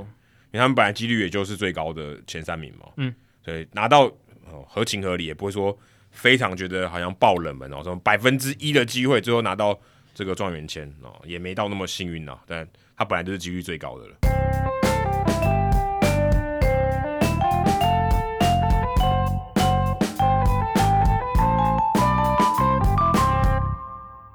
好，接下来公布冷知识的解答哦。下列哪一位选手的老婆哦太太不是模特儿？因为我们刚刚讲到 Justin Verlander 是人生胜利组嘛，嗯他的老婆是 K. Upton 是超模。我再把这个题目选项念一次 c o s Correa 他的老婆，还有 Ryan Brown 他的老婆，C.J. Wilson、David Wright、Evan Longoria。你刚刚选的是 David Wright。 David Wright，David Wright 的老婆叫做 Molly Beers，她也是模特儿。哦，也是超模，也是呃，你他可他可我可看能不啊是到超模。我看他的这个 JD 上面写的是 model，但他不 OK 是 super model。 OK，那 Carlos Correa 他的老婆才是正确的解答。哦 Daniela Rodriguez 她是二零一六年的德州小姐。哦，对啦，我一直有印象，他老婆有有对，一个但但东德西州小姐要变成 model 也是相当合情合理的事情。可是她现在她其实没有做过 model，她现在是一家美妆品牌的老板。 OK，所以我才会有错误的印象，因为我记得我刚刚在猜的时候，我有说 Carlos Correa 跟 CJ Wilson，我蛮确定，因为 Correa 我就是有印象，他老婆颜值也蛮高，然后有好像得什么奖还是什么的，对但结果发后来才发现，呃，公布解答竟然并不是模特儿，他的职业不是模特儿，对，所以 Ryan Brown 他老婆 Larissa Fraser 也是模特，CJ Wilson 的老婆也蛮有名的，应该是或者他的名字应该是葡萄牙文啦，Lisa Montegro。然后我不太会确定他的名字是不是这样念，但他老婆是一个巴西的模特。嗯，那 Evan Longoria 他的老婆是 Jamie Edmondson，他以前也是模特，也是啦啦队的这个队员这样子，海豚队的啦啦队的队员这样，所以他老婆以前还做过这个 Playboy 杂志的这个玩伴女郎哦，所以除了 Carlos Correa 的老婆以外，其他的人都是 model。但他们都是人生胜利组了。对，都哎对是荷包赚饱饱，然后也都取得美娇娘这样子。哦，对，但也不， 但也，但也不是唯一衡量的标准啊。人生胜利组有很多的标准，哦然后但通通常胜利组就是这几个标准嘛，就是比较世俗的标准。 对对对，但是大家可以不一定，我们没有一定要鼓励大家只用这个世俗的标准。当然当然对对对。然后接下来进行本周的人物，我来讲 Adam 这个礼拜要介绍谁？哦，这个礼拜呢，来介绍一下我之前在美国职棒杂志写人物专栏的时候，也有介绍过他。那这个人的名字叫做 Tim Parks，Parks 就是那个公园的 Park 加 S，Tim Parks。那我之前有和他碰过面啊，是在二零一八年的明星赛有一个 Fan Fest 球迷的活动的时候，哦，那时候我去算采访他。但其实，在更早之前我就知道他，但其实，在更早之前我就知道他了，因为我在二零一六年跑球场的时候就加入这个他的社团，叫做 Ballpark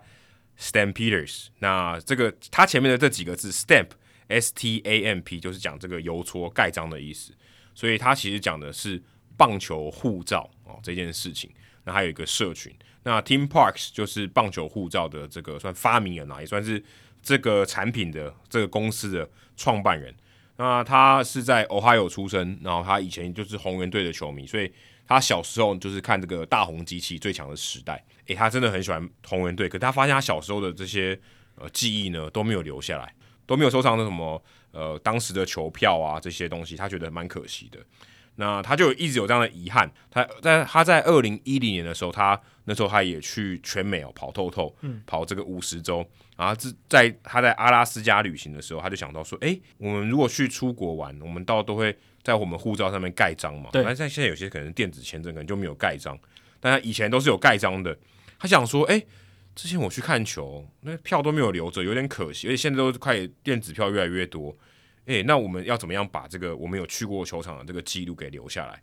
诶，好像可以弄个护照哦。他就想，诶，这个点子不错，他就去跟红人队提案，因为他是红人队球迷，而且当地人嘛。那当时他就跟球队的这个营运长，后来也是变成 G 人了嘛，卡斯利尼。对他现在好像是 CEO，对就是 CEO 红红人 CEO Phil Castellini。对卡斯利尼，他就有跟他做简报。卡斯利尼很很喜欢你的想法，所以后来哦，他就有跟他合作这样子。那我们可以来试试看哦。如果今天有球迷来红人队看比赛，因为我们给他盖个章，现在其实很多台湾的景点也有嘛，你去这种观光景点可以盖章，他就觉得诶、这个也不错。后来呢，他也把这个提案带到亚特兰大哦。那当时他参加冬季会议啊，就问大联盟的官方说：“诶，我们可不可以有合作的机会？因为我需要你的授权啊，我们才可以在其他的球场也做这件事情，而且我需要有球队的 logo，所以让让这个护照看起来更像是呃大联盟相关的这个商品。所以后来他们在二零一一年的时候就已经先跟红人队达成协议，诶，你如果来看球，你可以去买这个护照啊、如果你来看越多次，你就可以盖不同的章，上面都有时间，就像邮戳一样。后来在二零一二年的时候，还还跟大联盟达成这个合约，三十个球场里面都有啊，所以其实后来呃二零二年开始，呃这个棒球护照呢就开始在呃你一般在在大联盟这些球场的商店，或是在其他的呃一些商店里面，或在网络上你也可以买得到。那当时我访问他的时候，这个棒球护照已经卖超过十万本，嗯，哦，其实蛮不错的。很热门啊，很受欢迎啊。对，然后后来呢，他想说，哦，这个三十个球场好像不够用哦，小联盟我也来一个。嗯， 哦，小联盟可多了，可能一百个球场，小联盟难度更高。对然后你就可以去收集。然后，但是小联盟它的球场变动比较多，， 对啦，就是它可能诶，也许可能会淘汰啊，或者换来换去，所以它是用空白的，嗯，就是哦，这一页就是一个算一个模板，它不会写说哦，这是 Yankee Stadium，不会，它就让你说，诶，你自己去填，然后给你盖这个章，上面有这个像邮戳一样，你在哪里，时间是几月几号，就你去盖自己这样填这是什么球场啊对对，对然后我到那个球场有印章可以盖，对这样对子。嗯对，就是一个空，有点像一个空白的对一个对对模对板对这样。那如果大联盟的话，就是三十页啊，三十页每一页都有呃它的介绍啊，说洋基球场啊或分威 Park 啊是什么，然后还有一些介绍，然后可以上面写你的日记，写你的笔数，啊都可以把它写进去，等于让你自己做一个算一个报道吧，小的报道啊，然后在在这个护照里面，你可以呃，如果之后看，诶，我哪何年何月去看比赛的时候发生哪些事情，笔数是什么这样子。对这个概念，其实你刚刚有稍微提到，就是呃，台湾有很多博物馆或者对对是对一些大型的那种展览活动，他们都会有这种护照的形式嘛，就是鼓励来来参加的人，他可以去每一个点，他都去 touch 到，去至少有一个参与，然后而且对于收集者来讲，这是有成就感的事情，对对对而且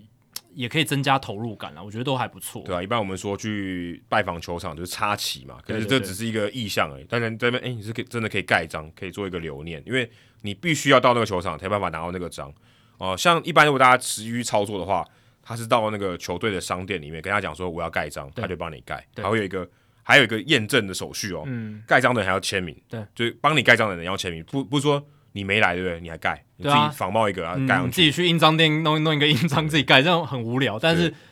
有这个认证机制，也代表这个活动它是很认真在对，办。所以如果你真的三十个球场跑完，你是有一个实体的东西可以证明这件事情。我觉得你不就能造是假实体，对实体这两个字是这个这种这个这个这个活动，还有它这个专案它的一个核心的精神。对，所以蛮有趣的。但其实后来它也有延伸，例如说像这个梦幻成嗯真、（Field of Dreams），它也有也有开放这个这个盖章，或像名媛堂或黑暗联盟的名媛堂也都有呃可以盖章的这个页面。那它也很厉害、哦，它也蛮聪明的。它其实这个护照，一般我们看像我们这个中华民国的护照是定死的嘛，对，就这么多页对，你盖完就没了。它是用活页夹的，啊哦，所以你可以，诶，如果今天像亚特兰大有新的球场，或像德州有新的球场，嗯，我可以把它插进去，直不然你接不对啊不用不用再买一本嘛，它只要印出新的那个球场那一页，对然后你就可以直接把它插进去。它是一个活页嗯夹，而且诶，因为原本这个三十个球场，诶，但是再放一页变三十一页，对啊就就都就这么简单，所以它其实这个还蛮聪明，这个巧思也做的蛮好的，因为你就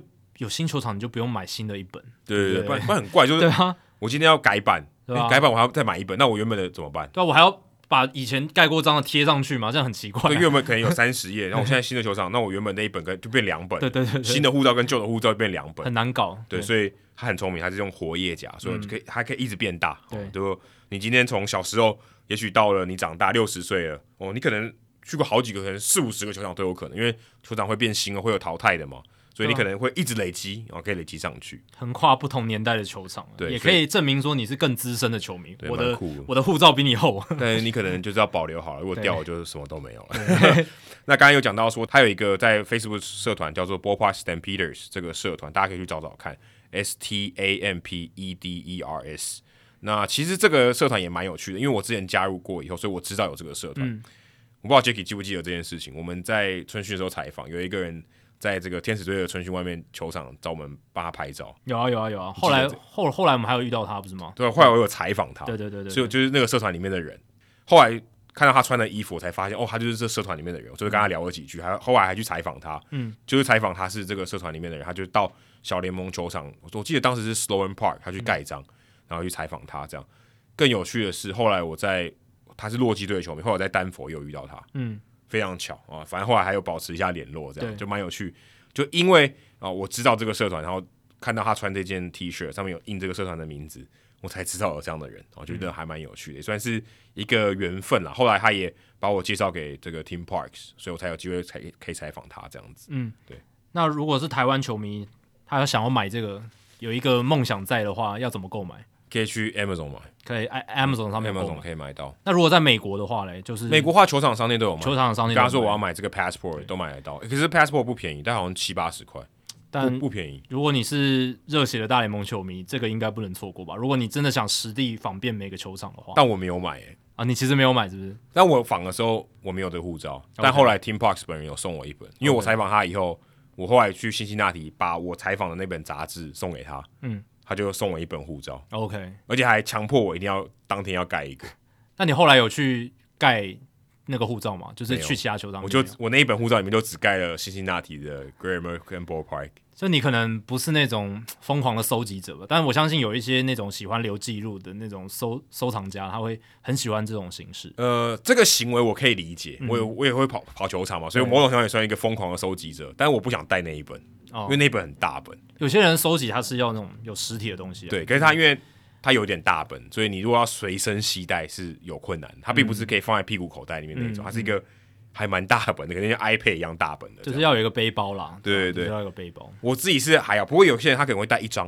哦他就只拿一张。对对对我说我去看球的时候，我就只拿一张，就是我只要盖到就好了嘛，我回家再把它插进去对就好了。对对，那也可以。可是我对啊，可是我就没有想要带那个，所以我就后来就一直放在我的这个行李箱里面，我就没有拿出来用这样。如果有机会做一个一次去美国，然后三十座球场的旅行的话，带着这个东西，我觉得是蛮有意义的。 Josh 可能如果有听到我们节目，他他没在听啊了，但是 Josh 他不是最近要去跑球场，嗯明年他原本是二零二零年要去跑，嗯后来疫情一直延到不知道牛年马月，但是也许他未来有机会，他可以拿这一本去跑。对啊，这样可以再做一个专题。对，但是这还蛮有趣的。如果大家有在这个，我我相信有些我我知道有些球迷朋友、听众朋友有去跑球场了，我不知道大家有嗯没有买这一本。如果你有的话，你可以把呃你你的这个战果贴给我们看。嗯，好，数据单元我们刚刚也讲到这个入闸金嘛，虽然现在入闸金是比以前低很多了，低很我多记得以前对对对收满大幅的时候超级夸对张，对对，然后打比球有的时候也超级夸张啊，现在已经没有这个问题了，现在已经降得非常非常低，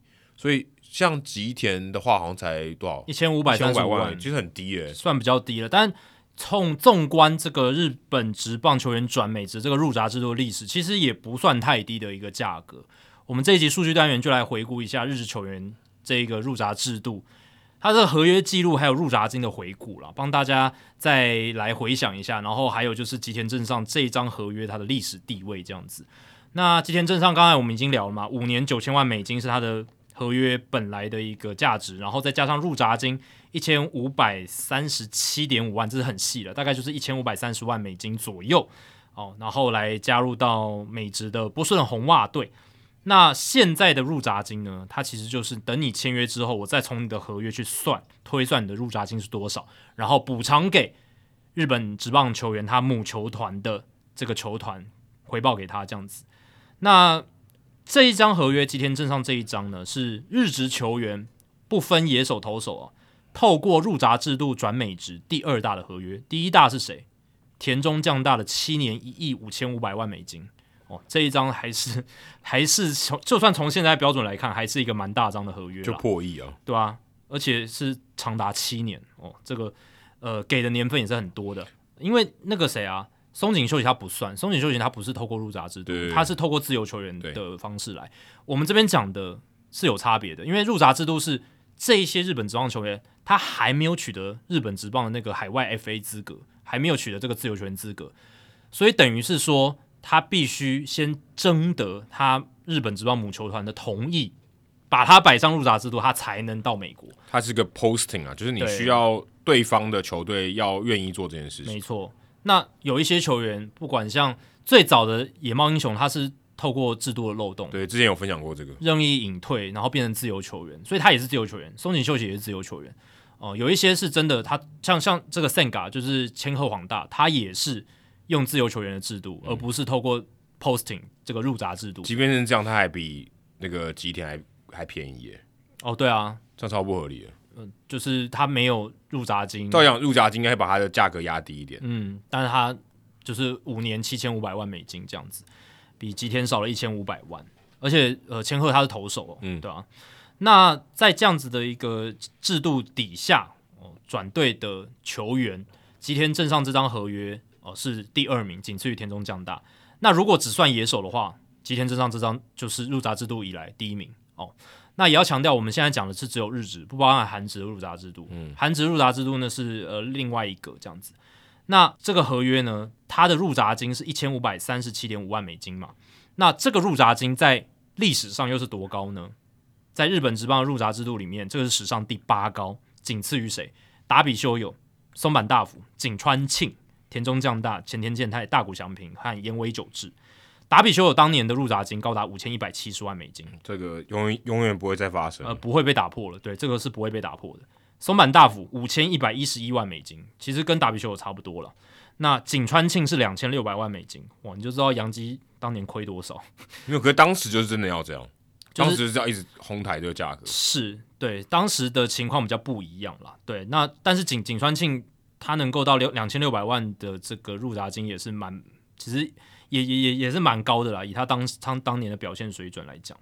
然后田中将大跟前田健太、大谷翔平都是不同的制度了，他们那个时候顶标就是两千万美对，没有金，没有没有再更多了，最高就是两千万美金。对，然后言为久之是一千九百一十万美我不金知道，为什么稍微低一点，稍微低一点，不对知道吧？为什么会这样，还还蛮还蛮奇怪的，差那九十万吗？对吧、其实其实没我有不太懂哎、没那有当时我也不太懂，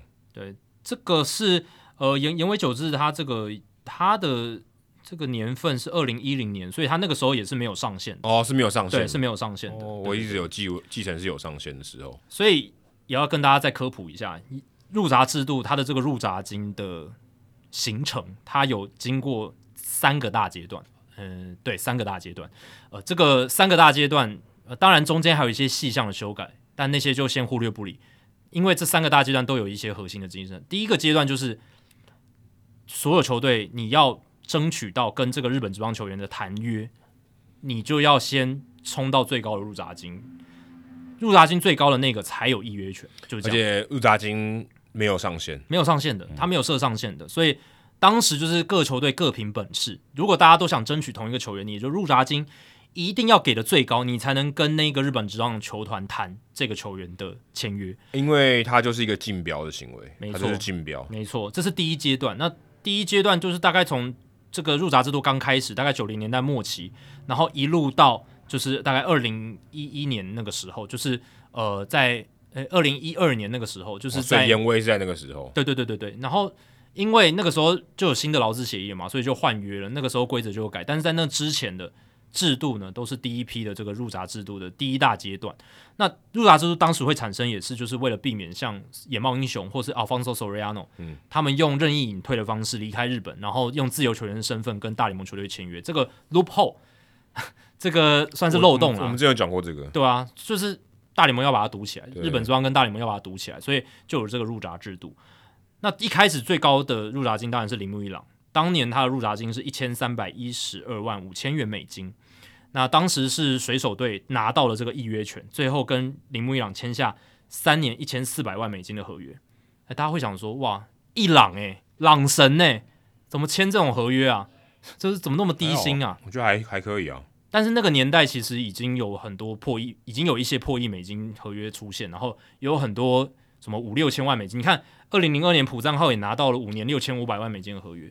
当时大家就是不了解铃木一朗的，对重点是这个，对啊，我觉得这很合理啊。当当时时大家就是不了解他会多强啊，甚至是说不了解日本野手他的转对换啊率，是怎所么以样。这个我觉得当时会这样判断，他会愿意接受，我觉得是非常非常合理的事情。对，其实我想强调就是那个年代，两千年那个时候，因为日本野手还没有在大联盟出现过，大家不知道日本职棒的水准，这些打者到美国职棒他会打的什么样。即便到现在，可能大家还是一个问号。呃，对，问号还蛮大，但至少有一个初步的概念，有一些潜力可循啦。但那个时候，伊朗真的是先锋者嘛？那伊朗在日本的时候，他当然打击率超级高，但是大家都知道，可是他 power 也没有到那种哦，就是什么四五十轰的水准啦。对，所以那个时候，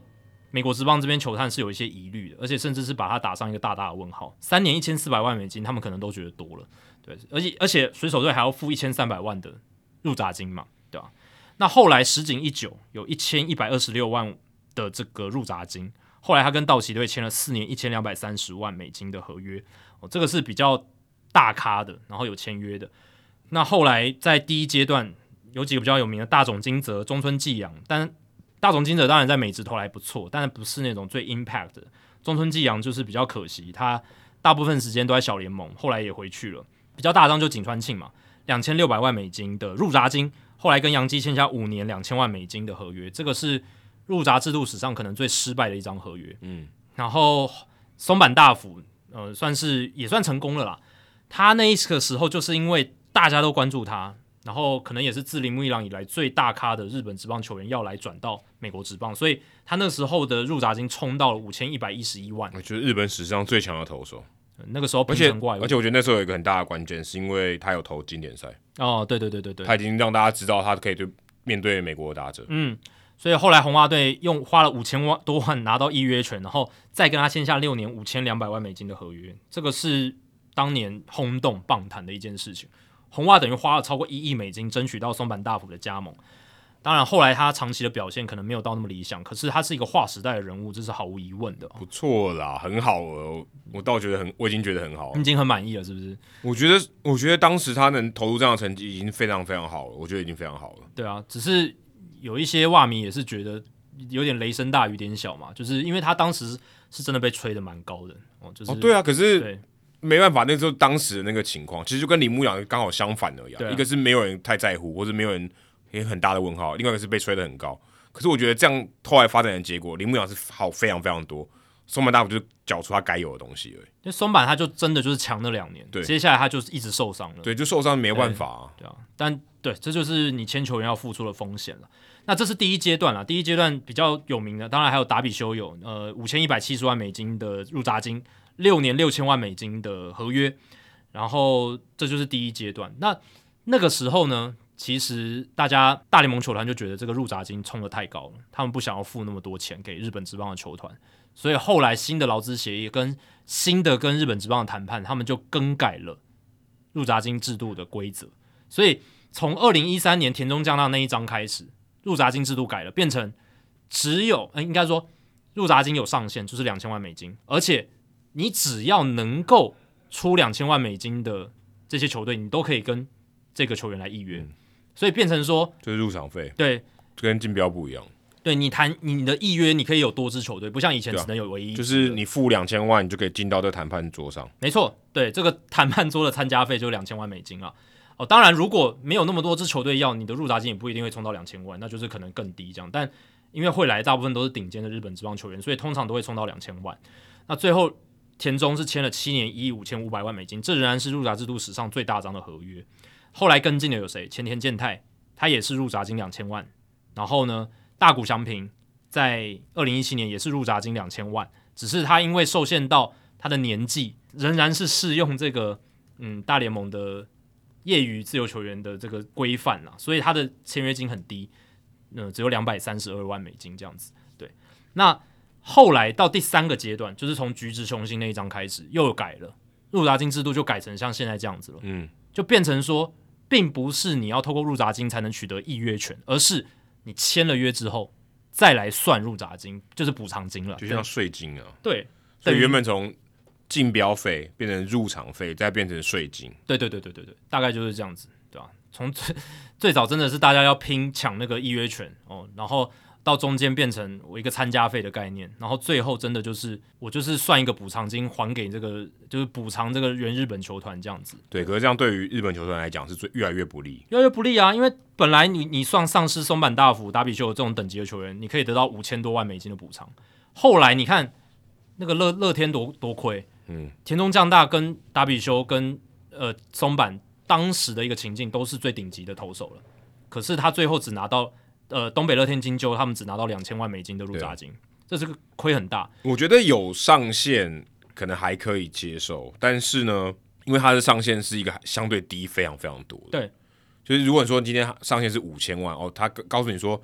哦，如果你卖出一个超顶级的球员，你可以拿到五千万。现在不管怎么样，你就是两千万。我说当时第二阶段的时候，嗯，现在又更难了。现在因为你的价格又冲不到那么高，嗯所以你更、你拿到的更少。所以呢，第一阶段那个时候就是呃日本职棒他们因为可以拿到很高的入闸金嘛，就是补偿金很高很高，所以那个时候很多的日本职棒球员都被就是透过入闸制度来到美国，对，因他们为愿意送，因因为为嗯等于如果今天我送手满出去，但他可能不是这么想。可是送手满出去，我可以请可搞不好可以养一队。五千多万美金对日本装球团来讲，这超大一笔费，就是他们的金额是非常非常高的。所以那个时候，他们日本装球团是比较愿意送球员出去的。可是自从二零一三年那时候改制之后，二零一三到二零一八这中间，透过入闸制度到美国的日本职棒球员就只有这三个人：田中将大、前田健太跟大谷翔平，人数大幅的锐减，就是因为制度的改变。后来这个入闸制度又稍微改了，就是变成像现在这样，变成一个先签约再谈入闸金的这样子一个态势。那当然这几年又比较多了，可是补偿金的这个数额其实还是持续的下降。对，那呃，局势雄心他当年是跟水手队签四年五千六百万美金的合约，入闸金算下来只有一千零二十七万而已。其实你看，又比两千万少了嘛。少很多，如果是用第二阶段那个制度的话，我相信菊池应该也是两千万的入闸金，然后有一些球队去竞争这样子。而且他可能会让他更早就出去啊。我觉得这个是一个比较大的差别。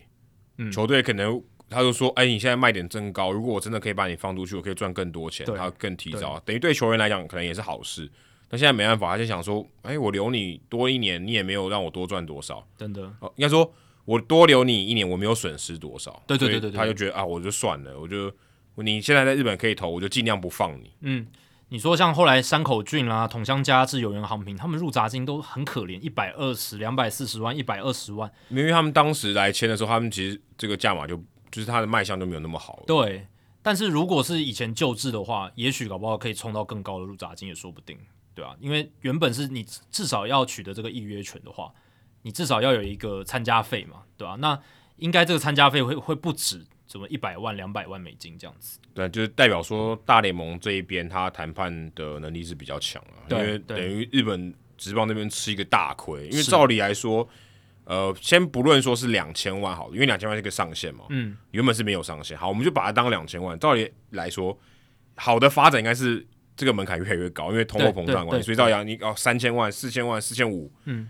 应该是要这样发展的，结果反而倒过来，我所完以全逆逆逆这个趋势啊、对，因为对代表说，可能日本职棒他这边谈判的这个力量是远比大联盟差了，对啊因为不然他等于让大联盟吃豆腐了。对啊，而且其实到最后，这些日职球团愿意让这些球员去挑战大联盟，某种程度上都是出自 goodwill，就出自对一个对，美已经意已了。已经没办法赚赚不到什么钱。赚不到太多了，对啊，你看为为什么软银他们的政策就是采取我就不用不用入闸制度，因为他觉得我会亏啊，对啊，我干嘛要这样你去我？要我多留你一年，我还对赚你一些。对啊，所以像千鹤他也是拖到就是他成取得海外 FA 资格之后他才离开。那